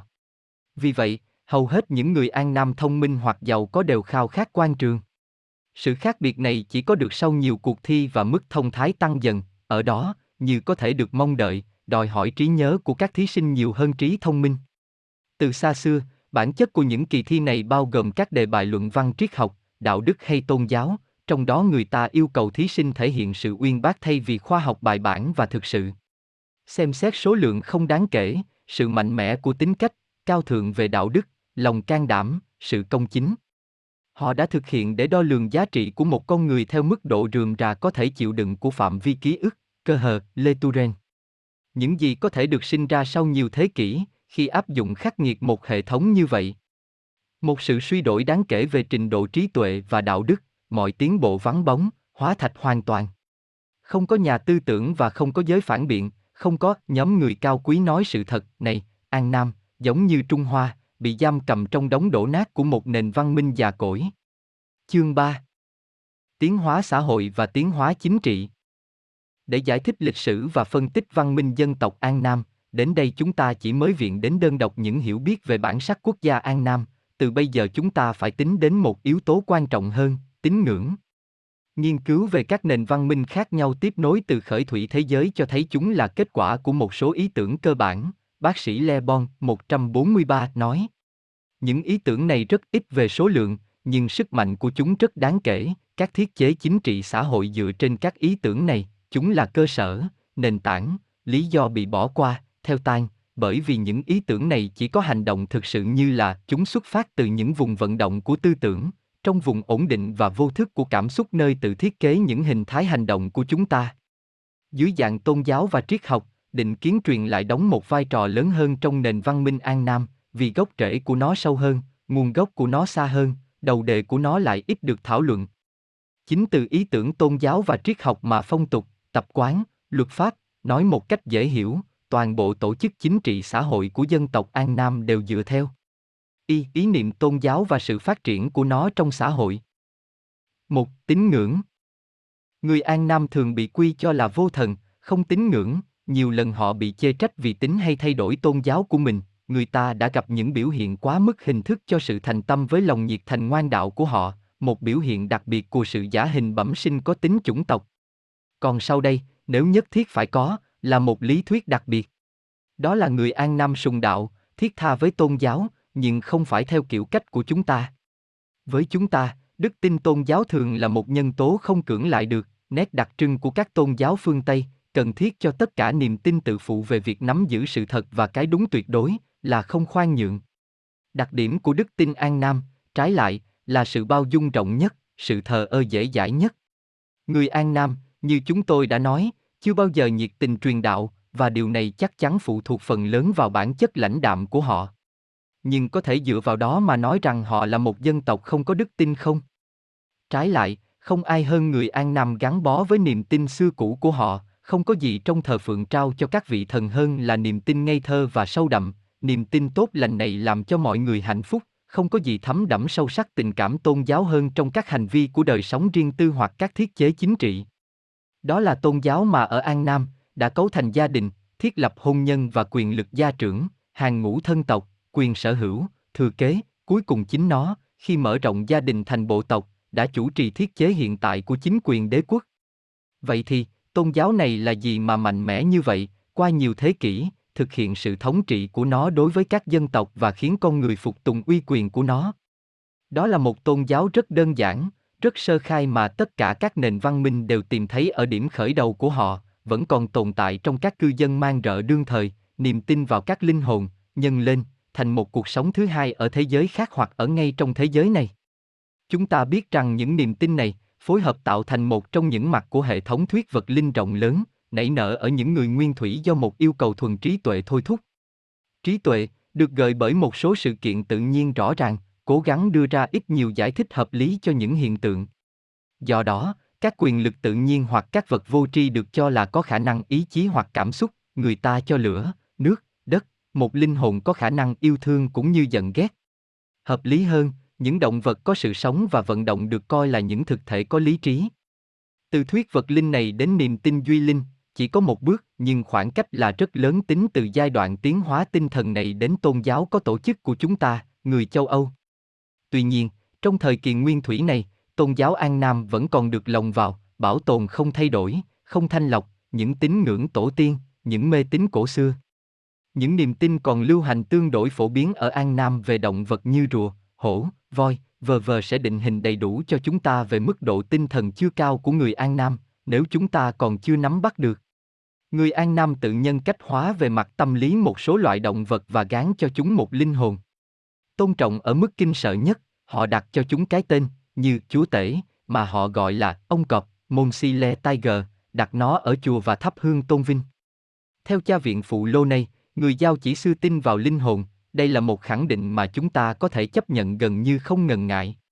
Ông nói, choáng ngợp với cảnh tượng kỳ diệu của thiên nhiên, khắp mọi nơi cho chúng ta thấy các lực lượng bí ẩn luôn hoạt động, người giao chỉ kết luận về sự tồn tại của những tạo vật siêu đẳng có sức mạnh tạo ra những hiện tượng không thể giải thích này. Đối với những tạo vật siêu đẳng này, họ gán cho những phẩm chất và khuyết điểm của con người, đồng thời thêm vào những sở thích liên quan đến chức năng của chúng. Linh hồn của những ngọn núi phải thật khủng khiếp và đáng sợ, của thung lũng và dòng suối, là duyên dáng và ngọt ngào. Những người dân này cũng có những ngôi đền nơi họ hiến tế cho các thần linh bất tử, đại diện hoặc hành động theo ý muốn các thế lực tự nhiên và thu nhận điều lành hoặc xoay chuyển sự tức giận.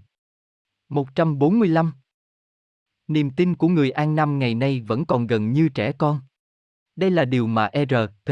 Kadir nói về họ, ngoại trừ ý tưởng về thiên đàng, trời, xuất hiện mơ hồ trong ý thức và ngôn ngữ của người An Nam như một thực thể ít nhiều mang tính cá nhân, thống trị thế giới và phán xét hành động của con người, thế giới siêu nhiên bị thu hẹp lại thành thần, những thần linh tốt, những kẻ bảo vệ làng mạc, là chủ thể thờ phượng công cộng và ma. Từ ma trong tiếng An Nam chỉ xác chết con người và linh hồn leo lắc sau khi chết được cho là vẫn còn trong lăng mộ, hoặc lang thang khắp nơi trong cõi trần, khi xác chết không được chôn cất, nó còn chỉ những linh hồn xấu xa. Hai nghĩa sau cùng có thể lồng với nhau, hoặc là nhân quả của nhau, vì người ta tin rằng, những linh hồn bị bỏ rơi cũng được phú cho những quyền lực siêu nhiên mà chúng thường sử dụng để làm phiền nhiễu người sống, cho đến khi chúng được an ủi, bằng cách chôn cất xác chết hoặc bằng các lễ vật thường lệ. Có rất nhiều loại ma. Ma ra, ma già, dưới nước và dường như trong tâm trí người dân đó là hồn những người chết đuối mà thi thể không được chôn. 146. Do đó, người An Nam tin và còn tin vào sự bất tử của linh hồn, vào sự tồn tại của nó trong cõi vĩnh hằng. Linh hồn, theo họ, giữ lại ký ức về tình trạng ban đầu của nó, nó yêu, ghét, vui hay buồn, tốt lành hay ác ý, tùy theo việc nó được chăm sóc hay bỏ bê. Họ cũng tin, ví dụ về ma ra, ma gia, là bằng chứng rằng hồn không tách khỏi xác và bị nhốt cùng với xác trong mộ. Linh hồn không có nơi cư trú sống lang thang, cảm thấy bất hạnh và trở nên hung ác với con người. Vì vậy người ta phải chôn cất thi thể một cách trang trọng, không có món quà nào được cha mẹ già đánh giá cao hơn một cổ áo quan đẹp để được những đứa con hiếu thảo tặng. Trước hết, họ hạnh phúc khi nghĩ rằng sau khi chết, hồn và xác họ sẽ được chôn cất chắc chắn. Như đời sống trần thế, thân xác có những nhu cầu cần đáp ứng, nên người chết cần thức ăn, cần người hầu, những đồ vật quen thuộc, ngựa, kiệu. Lịch sử không cho chúng ta thấy phong tục đòi hỏi quá như ở Ấn Độ, phong tục Ấn Độ giáo có liên quan nhiều đến phong tục An Nam, như là quá phụ và người hầu đi theo xuống mộ cùng người chồng hoặc chủ nhân quá cố. Trong mọi trường hợp, người An Nam bảo tổn các nghi thức tang lễ, những thực hành dường như được chứng minh là đã tồn tại trước đó với các quy tắc tương tự. Ngày nay người ta còn đốt trên mộ những hình nộm của người, voi, ngựa, những nén vàng và bạc rồi sẽ đồng hành với thân xác trong thế giới khác. Thức ăn được đặt trên mộ, thỉnh thoảng người ta còn đặt vào quan tài những món đồ chuẩn bị cho cuộc hành trình cuối cùng. Những niềm tin này ngay từ sớm đã sinh ra các quy tắc cụ thể, được ban hành trong bộ luật, gia long, và có chế tài xử phạt bằng các hình phạt nghiêm khắc. Các nghi thức quy định chôn cất thi thể và hỏa táng chỉ được phép trong trường hợp cái chết xảy ra ở những vùng rất xa và con cái tuyệt nhiên không có phương cách nào đem quan tài trở về. Trong tất cả trường hợp khác, hỏa táng hoặc ném xác cha mẹ xuống nước là một tội bị phạt 100 trượng. 14 Z Các nghi lễ cũng quy định việc dân cúng các bữa ăn cho tổ tiên gia đình vào những thời điểm nhất định trong năm. Trước Tết, 148 chích lâu, phải chăm sóc dọn dẹp mồ mã, đêm giao thừa, phải chuẩn bị một bữa ăn và dân cúng thức ăn trên bàn thờ tổ tiên. Theo lễ nghi này trong ba ngày Tết, phải đặt thức ăn như một phẩm vật trước tất cả bàn thờ, từng ngày, thay mới vào những giờ ăn hàng ngày. Như vậy một tục lệ thờ phượng thực sự được thiết lập, một tôn giáo chân chính mà những giáo điều đã tồn tại qua thời gian, những nghi lễ vẫn được người dân An Nam thực hành một cách trung thành. Việc sùng bái tổ tiên có các lễ nghi, lễ hội, hiến tế, cầu nguyện của nó. Khi cúng tế bàn thờ, chủ gia đình, mặc quần áo đẹp nhất, trước mặt các thành viên của gia đình, tĩnh tâm sâu lắng, rót ba chén rượu và thì thầm với chính mình, hôm nay là ngày dỗ của ông tôi, tôi mời tất cả ông bà cố, ông, bà, chú, dì đến tiếp nhận lễ mà con cháu thành kính dân cúng. Nói điều đó, ông ta quỳ lạy sáu lạy, rót thêm rượu vào cốc, rót trà và vái ba vái. Sau đó, người dân lễ tế hoàn thành nghi lễ dân hương bằng cách thắp lên những cây nhang thơm ngát cắm sẵn trên bàn thờ, và ông ta nói, tôi là. Ông ta đọc tên và họ của mình, hôm nay ngày dỗ của ông tôi, tôi thắp nén nhang cầu nguyện cho linh hồn ông trở về cõi dương để tận hưởng và bảo vệ con cháu. Sau đó, ông ta thực hiện các nghi lễ tế rượu bằng cách lấy chén rượu rưới xuống nền nhà, lặp lại lời khấn như trước, tôi cầu nguyện cho hình bóng tổ tiên tôi. Sau đó, người cúng tế phải tĩnh tâm, cố gắng tưởng tượng ra sự hiện diện của tổ tiên đến ngự ở bàn thờ và dùng bữa. Sau đó, ông ta phải lạy bốn lạy, quỳ xuống, rót đầy hoặc nhờ trợ tế bên phải rót đầy ba chén rượu và cúi lạy hai lần cho mỗi lần rót. Những nghi lễ này hoàn tất, người chủ tế rót trà hoặc nhờ người hầu lễ bên trái rót thêm rượu vào chén. Nghi lễ mới này, được gọi là mời uống hoặc ăn, kết thúc bằng bốn lạy thành nghi lễ tạm biệt. Chúng ta thực sự thấy sự hiện hữu của một tôn giáo nhưng cũng phải nhận ra rằng tôn giáo này khác nhiều so với hầu hết những tôn giáo được thực hành bởi những tín đồ khác. Trong khi Kitô giáo, Phật giáo hay Hồi giáo có một vị thượng đế duy nhất mà mọi người đều có thể tôn thờ, thờ cúng tổ tiên là đặc biệt đối với một gia đình duy nhất, là trọng trách chỉ dành cho nam giới, chỉ có thể được thực hành bởi các thành viên của chính gia đình. Sự thờ phượng người chết chủ yếu có tính gia đình. Người An Nam không như Kitô hữu hay tín đồ Hồi giáo, có nghĩa địa lớn chung cho một giáo xứ, xóm đạo hay một nghĩa trang bình thường, ngôi mộ của người An Nam nằm trong phạm vi gia đình, tổ tiên tiếp tục sống giữa những người thân của mình, bảo vệ họ bằng sự hiện diện vô hình của mình, là thiên thần hộ mệnh. Chúng tôi đã nói rằng vị tư tế của tôn giáo này là người cha của gia đình, một mình ông, trừ phụ nữ và trẻ em, phải giao tiếp với những vong linh tổ tiên, chỉ mình ông ta có thể thực hành các nghi lễ, dạy chúng cho con trai cả, vì đặc điểm của tôn giáo gia đình này là chỉ được truyền từ năm sang năm. Không nghi ngờ gì nữa, phải thấy đó là ảnh hưởng của một niềm tin cổ xưa theo đó nguồn gốc phát. Sinh chỉ nằm ở người cha. Tính cách thờ cúng đặc biệt này sẽ có tác động quan trọng trong tổ chức gia đình. 2. Gia đình Trong nghiên cứu tín ngưỡng, tôn giáo của dân tộc An Nam, chúng tôi đã thấy gia đình là một nhóm cô lập, tự trị, độc lập với các nhóm khác, có những vị thần riêng, có các hoạt động thờ cúng đặc biệt, có lăng mộ, nhà thờ, temple, bàn thờ của riêng nó. Chúng ta sẽ tìm thấy ở hầu hết thiết chế của dân An Nam cùng một nhu cầu liên kết, đó là tinh thần tập thể, đặc biệt với các chủng tộc da vàng đã được chỉ ra trong chương trước. Vậy, điều gì nối kết mạnh mẽ đến mức đoàn kết chặt chẽ các thành viên của cùng một nhóm? Có phải chỉ là bản năng xã hội hay cảm giác bị cô lập yếu đuối và sức mạnh tập thể? Nó vẫn là tình cảm tự nhiên, sức mạnh gia đình hay hôn nhân. Là mỗi thứ một ít, điều này không cần phải nghi ngờ gì thêm, nhưng vẫn có, và nhất là, mang đậm tính tôn giáo, cái mà chỉ mình nó kết nối con người, relegate. Gia đình An Nam là một ban hội tôn giáo, như vậy, nó hoàn toàn khép kín, để tham gia vào đó phải qua một lễ nhập môn thực sự. Cô dâu, một người ngoài đối với sự thờ phượng của người chồng tương lai, không phải là một phần của gia đình anh ta cho đến sau khi có sự thừa nhận của hôn nhân. Tương tự, sau khi kết thúc buổi lễ, cô không còn được tính là thành viên trong gia đình cũ của mình nữa và không thể đòi hỏi thừa kế của cha mẹ cũ. Luật đặt ra theo cùng một nghĩa và vì những lý do tương tự, liên quan đến con trai riêng và con trai nuôi, theo cùng một tinh thần, nó đặt ra các mức độ khác nhau của mối quan hệ và quy tắc các quyền đối với sự thừa kế, đó là không phải theo dòng dõi, mà theo quyền tham gia thờ cúng gia đình. Từ bây giờ, điều cấp bách phải biết đâu là đặc điểm chủ yếu của toàn bộ hành động nhằm giới thiệu một thành viên mới vào gia đình. Trên thực tế, hôn nhân và việc nhận con nuôi là các phép tắc phải thực hiện trước sự hiện diện của những ai ủng hộ, nghĩa là tất cả thành viên gia đình tập trung trước bàn thờ tổ tiên. Nghi lễ kết hôn, ngày nay người ta quy cho người Thảo là các môn đồ của khổng tử, là sự kết hợp hai người họ tộc khác nhau, để thờ tự bên trên là tổ tiên trong nhà thờ, và bên dưới, họ sản sinh những thế hệ tiếp theo. Đảm bảo sự thờ phượng lưu truyền là mối quan tâm chính yếu trong các hành vi đời sống an nam. Hôn nhân, có tầm quan trọng nhất trong tất cả hành vi này, là việc được cử hành rất trọng thể. Theo Luro, hôn nhân được đặt ra, từ thời cổ đại, có sáu nghi lễ khác nhau. Ngày nay chỉ còn lại ba, được mô tả trong gia lễ hoặc kinh lễ. Một, lễ chọn, hay nạp thái yêu cầu kết hôn được chuyển tải bằng thư. Buổi sáng ngày gửi thư này phải thông cáo cho tổ tiên. Bởi vậy, người cha, trước bàn thờ đã được thắp nến, quỳ lạy bốn lạy. Vừa rót rượu, ông quỳ xuống, đọc một tờ sớ thông báo cho tổ tiên về lời cầu hôn. Sau đó, ông quỳ lạy bốn lạy, đốt tờ sớ, ông bỏ thư trong hộp có thể ghi tên, tuổi và ngày sinh con trai ông.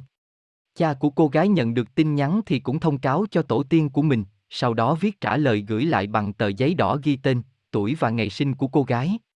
Cha chàng trai đọc thư trả lời, ông thắp nến, hương trên bàn thờ, mở tủ, nơi đặt những bài vị tổ tiên, tự mình quỳ lạy bốn lạy, đọc một tờ sớ thông cáo cho tổ tiên và lại quỳ lạy. Hai, lễ nạp tệ, hay nạp trứng, tức tặng vật phẩm thường dùng. Khi người ta xem quẻ, thấy thuận lợi, họ đem sính lễ đến, là vải vóc hoặc các đồ vật khác, nhằm thể hiện ý định chắc chắn thực hiện cuộc hôn nhân. Một lá thư nữa được trao đổi để xác nhận ý định của cả hai bên, và người chủ mỗi gia đình thông cáo, theo cách được nói ở trên, cho tổ tiên của ông về tất cả các bước thực hiện. 3. Lễ thân nghinh, đám cưới.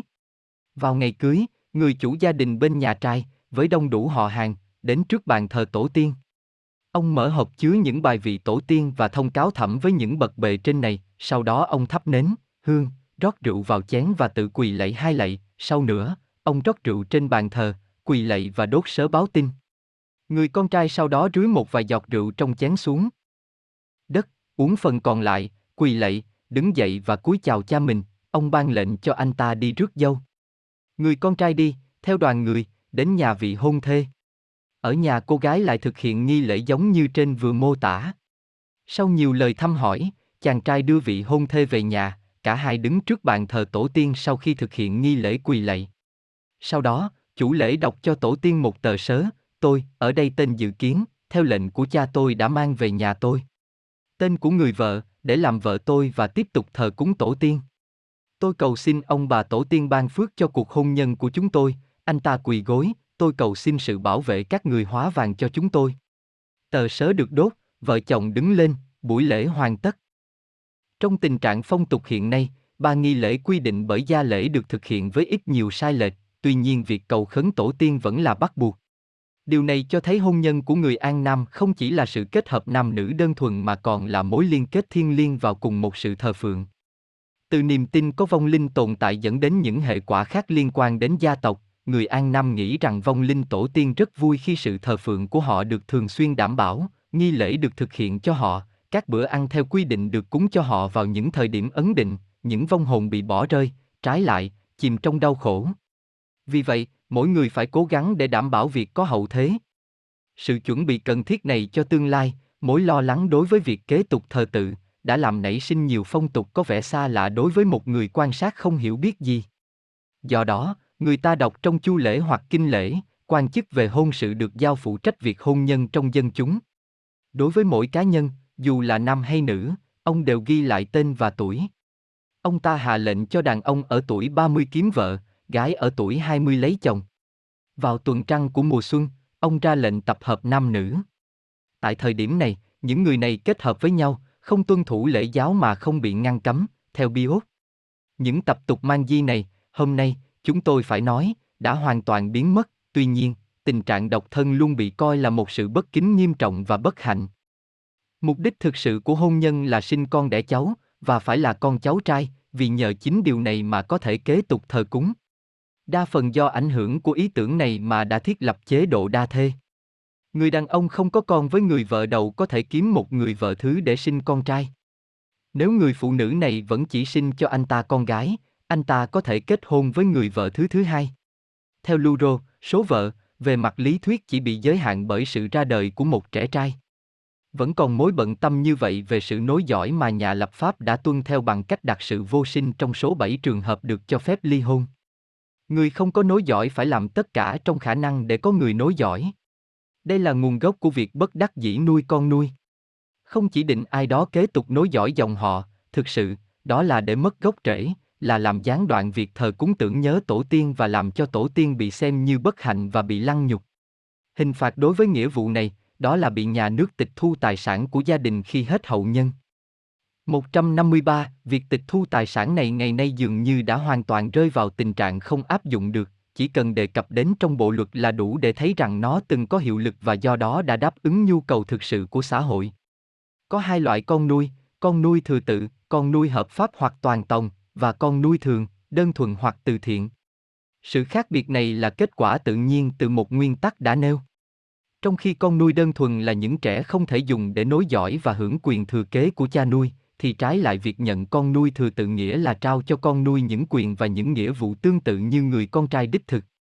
Nếu việc nhận con nuôi thường hoàn toàn tự do, thì việc nhận con nuôi thừa tự có các quy tắc nghiêm ngặt và có thể bị xử phạt.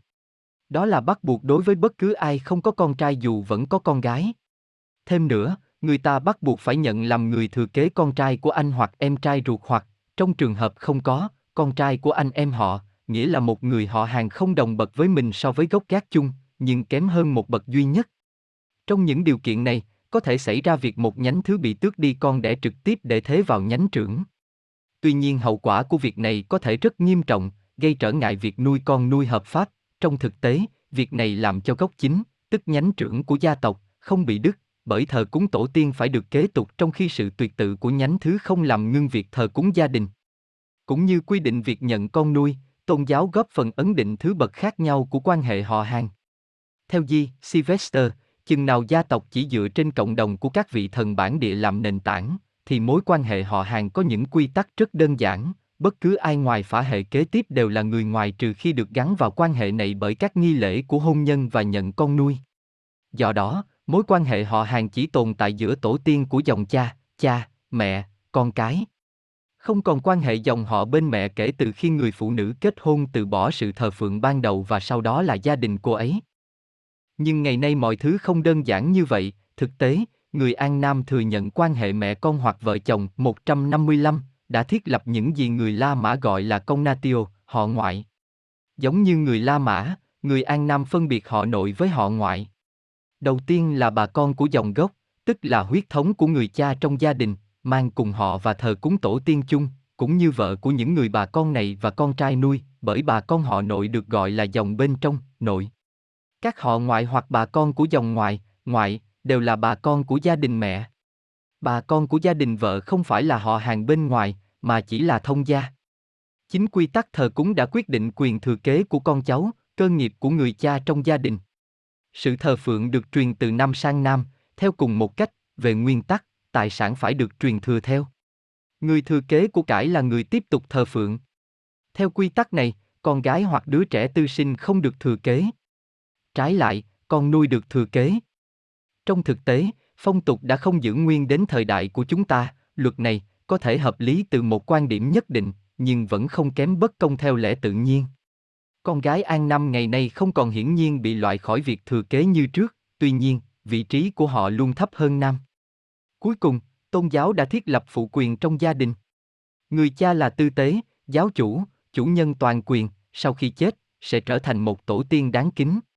Chính ông là người quy định việc thờ cúng, đảm bảo sự trường tồn và do đó, gia đình là vĩnh cửu. Vì vậy, ông ta có thể rảy bỏ người vợ vô sinh và lấy thê thiếp. Ông ta cũng có thể nhận con nuôi, ông giữ những đứa con và những đứa cháu, theo luật 15 Z thì vẫn phải ở trong gia đình mà không thể cư trú bên ngoài nhà nội. Mức độ tuân thủ quy tắc này đã giảm nhẹ đi theo thời gian, nhưng luôn được duy trì ở người con trưởng. Theo Luro, người con trưởng sẽ không rời khỏi nhà nội nếu không có sự đồng ý của cha và mẹ, con trưởng, vợ và các con sẽ ở dưới quyền của người cha. Nếu con trai trưởng bỏ đi khỏi nhà, người cha sẽ trút quyền thừa kế và quyền trưởng nam của người này bằng một di chúc xác thực. Người cha, trong gia đình, là chủ sở hữu duy nhất, miễn là ông còn sống, gia sản vẫn chưa phân chia. Một mình ông ta có thể chia tài sản của mình cho con cháu, chính ông là người ấn định phần dành cho việc duy trì sự thờ phượng. Người vợ phải đòi hỏi sự hỗ trợ để có thể chuyển nhượng hoặc thỏa hiệp. Giống như ông ta có quyền sở hữu tất cả tài sản, ông ta, hoặc ít ra là ở thời xưa, là chủ nhân tuyệt đối của những người dưới quyền. Ông ta có thể bán vợ, con trai, thuê người hầu. Các nho gia thừa nhận rằng hơn cả thế, người cha còn nắm quyền sống chết đối với con cái. Ngày nay, trong mọi trường hợp, ông còn giữ lại quyền trừng phạt vượt ngoài mọi phán xử xã hội khác. Gia đình là một xã hội hoàn toàn khép kín, trong đó chính quyền dân sự không thể can thiệp.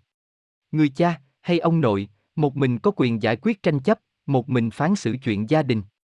Chúng ta vừa thấy rằng theo nguyên tắc phụ quyền, gia đình không thể bị chia ra do hôn nhân của con trai, họ có thể tự thành lập và hình thành một nhánh thứ, nhưng họ vẫn phụ thuộc vào người chủ gia đình. Gia tộc không thể bị giải thể bởi cái chết của tổ tiên chung.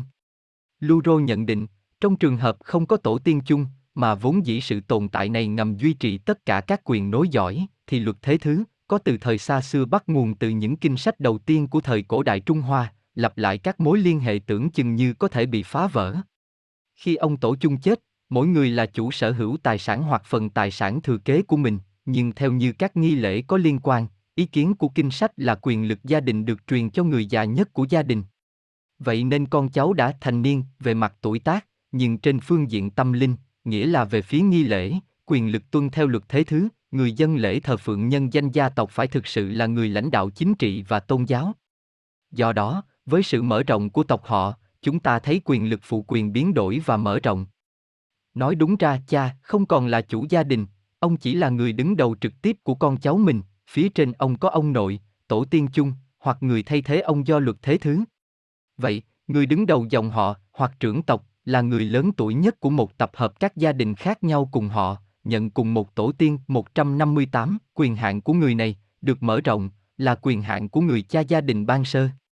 Theo Luro, ông là thẩm phán, người hòa giải hợp pháp của tất cả các tranh chấp giữa bà con của các nhánh khác nhau. Về mặt chức năng, ông thay thế cha hoặc ông nội của mỗi gia đình cụ thể, khi gia đình này thiếu khuyết người đứng đầu. Ông chăm lo các lễ nghi tôn vinh tổ tiên do trưởng nam nhánh trưởng cử hành 159.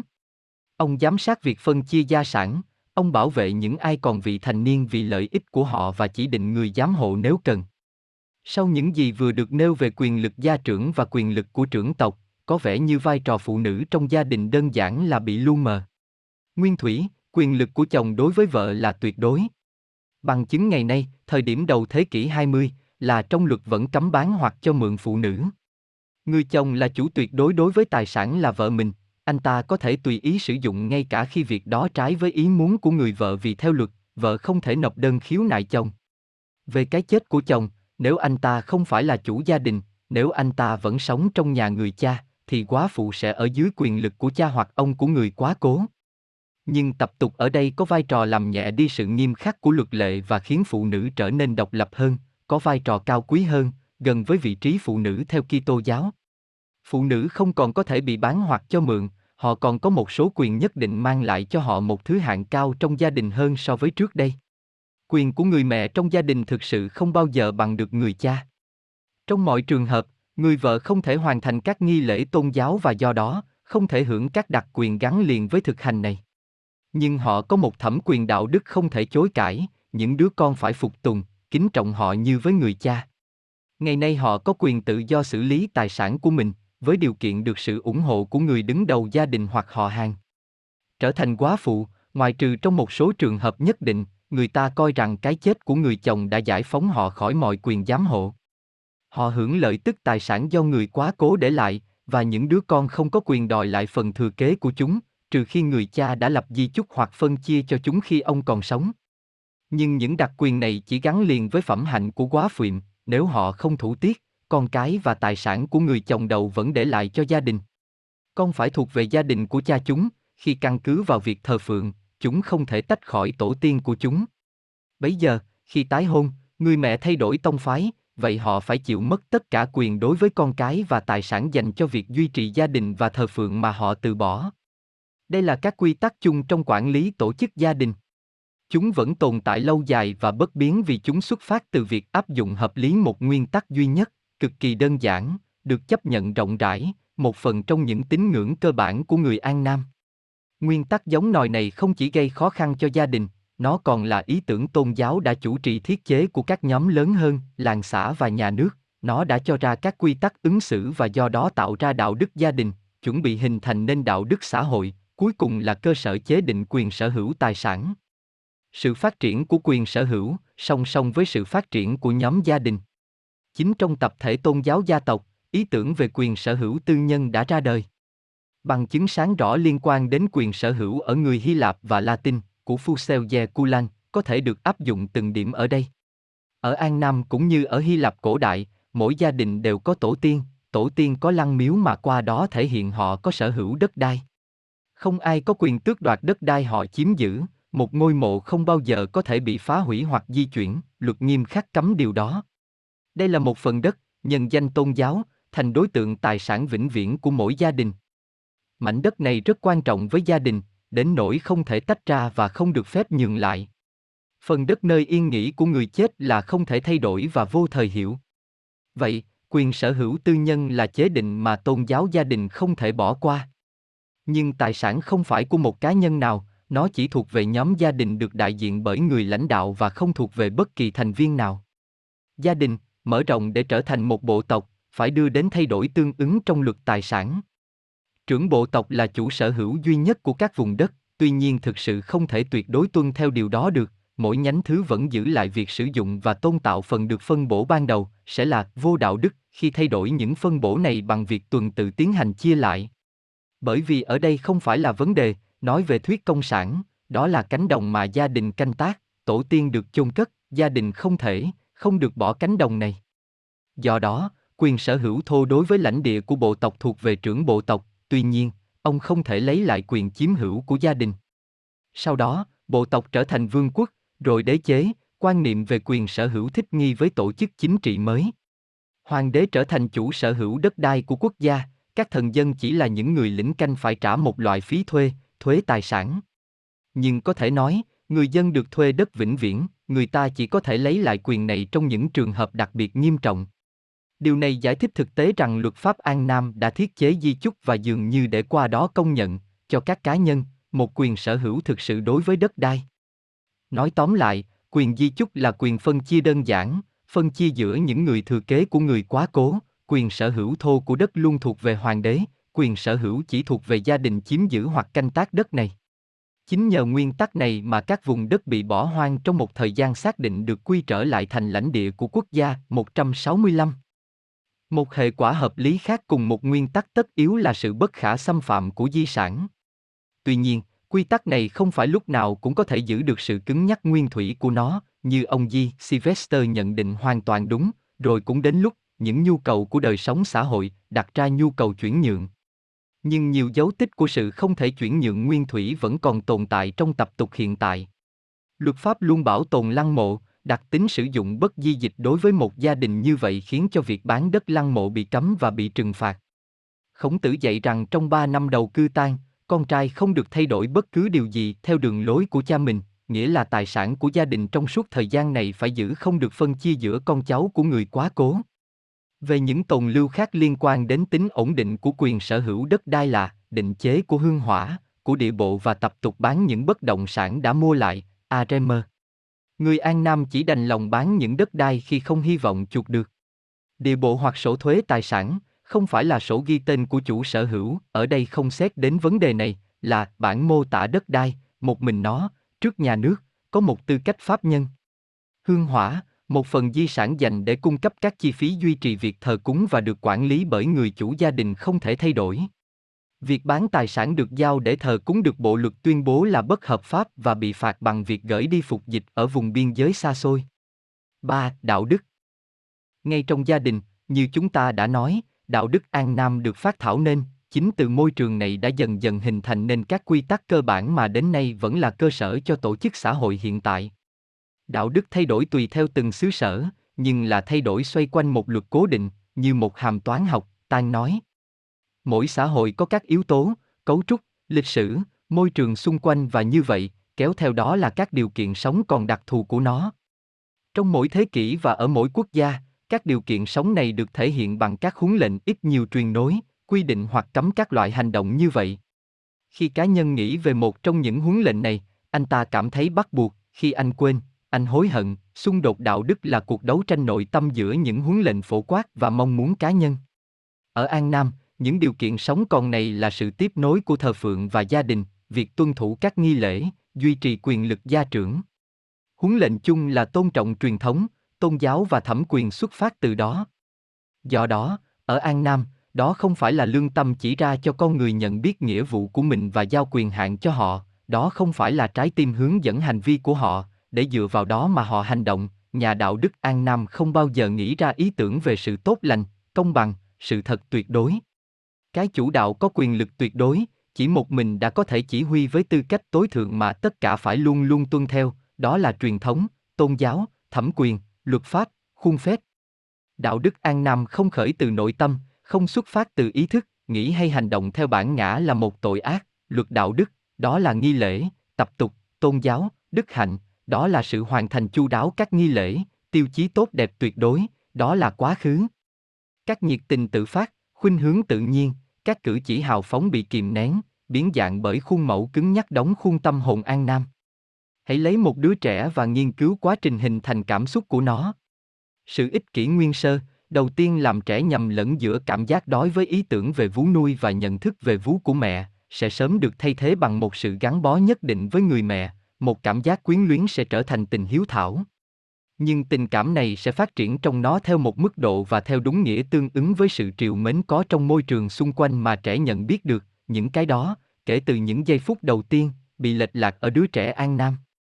Trong một môi trường đa thê, trong một cộng đồng cực kỳ rộng lớn, trẻ có thể bị tách khỏi người mẹ tự nhiên của mình nếu mẹ là người vợ thứ, hoặc là quá phụ, là người mẹ tái hôn, hơn nữa, được quen thấy ở cha mình là một người chủ đôi khi đáng sợ, có quyền áp đặt sống chết lên nó, một quan tòa khiếp đảm, một tư tế đáng kính, một tổ tiên sẽ trở thành thần, đối với cha mẹ mình đứa trẻ chỉ có thể nhận thấy một cảm giác hòa lẫn giữa sợ hãi, giữ ý, tôn trọng. Thay vì nghe theo mệnh lệnh tự nhiên của con tim, cảm xúc này sẽ bị áp đặt bởi truyền thống, bởi lý lẽ, nó sẽ không còn là một sự triều mến tự nhiên lẽ ra phải được tự do triển nở, mà là một nghĩa vụ tôn giáo, bức thiết, tất yếu. Ở An Nam không có tình hiếu thảo, chỉ có đạo hiếu. Khi mối quan hệ của đứa trẻ mở rộng, tình cảm của nó mang đến cho những người khác cũng chính là sự cẩn trọng và lạnh lùng. Cảm xúc yêu mến sẽ không nảy nở mãnh liệt như ở các dân tộc phương Tây. Ngay khi còn thiếu niên, nó không biết nụ hôn của mẹ 166, trưởng thành, nó sẽ bỏ qua những tình cảm cao hơn xuất phát từ tình hiếu thảo, tình yêu đồng bào, tình yêu tổ quốc, tình nhân loại. Sự cởi mở của nó bị tổn hại, sự thăng tiến của nó bị nhốt trong những giới hạn xác định là gia đình. Không có gì tồn tại, cũng không thể tồn tại ngoài vòng hạn chế này. Cũng như nó không biết làm thế nào để nới rộng một quả cầu lớn hơn so với gia đình, tình cảm của nó, hay cái được gọi là như vậy, người An Nam bất lực trong việc tách rời khỏi tập thể gia đình cái cá tính của họ, tính cách đạo đức của họ, họ không biết cách tự tách khỏi gốc rễ, tự trổ nhánh riêng để nhận thức bản thân. Nền văn minh An Nam sẽ còn đóng băng vĩnh viễn khi không lưu hành trong đó ý tưởng chủ đạo về tôn trọng con người. Niềm tự hào được tán dương, như Tan nói, đó là tình cảm về quyền nhà ở, những quyền cố hữu bản chất. Đó là một trong những nền tảng đạo đức của châu Âu chúng ta, nó không được biết đến trong tâm hồn An Nam. Bị tước bỏ những bản nguyên hiệu quả này, tức những tình cảm tự nhiên, đạo đức nơi người An Nam sẽ khô khan, về cơ bản là thực tế, thực dụng hơn là vị tha, chính trị hơn là nhân đạo. Sinh ra trong gia đình, họ sẽ gần như chuyên chú trong phạm vi ngôi nhà thay vì những gì mang tính cá nhân hay xã hội. Trong cộng đồng nguyên thủy, cá nhân chưa khác biệt, nó vẫn còn lẫn lộn với các nhân tố khác của khối dân cư, nó không phải là một con người. Thể nhân của họ là gia đình, đối với họ, con người có những nghĩa vụ với các thành viên khác trong gia đình nhiều hơn là với nhân loại. Mặt khác, các mối quan hệ giữa các thành viên trong gia đình An Nam không bị điều chỉnh bởi tình cảm tự nhiên, đạo đức của người An Nam sẽ hoàn toàn giả tạo, tất cả đều tương đối, sẽ không có gì tuyệt đối, khác với đạo đức khoa học. Điều đó có nghĩa là đạo đức này sẽ luôn thiếu tầm cao. Xua đi khỏi chúng tôi ý tưởng này.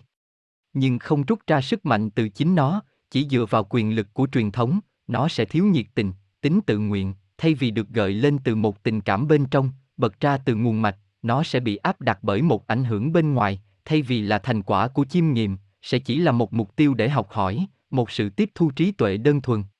Có triết gia từng nói, ta đã dành cả ngày không ăn và cả đêm không ngủ, để miệt mài chiêm nghiệm, và điều đó không có ích lợi thực sự, việc học hỏi tốt hơn nhiều. Đạo đức có thể cao siêu, họ chắc chắn sẽ lạnh lùng, không bao giờ khoan dung, sẽ luôn khác với đạo đức tình cảm là đạo đức Kitô giáo vốn dĩ luôn vượt trội hơn. Khổng tử không bao giờ sánh ngang với Chúa Giêsu. Người An Nam, giống như người Trung Hoa, đã lấy đạo đức và triết lý đặt hàng đầu, đó là nghĩa vụ với gia đình, và trong đó là đạo hiếu. Yella Nation nói, 168, toàn bộ dân tộc thấm nhuần quan niệm đạo đức này đến mức tất cả tổ chức chính trị xã hội của Trung Hoa và An Nam được thành lập dựa trên đó. Tội ác chống lại cha mẹ hiếm đến nỗi có thể xem như không hề tồn tại ở hai quốc gia này. Lòng tôn kính của con cái đối với cha mẹ là như vậy, một đứa con trai, cho dù nó bao nhiêu tuổi, sẽ không bao giờ dám ngồi trước cha mình khi không được cha trực tiếp cho phép, trong mọi nơi mọi lúc, nó phải cúi đầu trước ông, không bao giờ để mặt trời có thể chiếu bóng mình lên mặt cha, vờ vờ. Đạo hiếu, được viết trong luận ngữ, là nguyên tắc cơ bản của loài người, bởi vì nếu bạn cư xử đúng mực với mọi người trong gia đình rồi, bạn mới có thể giáo huấn bổn phận anh em trong một nước. Đạo hiếu cũng là nguồn gốc của sự kính trọng người cao niên, đối với những người lớn tuổi hơn mình, hoặc có phẩm giá cao hơn, đó là lý do vì sao sự lễ độ Trung Hoa này sẽ là tuyệt vời nếu nó không phải một lớp sơn đạo đức giả tạo thay vì là biểu hiện chân thành của một tình cảm sâu sắc và chân thật. Nó còn là căn nguyên đầu tiên của sự tôn trọng quá khứ, tổ tiên và nam giới. Kính trọng những gì tổ tiên kính trọng, trân trọng những gì họ yêu thích, để phục vụ họ chết như thể họ còn sống, để tôn vinh họ được chôn cất trong mộ như thể họ vẫn còn hiện diện. Đây không phải là tột độ của đạo hiếu sao? 171. Tôn trọng đạo hiếu thảo, tôn trọng tổ tiên, tôn trọng quá khứ, đây là những bổn phận chính được quy định trong nền đạo đức An Nam, đây chắc chắn là một quy tắc cao quý, nhưng quy tắc Kitô giáo không phải khuyên răng nhẹ nhàng hơn sao, ngoài ra còn tình hiếu thảo và tình đồng loại thì sao? Đối với triết gia Trung Hoa, đức nhân là gì? Đó có phải là một tình cảm mà mọi người phải được đối xử bình đẳng, hoặc như trong giáo lý Kitô giáo, nhất là đối với những người bất hạnh, yếu đuối, thiệt thòi về bản chất hay cuộc sống? Đó có phải là một tình cảm nhân từ, một lòng yêu thương anh em? Hơn cả sự tôn trọng. Sự tôn trọng này còn có sự phân biệt trong đối xử với mọi người, chỉ những người đức hạnh hoặc rất đức hạnh mới xứng đáng với điều đó. Mạnh tử bảo vạn chương rằng, kẻ sĩ đức hạnh trong một làng hãy nên kết bạn với những kẻ sĩ đức hạnh của làng đó, kẻ sĩ đức hạnh trong một vương quốc hãy nên kết bạn với những kẻ sĩ đức hạnh trong vương quốc đó, kẻ sĩ đức hạnh trong thiên hạ hãy nên kết bạn với các kẻ sĩ đức hạnh trong thiên hạ, 172 và cứ thế, cho đến khi nó lan rộng ra, những tình cảm thân ái này trở thành tình cảm với tất cả mọi người đức hạnh. Khi sống ở quốc gia nào, hãy giao du để theo học những kẻ khôn ngoan trong các đại phu của quốc gia này và kết bạn với những hiền nhân và đức hạnh trong số các học giả. Theo tử cống, thực hành đức nhân, 173, không nghi ngờ gì nữa, là một giới luật tốt đẹp, một câu châm ngôn đáng ngưỡng mộ, nhưng lòng lân tuất, yêu thương của Chúa Giêsu với người chài lưới, phải chăng đó là một tình cảm cao đẹp hơn, cảm động hơn, đáng yêu hơn đức nhân được hiểu ở người Trung Hoa, chỉ bao gồm trong sự kính trọng và ngưỡng mộ của con người đức hạnh. Sự kính trọng và ngưỡng mộ này có thể tạo ra những kết quả xứng đáng. Cụ thể, chúng dẫn đến việc bắt chước các gương tốt và do đó góp phần phát triển tình yêu hoàn hảo ở An Nam và Trung Hoa, vốn là nền tảng cho đạo đức cá nhân. Không nghi ngờ gì nữa, như ở phương Tây, sự tôn trọng bản thân được dựng lên như một quy tắc, cẩn thận đừng làm gì ở nơi bí mật nhất mà khiến bạn phải đỏ mặt, nhưng họ đã không đạt được như ở chúng ta, sự tán dương mà tôi vừa nói, họ đã không đưa đến một sự khẳng định cấp bách về quyền con người, họ vẫn giữ một tình cảm bình lặng và yên tĩnh, không hăng hái và hiệu quả, họ không vươn đến chủ nghĩa duy tâm. Ngay cả với quan niệm về quyền và công lý tuyệt đối, họ vẫn ở trong phạm vi đời. Sống thực tiễn, họ giữ một tính cách cơ bản con người, họ luôn thấm đẫm cái mùi vị kỷ. Kinh thi nói, chú tâm đến chính mình ngay khi ở trong nhà, đó là người quân tử được kính trọng, ngay cả khi chưa làm gì cả.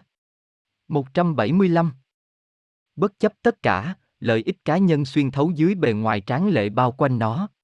Người ta vẫn cảm thấy, và luôn luôn, sự bất lực cơ bản này của tâm trí để giải thoát bản thân khỏi thực tại vật chất, để đạt được ý tưởng thuần khiết, ý tưởng chủ đạo, ý tưởng quyền lực, đức tin không thể lay chuyển được thế giới và đặt con người ở cấp độ thần thánh.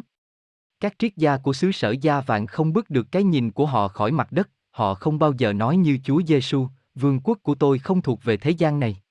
Vương quốc của họ, như Gia Lanesson viết, ở đây, bên dưới, đó là trên trái đất, con người đức hạnh, cần cù hoàn thành mọi nghĩa vụ với bản thân, cha mẹ, bạn bè và những người khác, sẽ gặt hái thành quả lao động, học tập, kiên trì và đức độ. Chính trong niềm hạnh phúc và tình cảm của mình, sự tận tâm của bạn bè, sự tôn trọng của đồng bào và sự hài lòng với lương tâm chính mình, họ sẽ tìm thấy phần thưởng. Chính cũng ở trong thế giới này mà con người sẽ phải chịu sự trừng phạt khi thiếu hiểu biết, thô lỗ, mắc tật xấu và gây lỗi lầm. Nếu họ giết người, họ sẽ bị báo thù, nếu họ hám lợi, họ sẽ bị khinh bỉ, nếu họ không hoàn thành nghĩa vụ với gia đình, bạn bè, đồng bào, họ sẽ bị mọi người ghê tởm và kết án, không bao giờ vươn đến bậc quân tử xứng đáng để giáo huấn và cai trị người khác.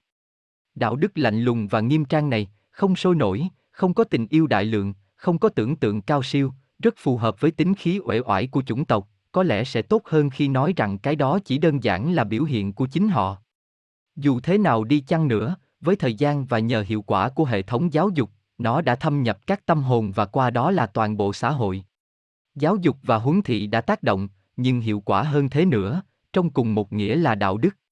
Bắt đầu như từ một nguyên tắc sai lầm, chúng không giá trị hơn đạo đức. Đạo đức cư trú, không phải trong tình cảm, nhưng trong những thực hành đơn giản, các nghĩa vụ không gì khác hơn là những lề thói đơn thuần, việc dạy đạo đức chủ yếu mang tính hình thức. Hiểu biết về khuôn phép, sở hữu những châm ngôn đã trở thành toàn bộ đạo đức. Đạo đức được học như người ta học vật lý hoặc địa lý, chuyên tâm huy động ghi nhớ chứ không phải nhận thức. Ý nghĩa đạo đức không tồn tại, đạo đức là toàn bộ vỏ ngoài, giá trị đạo đức nằm ở hình thức, không phải trong bản chất hành động, vẻ ngoài thể hiện cái bên trong, người phô bày, trong các diễn văn, những châm ngôn tuyệt diệu, giới luật khôn ngoan, là một người đức hạnh. Ta có thể đoán định hệ quả mà một sự sai lệch ý nghĩa đạo đức như vậy có thể gây ra trong tổ chức xã hội. Khi tình cảm chính trực biến mất, khi ý nghĩa về công lý bị làm sai lệch hoặc mất đi, khi ý niệm tốt xấu bị lẫn lộn với vẻ ngoài của nó, khi sự thật bị chôn vùi và quy ước ngự trị, xã hội lao đến sự phân rã, tiêu vong. Vậy công lý không được nhận thức ở An Nam? Không hề, không nghi ngờ gì nữa, tất cả người dân đều có cảm giác mơ hồ ít nhiều về nó, ở đây, công lý được hướng dẫn bởi các nguyên tắc sai lầm, giả tạo, công lý không phải là biểu hiện của luật vĩnh cửu, với phần bản văn không nằm ở đâu khác ngoài những lý lẽ thiên liêng và trong ý thức loài người.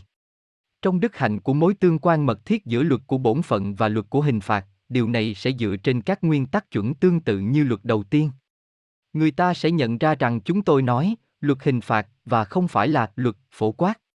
Luật dân sự, tư pháp, quyền con người không tồn tại ở An Nam, hoặc ít nhất nó chưa bao giờ được xây dựng, nó chỉ đơn giản nằm trong tập tục, nó chưa bao giờ là nội dung với các điều khoản rõ ràng. Và đây không chỉ là một sơ suất, đó là hậu quả tự nhiên của một nguyên tắc đã được thể hiện, về mặt đạo đức, cá nhân không tồn tại, về mặt pháp lý, không có công dân an nam.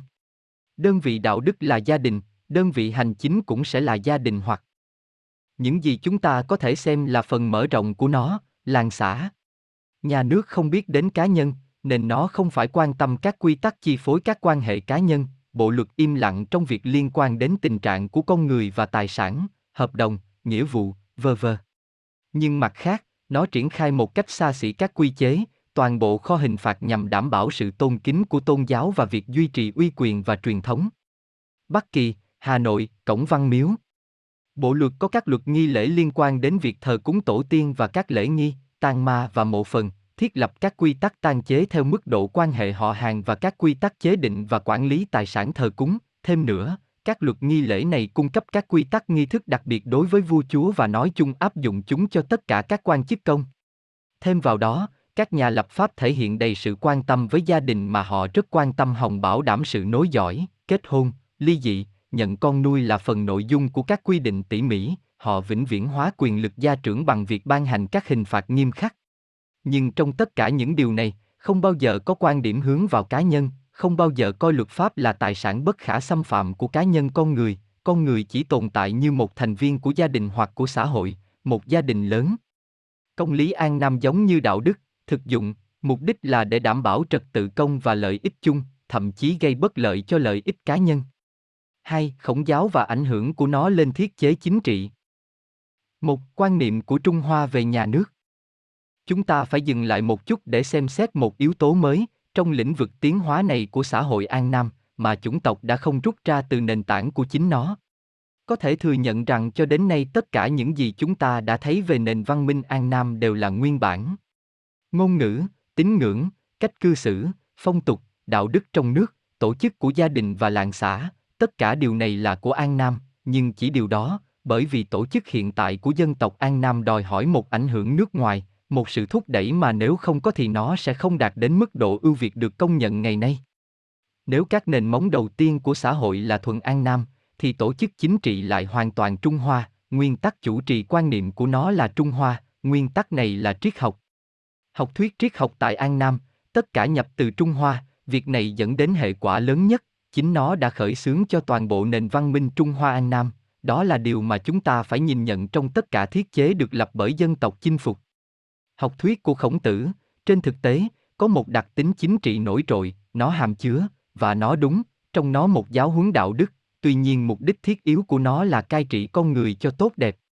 Nguyên lý triết học Trung Hoa là không ngừng tu sửa bản thân và tu chỉnh tha nhân.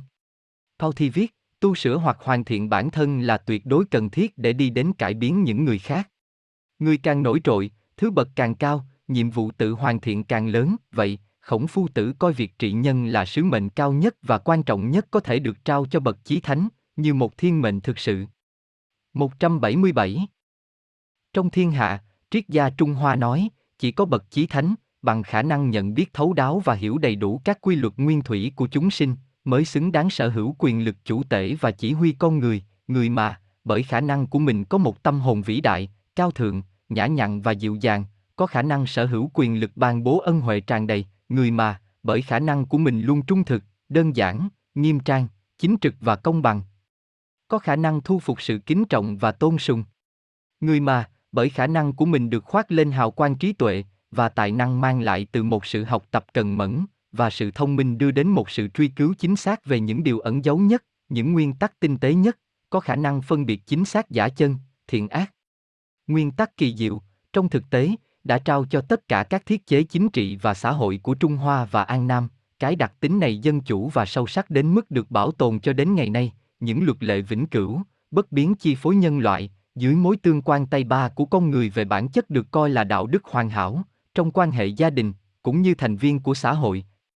Chỉ có thể được nhận biết và dạy dỗ hoàn hảo bởi những người có văn hóa đạo đức trí tuệ nhất, bằng cách học tập, bằng công việc, bằng tâm hồn cao thượng, mỗi người đều có thể đạt đến phẩm giá tối cao của nhân giáo, có thể xứng đáng với thiên mệnh. Nguyên tắc kỳ diệu, trong thực tế, tôi nhắc lại, nhưng áp dụng cho người Trung Hoa, nghĩa là với một lý lẽ ấu trĩ như là thảm họa, đã cho những hậu quả thảm hại nhất, duy chỉ thánh nhân mới xứng đáng với vương quyền, vậy bậc đế vương phải là một thánh nhân, chỉ có hiền nhân, quân tử mới có khả năng giáo huấn và cai quản con người, do đó, các quan lại và học giả cai quản và giáo huấn con người phải là những quân tử, những hiền nhân. Tuy nhiên, từ nguyên tắc này, nguồn cội của rất nhiều sự giả dối và quan niệm giả tạo về gia đình, khởi nên tất cả các học thuyết chính trị của Trung Hoa cùng toàn bộ tổ chức của xã hội An Nam. Chưa hết, còn cần phải thêm vào những giáo điều này sự lạc quan ngây thơ của Viễn Đông. Đối với triết gia Trung Hoa, bản chất con người rất tốt, Mạnh Tử nói, bản chất con người, bẩm sinh là tốt đẹp, như nước chảy xuống tự nhiên. Nếu không có con người nào tốt bẩm sinh, thì nước cũng chẳng theo lẽ tự nhiên mà chảy từ cao xuống thấp. Giả thuyết này dẫn đến những giả thuyết khác, không kém phần lạc quan, không kém phần giả dối, sự tốt đẹp của gia đình, và người ta tổ chức xã hội theo mô hình của nó, sự thiện hảo của chủ gia đình, và ông đã được trao quyền tuyệt đối, sự xuất sắc của lãnh đạo các chủ gia đình, hoàng đế hoặc đại diện của ông, và như vậy thuyết chuyên chế đế quyền được thiết lập và thừa nhận, do đó điều huyễn hoặc quái gở này được thực tế hóa, trò đùa vĩ đại của một chủ nghĩa chuyên chế trị vì trong một xã hội mang tinh thần dân chủ. 2. Nhà nước An Nam Tổ chức hiện tại của nhà nước An Nam không phải hoàn toàn là tác phẩm của sự đô hộ Trung Hoa. Vào thời điểm xảy ra các cuộc xâm lăng đầu tiên của Thiên Triều, quốc gia giao chỉ đã trải qua các biến đổi xã hội để chuẩn bị đón nhận cách tổ chức cao cấp mà người chiến thắng ban cho. Trên thực tế, theo quan điểm chính trị, chúng ta nên nghĩ rằng với việc dân tộc An Nam đã trải qua gần như song song cùng giai đoạn với đế chế trung tâm, rất có thể là giữa nhà nước mang rợ giao chỉ đầu tiên và nhà nước văn minh của người dân An Nam đương thời đã có một thời kỳ chế độ phong kiến. Chúng ta biết rằng Trung Hoa, trước khi trở thành một đế chế rộng lớn như ngày nay, là một liên minh đơn giản của các bộ lạc, mỗi thủ lãnh là một tù trưởng hoặc một tiểu vương, được hợp nhất bởi các cộng đồng chủng tộc hay lợi ích, dưới sự chỉ huy của những liên minh mạnh nhất.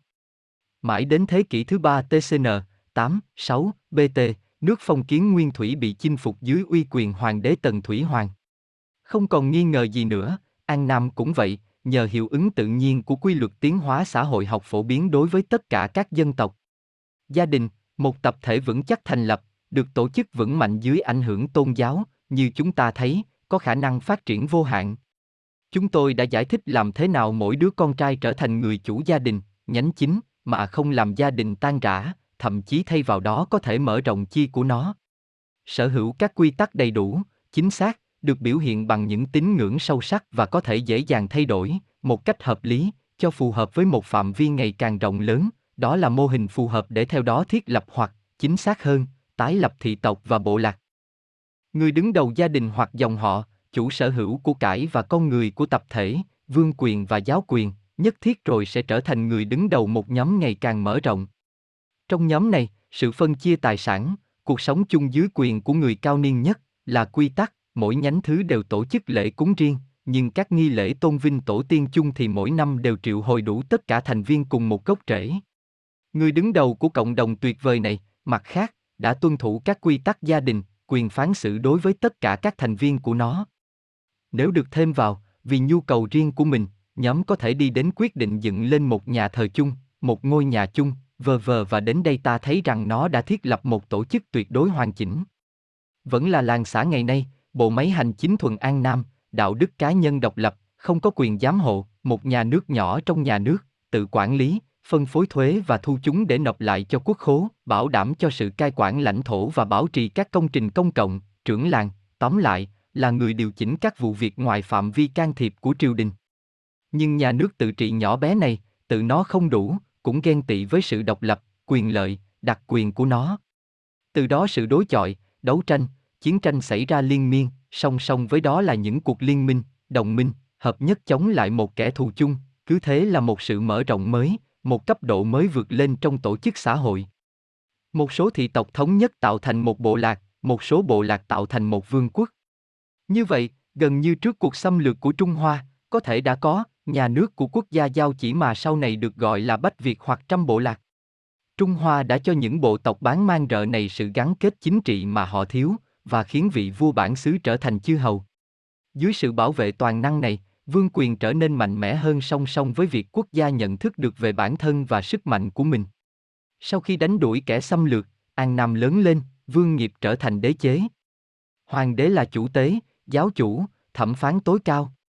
Đế quyền, như ban đầu là thẩm quyền gia trưởng, trở nên tuyệt đối, không chịu sự kiểm soát nào, không ai được kháng cáo. Đối với nền tảng đó là tôn giáo, đối với các giới hạn, là tập tục. Giống như quyền lực gia trưởng, đó là sự thừa kế, được truyền theo các quy tắc tương tự.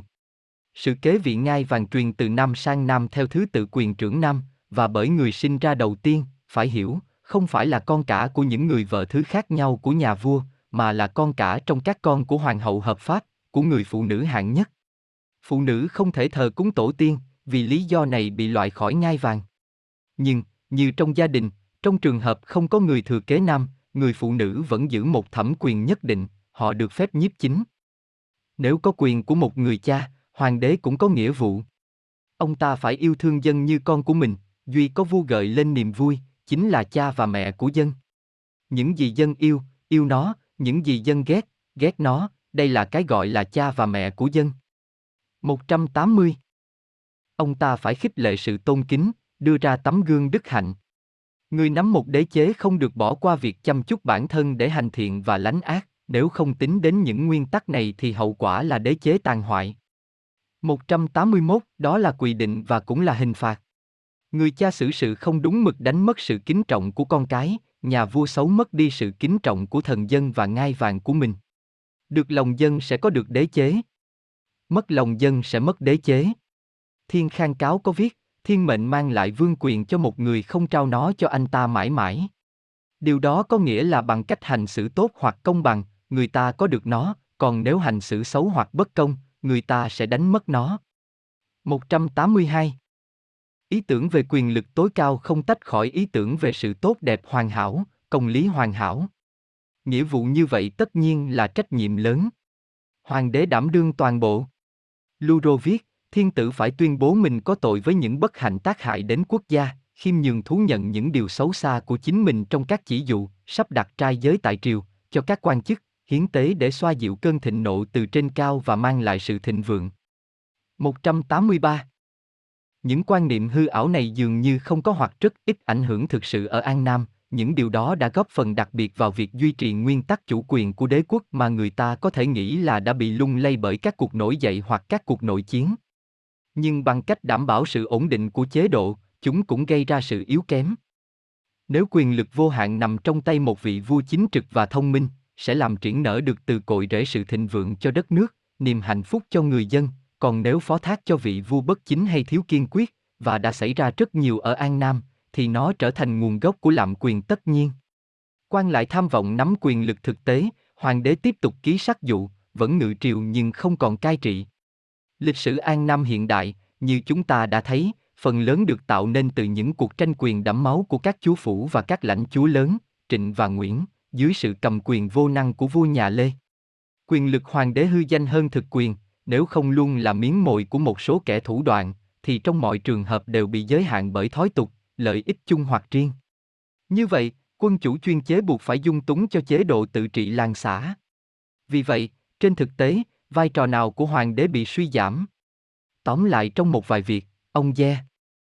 Thao vào nói, hoàng đế thủ vai đại diện cho quốc gia, vai trò tối cần, và được kính trọng nhất, sự vô dụng đến từ sự thể rằng nó lơ lửng trên các chức phận hữu ích, ông cá nhân hóa truyền thống, vì thế ông phải là người tuân thủ nghiêm khắc và trung thành nhất. Hoàng đế chuyên chế, trong thực tế, là tù nhân đầu tiên và vẻ vang nhất của chủ nghĩa chuyên chế của chính mình, 184.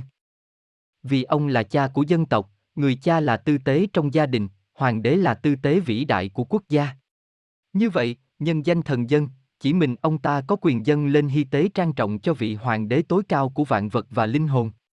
Ông còn là người phán xử chung thẩm, và hành động ấy mở rộng, chí ít về mặt nguyên tắc, cho tất cả các vấn đề, cho tất cả mọi người.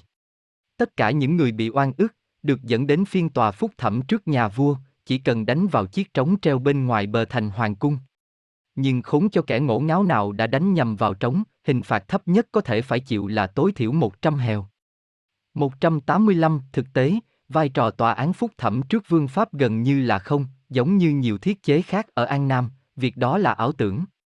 Giống như người cha là chủ sở hữu duy nhất của gia sản, hoàng đế là chủ sở hữu độc quyền đất đai, thần dân, con cái, chỉ là những người lĩnh canh trả tiền cho việc duy trì cộng đồng, hoàng gia, đế chế, một loại thuế ruộng đất. Trên thực tế, như chúng tôi đã trình bày ở trên, bên thuê đất không thể bị tước quyền sử dụng của mình ngoại trừ trong các trường hợp đặc biệt nghiêm trọng, nhưng về nguyên tắc, quyền của vua vẫn trên hết.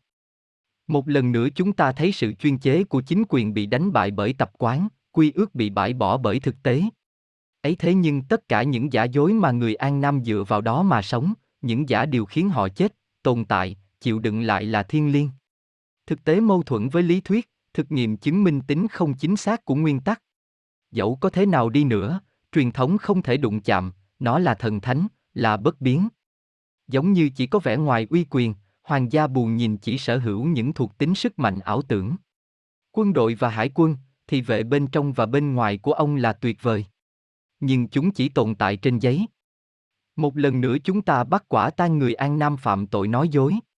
Quân đội được chỉ huy bởi năm thống chế, 186 thống chế trung tâm là nguyên súy của vương quốc và chịu trách nhiệm cá nhân phòng vệ kinh thành Huế, nơi nhà vua trú ngụ, tiền quân đô thống, hữu quân đô thống, tả quân đô thống và hậu quân đô thống. Những thống chế này được gọi là năm trụ cột của đế chế. Cách tổ chức này lẽ nào không thông minh sao? Quân đội đế quốc đặt dưới sự chỉ huy của nguyên soái trung tâm, chia thành quân cấm vệ và quân đội địa phương. Trong lực lượng cấm vệ, bộ binh gồm 80 vệ mỗi vệ gồm 500 người. 10 vệ thành một doanh gồm 5.000 người, được chỉ huy bởi một trưởng doanh với các phó tướng dưới quyền.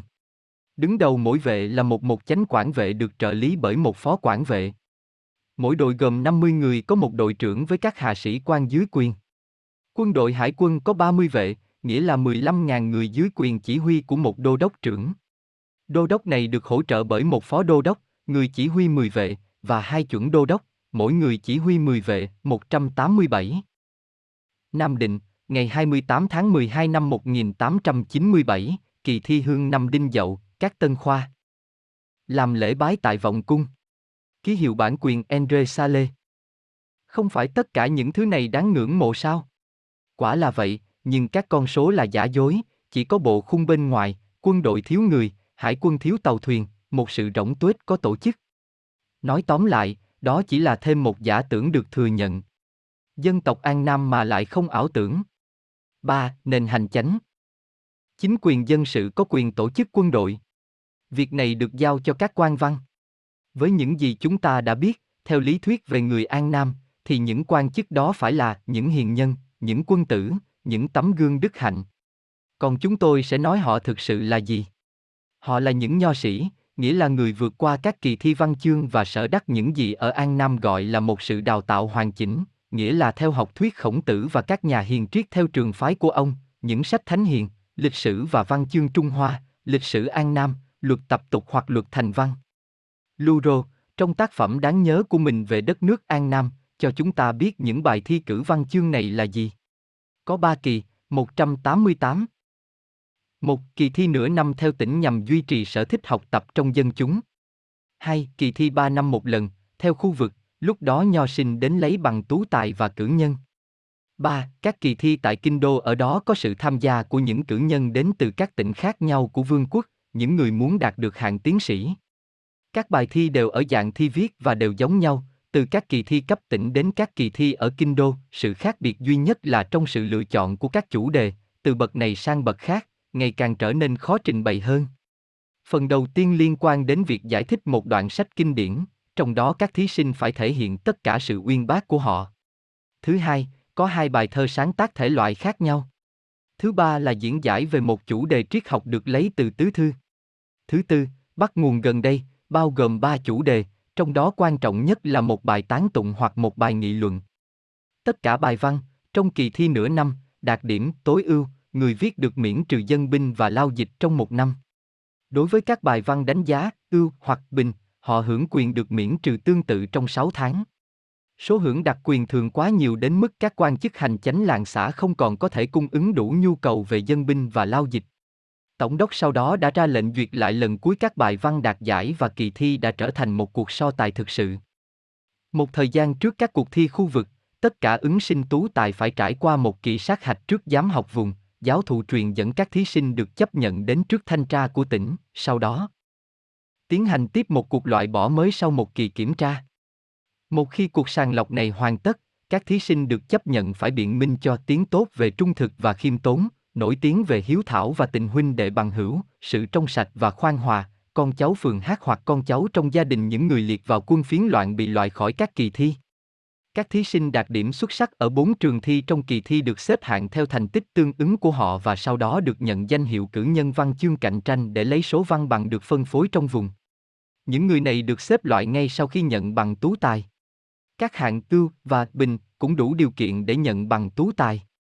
Tú tài, theo danh hiệu của họ, được miễn phục vụ quân đội và lao dịch. Họ có thể thi lên các cuộc thi 3 năm một lần nếu mong đạt bằng cử nhân. Các cử nhân có thể được bổ nhiệm làm giám học, nếu họ không thích đến kinh đô để tham dự các kỳ thi tiến sĩ. Các kỳ thi diễn ra 3 năm một lần. Người ta tiến hành trên tất cả các điểm của vương quốc. Những người có bài thi giá trị trong cuộc thi được nhận vào vòng thi của triều đình, diễn ra trong cung điện của nhà vua. Sau kỳ thi này, ba người đầu tiên trong danh sách được tuyên xưng là tiến sĩ đệ nhất giáp. Các bài thi khác có thể mang lại cho tác giả danh hiệu tiến sĩ đệ nhị giáp hoặc phó bản. Những cử nhân không được nhận tham gia kỳ thi của triều đình, được bộ lại ghi danh và bổ nhiệm một công việc ở phủ hoặc huyện khi có vị trí bị khuyết. Tiến sĩ đệ nhất giáp có thể được bổ nhiệm chức án sát ở các tỉnh, những tiến sĩ đệ nhị giáp có được một vị trí trong các bộ hoặc tỉnh. Phó bản được bổ nhiệm cuối cùng, ngay khi có một chỗ khuyết. Một lựa chọn như vậy đưa đến kết quả gì? Các sản phẩm giả tạo của việc học từ chương này có giá trị gì? Chúng có giá trị là điều chúng mang lại cho chính hệ thống và cho sự đào tạo ở An Nam. Thay vì một sự đánh giá hoàn toàn ở khía cạnh cá nhân mà có lẽ người ta có thể tin rằng được lấy từ một định kiến nào đó, tôi thích đưa ra ở đây một phán xét từ một người chính trực và anh minh, một người ngưỡng mộ nền văn minh viễn đông là Luro.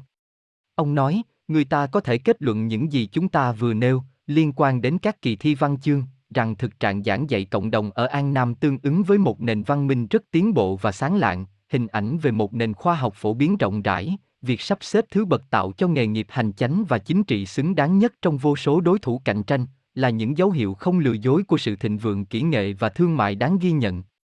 Chúng ta đã thấy rằng nó không phải như vậy.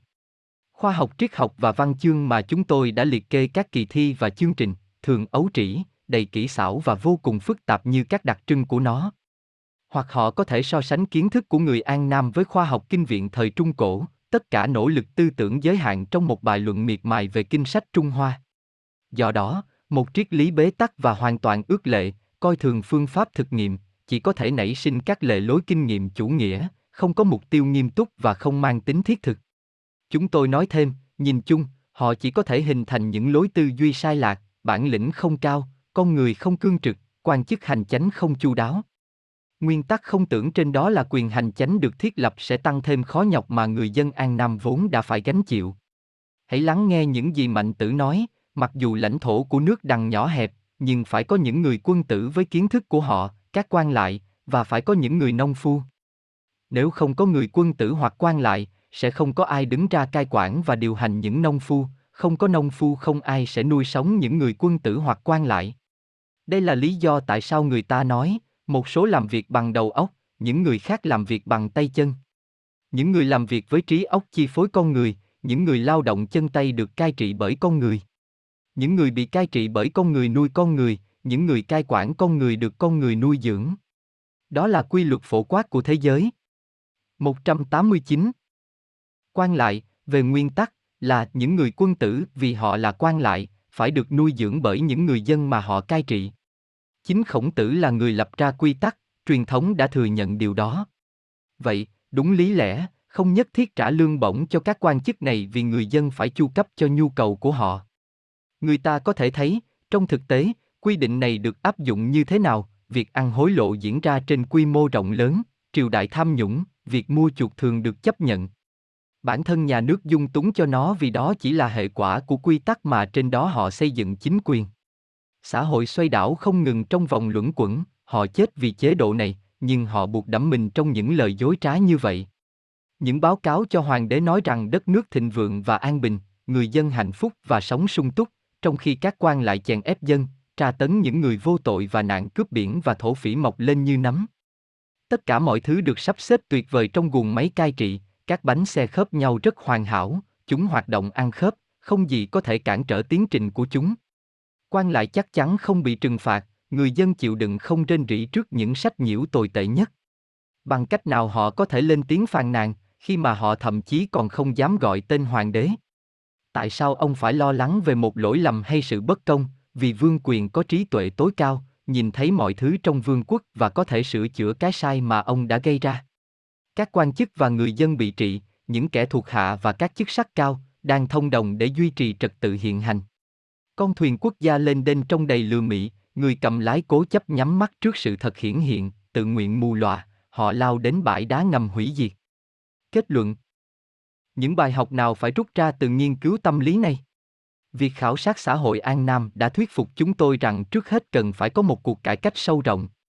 Để thành công quân sự không trở nên vô ích, theo sau đó phải là chiến thắng của tiến bộ trước giấc ngủ mê viễn đông. Nhiệm vụ cao cả bắt buộc là chuẩn bị ở An Nam sự chiến thắng của công lý và sự thật. Nhưng cũng cần nhận ra những khó khăn trong việc thấu hiểu những tồn tại gần như không thể vượt qua giữa các chủng tộc khác nhau. Không chỉ tất cả con người không nói cùng một ngôn ngữ, mà các từ họ sử dụng để diễn đạt những suy tưởng chậm rãi không có cùng một giá trị ở mọi nơi, dân chủ ở An Nam có nghĩa là sự cai trị đúng mực nhất, thuật ngữ này được hiểu khác với chúng ta, người Pháp, vốn nhìn nhận nó theo nghĩa rộng nhất là quyền tối thượng quốc gia, đối với người dân phương Tây, khoa học là phê phán, phân tích, còn đối với người châu Á lại là sự uyên bác. Vậy, sẽ áp dụng phương thuốc nào, hướng dẫn nào để phục dựng tinh thần và biến đổi tâm hồn? Trước tiên, hãy cẩn thận với các hệ thống sẵn có, với các nguyên tắc cứng nhắc và không thỏa hiệp, trong đó, dẫu là tự nguyện hoặc bị cưỡng ép, tất cả đều phải dựa trên thực tế. Hãy nhớ thêm những gì Tan nói, hình thức chính trị xã hội mà một dân tộc có thể bước vào và lưu lại, không bị trói buộc trước sự độc đoán của nó, mà được quyết định bởi đặc tính và quá khứ của nó. Chúng ta thấy rằng toàn bộ sự tiến hóa thực sự của dân tộc An Nam, lịch sử, nghệ thuật, thiết chế của họ là biểu hiện tâm lý của họ. Sẽ là vô ích khi muốn thay đổi một cái gì đó ở hình thức xã hội An Nam. Chúng ta không mưu toan chinh phục đạo lý của An Nam, sẽ không thử chuyển đổi họ sang Kitô giáo, chúng ta biết rằng giáo lý này không tương thích với phong tục, tập quán, khí chất và tính cách của người dân nơi đây. Tuyên truyền Kitô giáo đã và sẽ luôn vô bổ. Chúng ta cũng sẽ không mưu toan vô ích chuyện hướng dẫn để nâng cao người dân An Nam đạt đến mức trí tuệ của chúng ta. Trong tổ chức não bộ của các chủng tộc, có những giới hạn không thể vượt qua. Mặt khác, không được nghĩ đến việc sửa đổi luật pháp hoặc thiết chế của họ, vì bản thân chúng không có gì xấu cả. Chức năng của chúng, chẳng qua, đã bị sai lệch, tái thiết chúng trong từng bước đi sao cho thích hợp là đủ. Phải tôn trọng tính toàn vẹn của tổ chức xã hội, không được chạm vào cả niềm tin cũng như luật pháp, kể cả bộ máy hành chánh hay phong tục bản xứ. Các bánh xe tốt thì bộ máy có thể còn hoạt động lâu dài, vận hành thân thuộc với người dân, họ biết và thậm chí còn yêu thích sự không hoàn hảo và khiếm khuyết. Cái sai không nằm trong cơ chế, nó nằm ở hướng đi đã được in sâu trong họ xã hội An Nam tính đến nay đã hướng đến sai lầm và quá khứ, từ nay phải hướng tới sự tiến bộ và tương lai. Để có được kết quả này, sẽ không cần phải dạy người An Nam ngôn ngữ của chúng ta, cho họ tòa án của chúng ta, tìm cách khắc sâu vào họ tôn giáo, ý tưởng và giáo điều của chúng ta, nhưng nếu có thể tạo ra ở An Nam một ngành kỹ nghệ quốc gia, làm màu mỡ đất đai để cải thiện đất nước bằng cách tạo các kênh đào và các tuyến đường sắt, khắc phục sự thiếu hiểu biết và thờ ơ của công chúng bằng các công trình công cộng, thì như vậy đã là đủ rồi. Và dân tộc An Nam sau đó có thể vươn đến một cuộc sống mới với những lao động và nghị lực, nỗ lực hướng tới cái toàn hảo. Max Azil, tháng 7 năm 1903